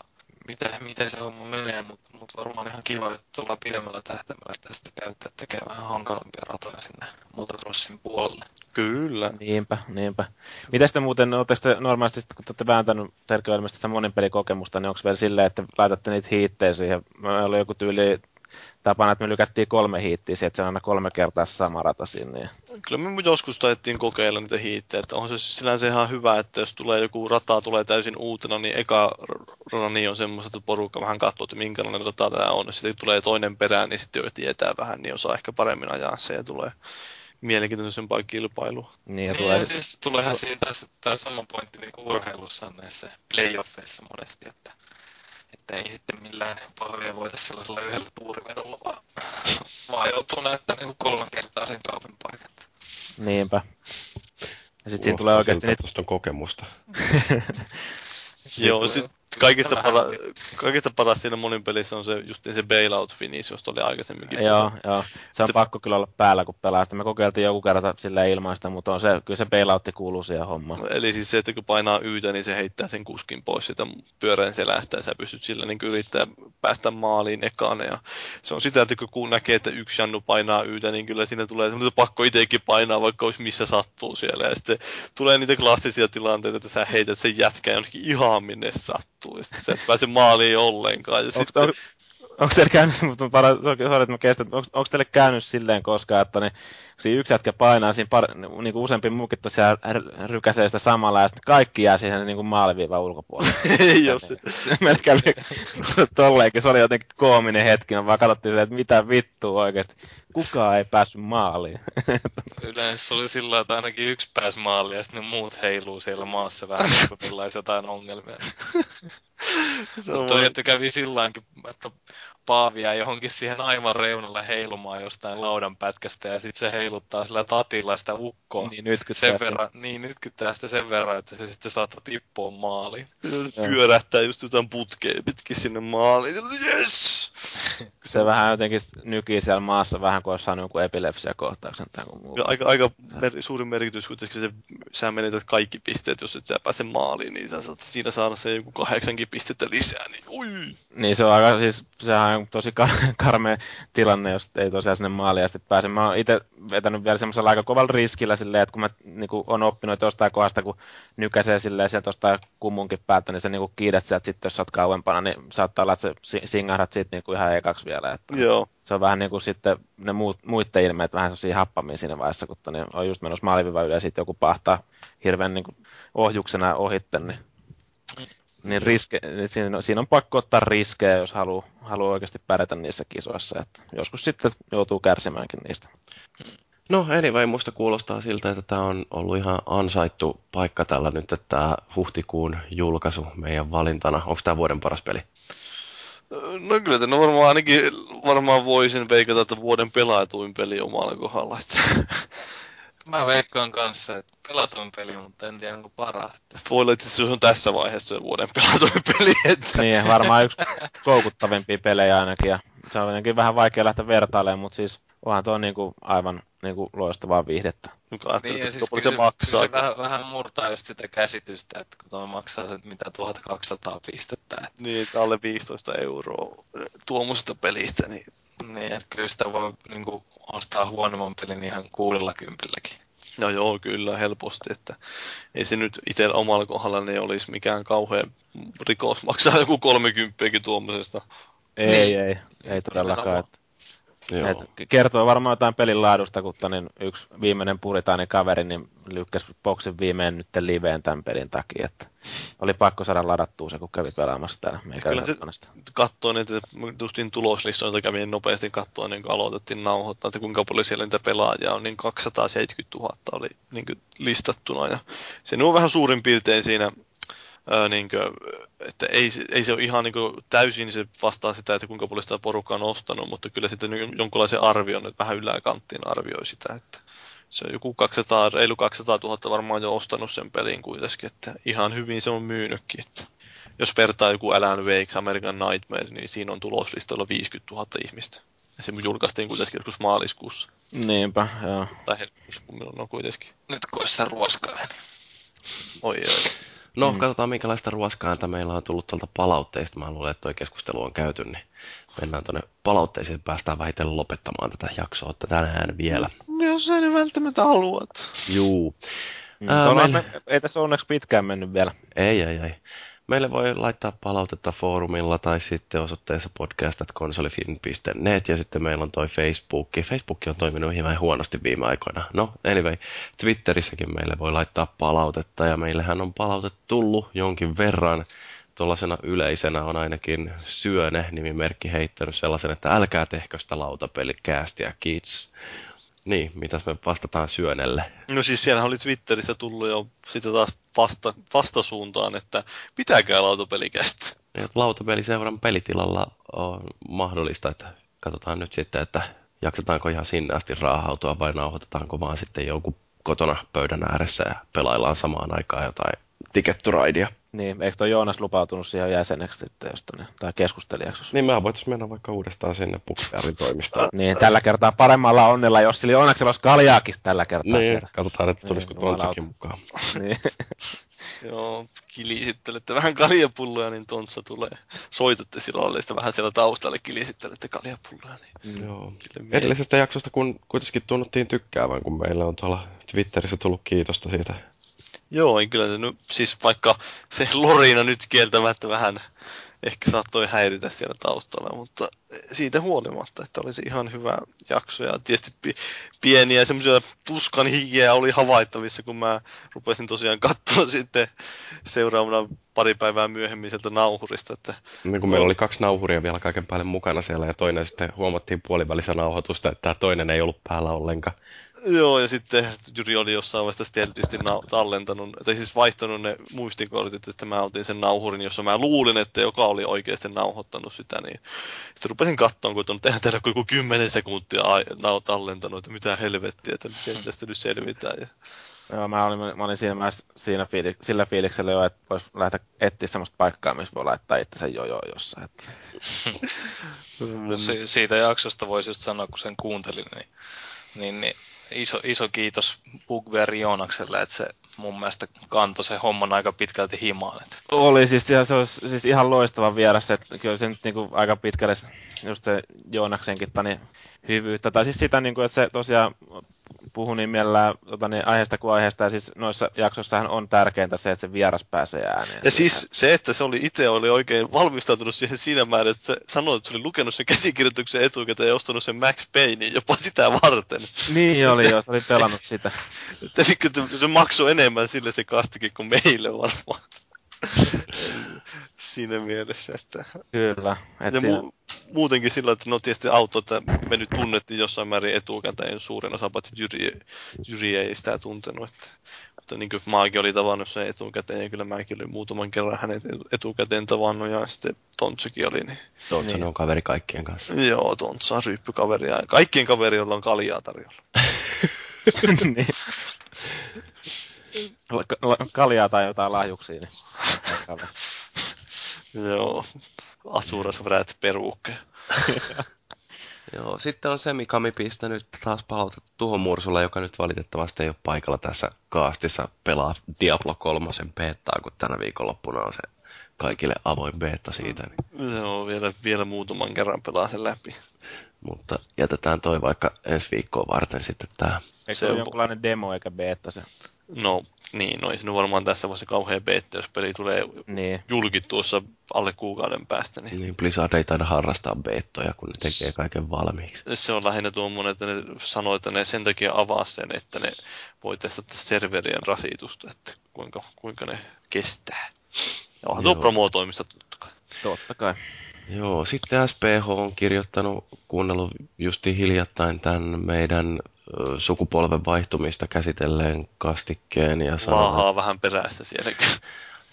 Kommenttina, että aika yleinen käsitys tuntuu olevan, että pelikonsoleita on aina myyty alkutaipaleellaan tappiolla. Tämä ei pidä paikkaansa, vaan kyseessä on suhteellisen tuore ilmiö. Ilmeisesti ensimmäinen tappiolla myyty konsoli oli 1994 julkaistu Sega Saturn, jonka piti kilpailla samaan aikaan julkaistu PlayStationin kanssa halvemmalla kuin Sega olisi halunnut. No hän ei nyt aika kauan sitten myyty No tappaa. en mä sit, jos, jos mietit, että kuinka on pelikonsoleita on myyty, niin no ei se nyt välttämättä kauhean tuore ilmiö kuitenkaan ole. Että jos se, Ei, ja tota, niin, mä en, No. sa- sanottiinko me jossain vaiheessa, että ne on, niitä on aina myyty tappiolla. en Kyllä mä, mä oon aina kuvitellut, että niitä on aina myyty tappiolla. Ai jaa, joo, joo. no eihän ne jos Nintendo ei ole myynyt aina tappiolla. Niin, mun mielestä puhuttiin lähinnä vaan näistä niinku uudemmista estosta.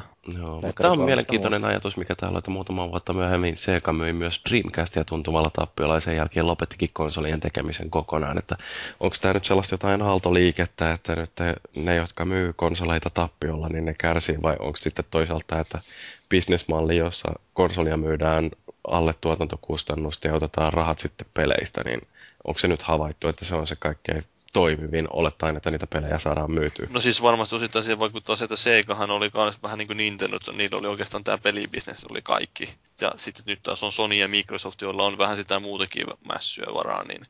Niin, on ehkä varaa vähän niin kuin sitoa siihen tuolla lailla, että ne, okei me otetaan nyt tässä alussa tappioita näin paljon, mutta meillä on varaa, koska meillä on näitä muitakin liiketoimintoja, niin pystytään sitä kautta vähän kompensoimaan. ja se on vähän tietenkin karmea kohtalo sitten, että jos sä myyt sitä konetta tappiolla, mutta se silti liiku sinne kuluttajille ja kaikki odottaa vaan jotain vaikka 2, mikä on tulossa siinä. Niin Niin.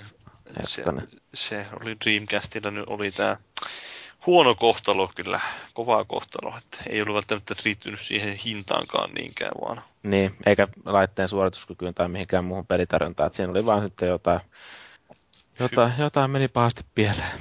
itkiksää nyt siellä. Joo. Markkinointi meni vituiksi, sen mä voisin ainakin sanoa siitä. Että... Niin no, siellä oli Peter Moore, eikö siellä ollut jossain vaiheessa ainakin, että se osti Arsenalin pelipaidasta Dreamcastin. Niin joo, se oli mun mielestä tähän naurettavaa, että niinku, joku, monet kaveritkin, niin ne tiesi, että siellä on Dreamcast lukee Arsenalin pelipaidassa, mutta ne ei tiennyt yhtään, mikä se on.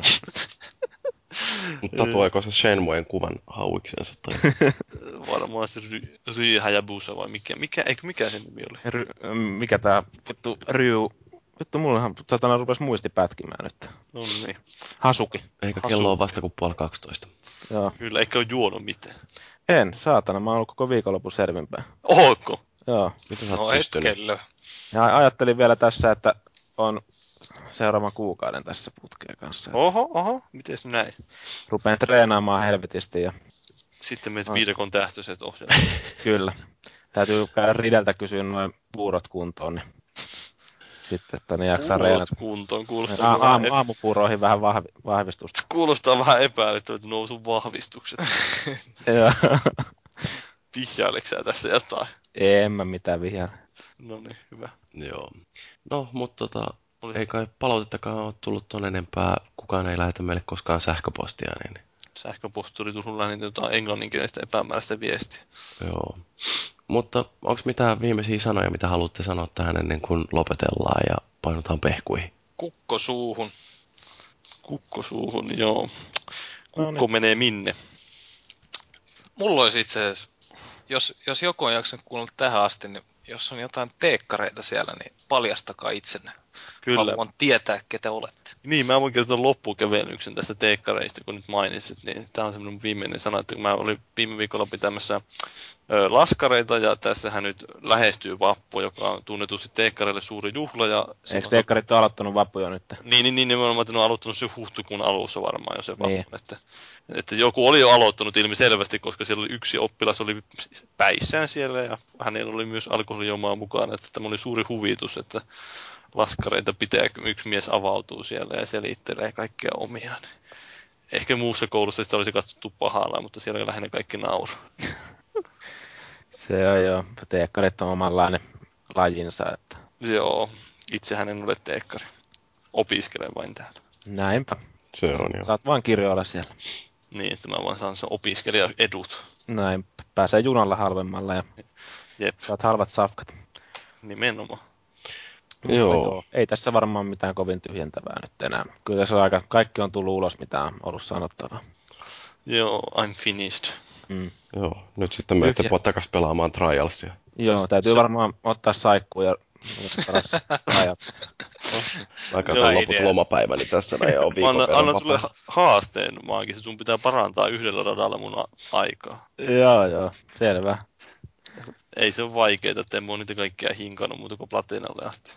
Näinpä. Mä, mä luulin, että sä sanot nyt jonkun radan, mutta siis noin helppo, että vaan Niin, yhdellä. että jollain rada, mahdollisella radalla. niin? Siis ajatella, mä en ole vielä sitä Inferno kolmosta, niin en mä ois vielä nollalle pistänyt se sinne vain menet hakkaamaan. Jumalauta. Se on ihan paskatulos siellä. Mikä, mikä on porkkanana siinä, jos mä parannan sitä? No, mikähän olisi hyvää porkkana? En mä kyllä keksi mitään hyvää porkkana. Mä lupaan tunnustaa rakkauteni sinulle podcastissa. Eikö sä oot tehnyt sen muutenkin jo tarpeeksi? Niin, sä oot monta kertaa? tehnyt monta kertaa, se on vähän nyt jo kulunut toi sun rakkauden tunnus. Laulat Maagille serenaadin Podcastissa. Mm. Alasti. Joo. Hei muuten, onko me Siin- päätetty, että mikä meillä on kahden viikon päästä, kun pitäisi pitää seuraava LTTP-jakso, niin onko me päätetty, että mikä peli me otetaan, vanha peli silloin käsittelyyn? Eipä, mä en tiedä, ei ole varmaan minkäänlaista päätöstä. Että Okei, okay, Mm. saa ehdottaa. Witcher Bulletstorm. 2. Vaan se Bulletstorm olisi luonnollinen, kun sitä jo puhuttu. Joo, no, onko siinä nyt enää niin hirveästi käsiteltävää sen jälkeen? puhuttiin aikaisemmin niin paljon? Niin, Niin. se on käsitelty jo aikaisemmissa jaksoissa. Joo, puhutaan vaikka Call of Duty nelosesta. No okei, okay, Joo. Voisi puhua. joo. Mut hei, siis tää oli varmaan tässä. Kaikille Michael Phelpsia Just. sitä rata.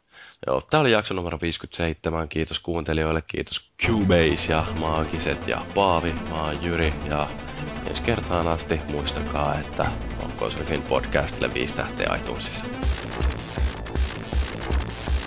I am no messenger. I possess the most powerful weapon in the universe. But I will give you a message. The message of death.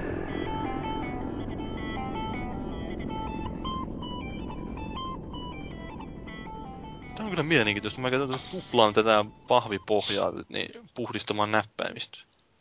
Mitä? Siis tuplapatukoissa, kun niissä on se paperinen tai pahvinen se Joo. Niin, kehikko. si- sillä poimit paskaa näppäimistä. vai? Niistä mä käytän sitä kulmaa, katon, niin mä vedän noita näppäimistön välejä sillä, että kun tuonne jotain vitu hiuksia menee tuonne näppäimistön väliin, ja niitä on hankala saada pois sieltä, niin tällä se yllättävän hyvin tulee. Varmaan, että ne on hiuksia. No en ole varma, että voihan olla jotain muitakin karvoja. Mm. Hakkaa munia näppäimistä. Niin, no, no sillähän mä yleensä näppään ne arvosteluun, ja siinä on se mun tuntuma, uutiskirjoittamistuntuma pohjautuu siihen. että mä Peniksellä, niin kun se on niin pieni ja tarkka, niin sillä. Te- pienellä tekniikkapippelillä näppäilet menee siinä. Just sillä.